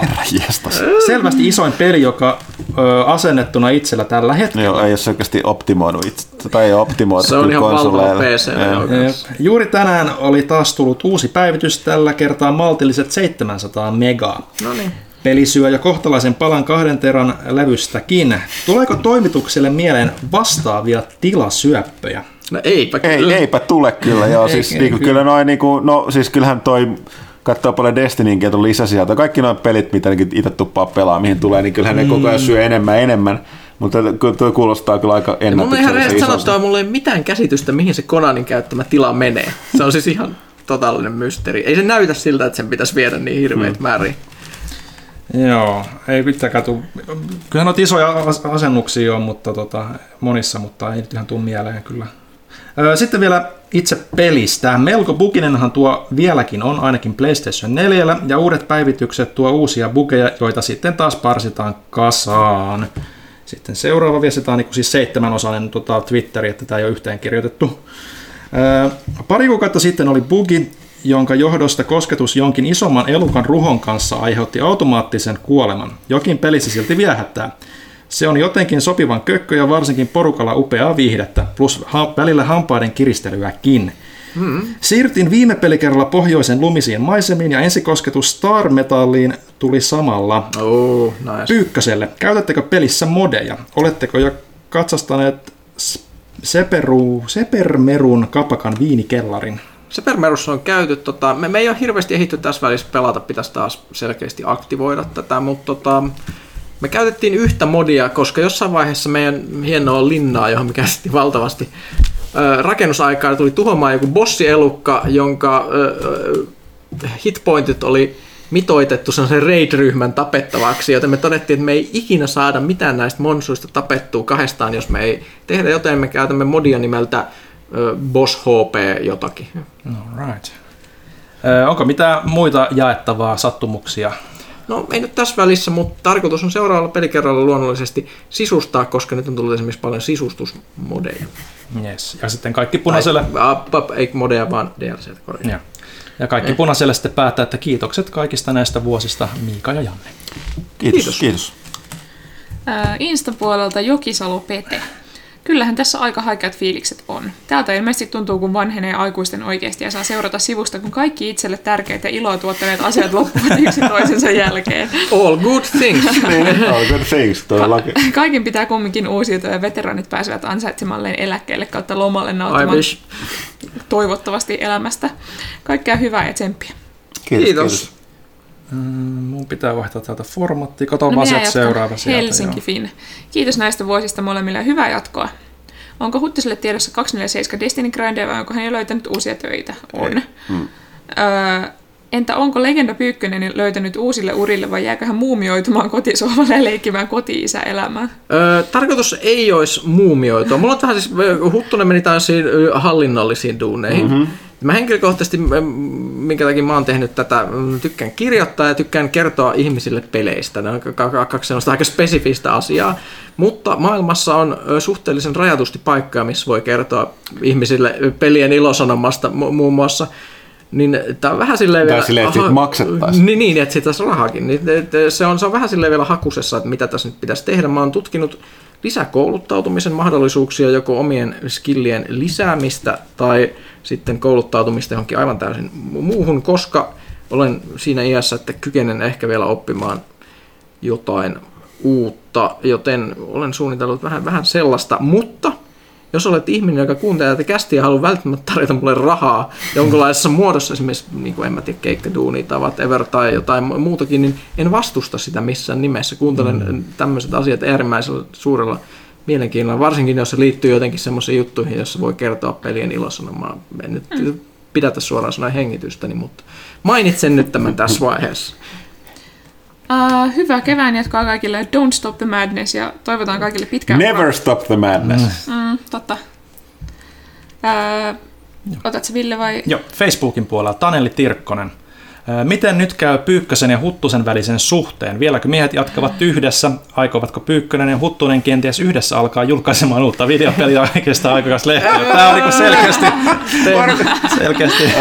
Lähinnä se unelma, että mä haluaisin kyllä pelata niitä lautapelejä. Joo, meidän pitää Edelleen, me, on puhuttukin tästä, että se pitäisi vaan saada mm, tehtyä. Pitää järjestää lautapelijuttu ja ne pitää järjestää, mutta ihan maantiede on iso ongelma. Mä, mm. mä tiedän, tiedän tota, paljon perheellisiä ystäviä, vaikka ne asuu niin kauan Tuusulassa, niin se on vaan vaikea. Se pitää vaan sopia todella hyvissä ajoin. Niin, toki myöskin sun, sun lapset alkaa olla vähän vanhempia, että ne Kohta voi alkaa jättää Niin. niitä pyörimään. Mitäks? BBC-podcast. Huttunen ja Pyykkönen. Miltä nyt tuntuu? Ei vielä juuri miltä. Ei vielä juuri miltä. Liikaa, niinku, niinku, kuten sanottu, mä, mä en paljon pysähdellyt, hyppäsin suoraan altaan syvään päässä toisessa hommissa. Että tota, Mulla on vielä ihan jumalattomasti tekemistä, niin kun mä lähden täältä, että ei sille hirveästi katsella. Uh, kiitokset kuluneista vuosista ja toivottavasti tulevaisuus tuo tullessaan edes hieman parempia tuulia. kiitos, kiitos. Se olisi Sitä kyllä hienoa Toivon- elämässä. Toivotaan. kaikille. Ö, Valtteri Revonkorpi. Jos nyt muistan seuraavan oikein, niin tämä on melko historiallinen kästi. Nimittäin, jos pelaajakäst on Suomen pitkäikäisin yhtäjaksoisesti jatkunut podcast ja mestarit Huttunen ja Pyykkönen sen viimeiset täysin alkuperäiset äänet, niin tämä ei ole ainoastaan pelaajakästin yhden aikakauden loppu, vaan koko Suomen podcast-skeneen yhden aikakauden loppu. Miksi ei ole otsikkoa lehdissä? Ne. Kyllä. Korjatkaa, jos olen väärässä, mutta joka tapauksessa hattu päästä, iso, piste, kiitos, piste, kädet yhdessä hymiö. Kiitos, kiitos itsellesi. Ja tosiaan nyt kun sanoit tän, niin mä oon ihan aid- aidosti huono ihminen ottaa vastaan mitään tällaisia, mutta sanon tähän väliin sen, että mä- niin kun, pahoittelut kaikille, jotka ovat vilpittömästi. En halua missään tapauksessa loukata, mutta tota, mm. tota, tota, mä en osaa sanoa muuta kuin kiitos, koska... Kyllä mulle kelpaa. No niin, hyvä, hyvä. Pyy- Pyykkönen pystyy ilmaisemaan sen paremmin kuin minä. Mä, Ei, mä kyllä ne oikeasti lämmittää. Ei, mä vaan, on- mä vaan yleensä sanoin, että, niin kun, että joo, siis kun mä aloin ajattelemaan, että no, joo, pitää varmaan paikkaansa, mutta se on niin sillä, että no, Mäkin tulin kehiin vasta 12 jaksossa muistaakseni. Mm. On tässä nyt vielä kysymyskin. Vuonna 2009 en olisi uskonut, että jakso numero 420, 248 jää herrojen viimeiseksi. Joten tulettekohan sitten juhlajaksoon numero 250 vieraiksi. Hyvää kevättä koko jengille. PS, lehti on tullut tilattua jo iät ja ajat. Kiitos siitä. Täytyy sanoa, että tota, tota, tota, silloin ei olisi lähinnä uskottu, että me tehdään niin monta jaksoa. Ei niinkään se, että jää viimeiseksi. Joo. Oliko siellä vielä mitään? On, on. Mä No. vaan mietin, että onko tähän jotain vastausta. Me ei olla 250 vielä hirveästi. Ollaanko me vieläkin somessa? Ollaan. Meillä oli Kyllä. saitilla vielä, missä oli päälle 50 Mä, kysymystä. mä, mä ehdottaisin tämmöistä, että sit kun siirrytään saitille, niin pidetään sitä- vessatauko. Kyllä, joo. Joo. Mietittiin ihan samaa. Kyllä. Ää, täytyy sanoa, että ensi jaksossa kuullaan myös sitä vanhaa hyvää, nimittäin Janne Kaitila tulee vieraaksi. No niin. Ää, sitten täällä on Jorge Made in Lapland. Onnea ja menestystä jatkoon kummallekin. Haikeata on, varsinkin kun Pyykkösen viihdemaailman maku on osunut samalle laduille kuin omanikin. Hmm, kiva. Siinä ohessa ovat omat musiikki- ja kirjaseikkailut laajentuneet legendan suositusten myötä. Legenda on kirjoitettu isolla ällällä. Totta kai. Kovin mieluusti näitä makustelisi vastaisuudessakin, mutta kaikki hyvähän loppuu aikanaan. Hmm. Toisaalta aikoinaan Tomaksen lähtö antoi fiiliksi, että tässäkö tämä oli, mutta niin se vain kypsyi lehti, että podcasti nykyisen muotoonsa muutosten kautta. Hmm.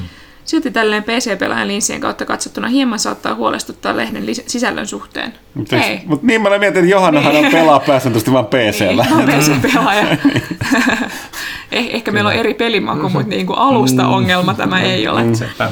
Ää, lopetetaan nyt kuitenkin duuriin tämä novelli ja siten isot kiitokset herroille kuluneista huikeista vuosista, lehdistä ja kästeistä. Ole Kiitos, hyvä. kiitos. Kiitos. Ole hyvä. Niin. Mitä tässä pitäisi sanoa muuta kuin siistiä? Sitten Facebookissa meidän paras fani timanttimerkinnällä merkitty Mikko Kotamäki. On aivan kammottavaa ajatella, että nämä kaksi kuningasta jättää tämän eeppisyyden taakseen. Kaksi kuningasta. No niin, nyt kuulostaa arvoillemme sopivalta kommentaar- kommentaarilta. Kuka niitä tangenttimonologeja nyt pitää? No, Luultavasti Panu. Panu todennäköisesti.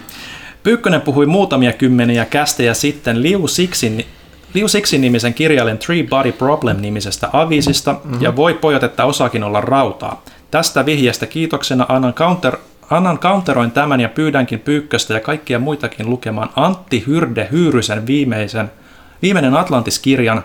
Hiukan samankaltaista dystopiameininkiä löytyy ja on varsin hyvä. Kiitos. Minä pistän tämän listalle. Sitten kysymyksiä. Koska Huttunen ja Pyykkönen tulee vieraaksi pelaajakästi? Luoja tietää, sanotaan näin. En minä tiedä. Mm. Mulle se on helpompaa, kuten mä oon sanonut, Joo. joten aina mahdollisuus, kun mahdollisuus- sallii. Maantiede ei ole mulla esteen. Joo. Onko lähtölaskentamme alkanut? Mitä? Kenen? Lähtölaskenta mihin? Niin, siis se, sanotaanko se lähtölaskentanne vai lähtölaskenta? tamme. Niistä tarkoittaa planeetta. No, hyvä, ja tää tässä näyttää liikkuva. Niin, niin, niin. Toisaalta maapallo, maapallolla on ihan puolet liikaa väestöä muutenkin. Että. Oletan, että HUT-pisteiden tämänhetkinen season alkaa olla lopuillaan, ja kuka näitä himoittuja ansioita saavutti eniten, ja kuinka itse sijoituin tilastoissa? Kukaan ei voi tietää. Ää, Sitten vielä pakollinen peliaiheinen kysymys. Onko Anthemin 2.0 hipsuissa Overhaul-patchista mitään kunnollista tietoa? Ei ole. Se on nähtäväksi jää, että tota, mitä, mitä sille edes Destiny ei ollut niin kuin kakkonen niin lähtenyt noin surkeasti liikkeelle kuin Anthem. Mm. Ja siinä se Forsaken niin kuin muutti sen suunnan isosti ja silti tiellä ollaan ja totta kai siitäkin on paljon muutoksia tullut. Että tota Anthemillähän toi, sen pitää olla jotain samaa, eli käytössä katsoa just 2-0. Mm. No, jos ne nyt, nyt ne ainakin tietää, että mikä siinä pelissä toimi, lentely, robottiasut, jos nyt saa luotua sinne jotenkin kiinnostavan tällaisen niin kuin looter shooterin, niin mm. tota, tavallaan se hyväpoliittinen se mekaniikka oli han- hanskassa. Mm. Toinen kysymys siinä on toki se, että iso osa sen pelin ongelmista, tai, tai siis osa niistä, iso osa, mutta ei suurin osa johtui myöskin siitä, että kun se oli si- sitä aikaa vielä, kun EA pakotti käyttää sitä vittu Frostbitea, joka ei sovellu mm. tällaisen pelin tekemiseen. Joo. Oli Niin, se tota- kyllä aika tylsä peli kanssa ihan rehellisesti No, no, no, sanottuna. mi- Mä pelasin sitä niin, niin, niin. viikon ja siis Joo, joo, tylsistyin joo siis ihan tämä, totaalisesti. tämä on ollut yleinen mielipide, ja siis nimenomaan, että mä sanoin, kun se, niin, Mä en näe niinku kykene näkemään, että miten, mitä ne vois tehdä sille. mutta toista olihan se lentänyt niillä ro, ro, tota, mech-puulla siistiä, ja samoin niin se taistelu. Oli, mutta ei ja se kaikki kauaa muu. kestänyt se. Niin, niin, mutta kato, jos ne onnistuu niin kuin sen, niin on toi, no tota ei tarvitse sentään tehdä. Että se, mutta mm. kun sä, no, ei ole kertonut mitään, ja on, se on sellainen Hail Mary, että siis mm. sen kyllä pitää onnistua tai muuten se kyllä kuopataan, mutta tota, Saa olla aika ihmeellinen uudistus. saa olla, mutta never say never. Mm. Mikon mielestä se on oikeasti varsin hyvä peli. Ja, ja siis on, sillä on ne pelaajansa, en tekemään kielää, että tota, tota, tota, mutta sanotaanko mä olen hämmästynyt, että niin kun porukka vieläkin jaksaa sitä veivaa, koska tuon kaltaiset pelit tarvitsee sitä uutta sisältöä, mitä mm. nyt ei tule tulemaan pitkä aikaa, kun ne ilmoitti, että no all hands on deck nyt vaan sen 2-0 kanssa. Mä en tiedä vielä, niin. No, mutta joo, toivotaan ainakin mm. niille, niille nykyisille faneille. Haikein mielin toivotan kaikkia hyvää jatkossa jokaiselle valitsemallaan tiellä. PS. Kai nämä kaksi jumalhahmoa kuitenkin pränttäävät nimikirjoituksen tulevaan pelaajankirjan Special Hyper Cartier Editioniin.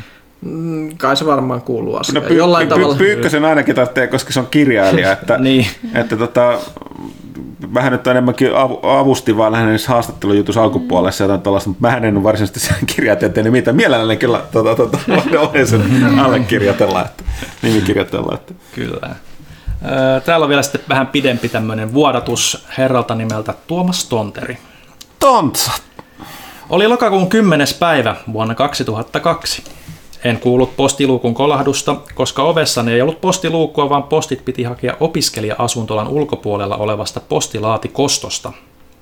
Omassa lootassani odotti pelaajalehden ensimmäinen numero. Tapaus herätti Irkissä välittömästi kiinnostusta, sillä heti ensimmäisenä pyydettiin skannaamaan tämä uunituore suomalainen pelilehti ja laittamaan jakoon nettiin. En suostunut. Ensipläräyksen jälkeen lausuin mielipiteeni. Aika värikäs oli lehti, mutta tuo nollasta viiteen palluraan ulottuva arvosteluasteikko herättää monenlaisia kysymyksiä, kuten onko muualla paljon kehuttu peli kolmen pallon mafia, muka huonompi peli kuin muualla aika keskinkertaisia arvosteluja saanut neljän pallon Conflict Desert Storm. Ensimmäinen arvosanakoho oli syntynyt. Kilpailevan kustantajan palkkalistoilla ollut toimittaja antoi vähän enemmän kehuja. Piru, tämä pelaajalehti on kyllä aika kova haaste meidän putiikin pelilehdelle. Pelaajalehden Edge-tyylinen taitto on aika rock, nyt, nyt tajua miten hemmetin tylsältä pelit näyttää. Yksi olennainen pointti tuossa pelaajassa on se, että siinä on oikeasti enemmän konsolipeliasiaa kuin pelitissä. Pelitti on enemmän PC-pelilehti ja sivussa PC-asiaa. Eli sikäli moni konsolin omistaja voi pitää pelaajaa parempana valintana. Muuan Niko Nirvi kuvaili tuotteenne, tuotettanne vain lakonisesti antipelit-lehdeksi. Ja tiesipä edes peliasemalehden avustaja kertoa, että pelaajassa on myös anti-Niko Nirvi. Se ei Irkki... Se ei Irkkilogeista kuitenkaan selvinnyt, tarkoitettiinko kommentilla huttusta vai puhaa, jotka noin muuten tunnettiin kyllä nimeltä jo tuolloin, kiitos Luultavasti. muun TV-aikojen. Varmaan puhaa. Luultavasti Tuomasta, niin siis täytyy huomioon, että siis eihän me nyt lähetty aikoinaan silleen, että hei, nyt lähettäisiin, me kaikki oltu Perit-lehden lukijoita, mm. ja silleen, että hei, nyt lähdetään tekemään suoraa kilpailua Perit-lehdelle. Ei, mehän pointtihan alun perin oli, että mehän oltiin Öö, väki oli silloin kääntynyt konsolipelaa ihmisiä, ja katsottiin, että ne, ne tekee PC, PC-asiaa, silloin, silloin, silloin muistaakseni oli lähes tulkoon pelkkää PC-asiaa mm. pelitissä. Ja niin ei mitään järkeä lähteä kilpailemaan niiden, koska ne tekee sen niin paljon paremmin. Mutta se, mitä me osattiin mm-hmm. ja mitä oli, niin oli niin kuin, öö, tota toi konsolipelimäisellä otteella konsolipeleistä konsoli ne edellä. Niin mm-hmm. joo, kyllä. Et, eli se sillä, sillä tavalla ihan, ihan tota, osuvia kommentteja. Ja sitten toki nähdään, että on tasottunut vuosien varrella mm. tietysti, että kumpikin, kumpikin lehti käsittelee kumpaakin. Silti olen huomannut, että aina päivänäkin on vahva leima edelleen se, että, että mm. me ollaan, ja varmaan tavalla tai toisella siinä on jotain paikkansa pitävyyttäkin, mutta tota, kyllä nyt yleispelilehtiä on kummatkin, mutta mm. edelleenkin pidetään pelit-lehteä, pidetään PC-lehtenä, meitä konsolilehtenä. Kyllä. Kyllä se ne painotus, painotukset on kuitenkin vähän niin kuin mutta mut se on, se on kyllä, mun mielestä on myös jäänyt kyllä, mm. että on se niinku, kyllä, niinku, niinku kummassakin, kummassakin käsitellään kaikkia pelejä ihan, ihan tota, yhtä lailla. Kyllä. Tontsa jatkaa. Kolmen numeron ajan olin lempi-ihmisenne, mutta sen jälkeen opiskelijabudjetista täytyy tehdä karsintoja. Miksi? Olisit Siellä- ryöstänyt pankkeja tai kerännyt pulloja? Siemen oli kuitenkin kylvetty ja vuosien varrella meillä oli lehden kanssa vaihteleva on-off-suhde. Aikaa kului ja maailma muuttui, kunnes heinäkuun 22. päivä vuonna 2008 tapahtui mullistus. Pelaajakästin ensimmäinen jakso julkaistiin. Tätä ennen olin pitänyt podcasteja lähinnä outona hömppänä, miksi kukaan haluaisi kuunnella amatöörien rada- radio-ohjelmia, jotka eivät edes tule livenä. Niin, niin mekin. Päätin, päätin kuitenkin kuunnella, mitä Holtownin Poppo oli saanut aikaan. Ja jotenkin siinä sitten kävi niin, että pelaajakästistä tuli ensimmäinen podcast, jota aloin seurata. Oho, Nice. Ja jokainen jakso on sen koomin kuunneltu. herra jästäs, olen pahoillani. Vain jotkut harvinaiset spoileriosiot ovat jääneet väliin. Konsolifinin ja sitten myös muun TVn kautta Suomen peliala tuli tutummaksi ja Huttusen ja Pyykkösen kaltaisia legendoja pääsin silloin tällöin tapaamaan erilaisissa tilaisuuksissa sellaiselta etäisyydeltä, joka nykyisten COVID-19 ehkäisykeinojen listassa olisi varmasti täysin kielletty. Mahdollisesti. Mutta tämä nyt on vain tällaista turhaa jorinaa, eikä tee mitenkään oikeutta teille, herrat Huttunen ja Pyykkönen. On ollut ilo seurata tekemisiänne ja aikaansaannoksianne, ja olette varmasti tehneet lähtemättömän vaikutuksen niin nuoriin kuin varttuneempikin videopelien ystäviin. Pelaaja eikä suomalainen pelijournalismi ole enää entisensä lähtöinen jälkeen. Sniff. Kiitos. Kiitos. PS, ai niin, ja se kysymys. Kumpi on hertaisempi näky, Pyykkönen, Pyykkönen Huttusen kaljulla vai Huttunen Pyykkösen vallattomalla kuontalolla? Mä en sen. vastata tähän. Jätetään Kiitos Tontsa, että tämä oli, onhan mies kuitenkin legenda itsekin suomalaisen peli, pelimedian ö, genressä. Niin tota, No, mä opin tun- tuntea Tontsan silleen, että se oli aina kun mä olin jossain juomassa, siis pe, niin pelialan pippalot oli aina sellaisia, että niissä oli aina niin samat tyypit, Mm. ja sitten tarjottiin kaljaa. ja sitten ne harvat kerrat, kun mä olin siellä, se varsinkin nuorempana, niin sitten tuli otettua sitä kaljaa kanssa. Ja sitten sinne jossain vaiheessa Tontsa aina ilmestyi sinne, ja mä, niin kuin, mä en aluksi edes tiennyt, että kenestä on kysymys, mutta mut sitten kun oli tarpeeksi monesti, että näin, että hei, se on taas toi kaveri tuolla, tuolla ja taas mä oon ihan kännissä täällä juomassa kaljaa, kaljaa ja toi kaveri on tuolla, että mennään halailemaan. Vähän, vähän ja meni tosi pitkään tajuta, että kuka tämä tyyppi on. on, on. mutta mut se tuli semmoiseksi hämmä, hämmästyttäväksi tutuksi. Me joskus puhuttiin jostain, jostain niin kuin hyvinkin niin kuin tästä perhejutuista ja tällaista muusta. Hy- Hyvin niin kuin mielenkiintoinen tällainen orgaaninen suhde. Mm. ki- kiitokset Tontsalle kaunista sanoista. Kyllä. Ja sitten tota, viimeinen kommentti täällä somen puolella on Markku Virtaselta, että nyt meiltä meni kuva ja kohta menee myös ääni. Onko meillä vielä kuva ja ääni? Hyvä varmistaa. Mutta Kyllä. Me voitaisiin ottaa tauko tähän. Kyllä, hirveä vessa. Vessatauko, please. Joo. Joo. Sitten Joo. siirrytään pelaajafin puolelle. Ja, Tätä ja, historiallista, koska nyt on kaksi kysy pelaajalta osioa. Kyllä, hämmentävä. Jatketaan kohta.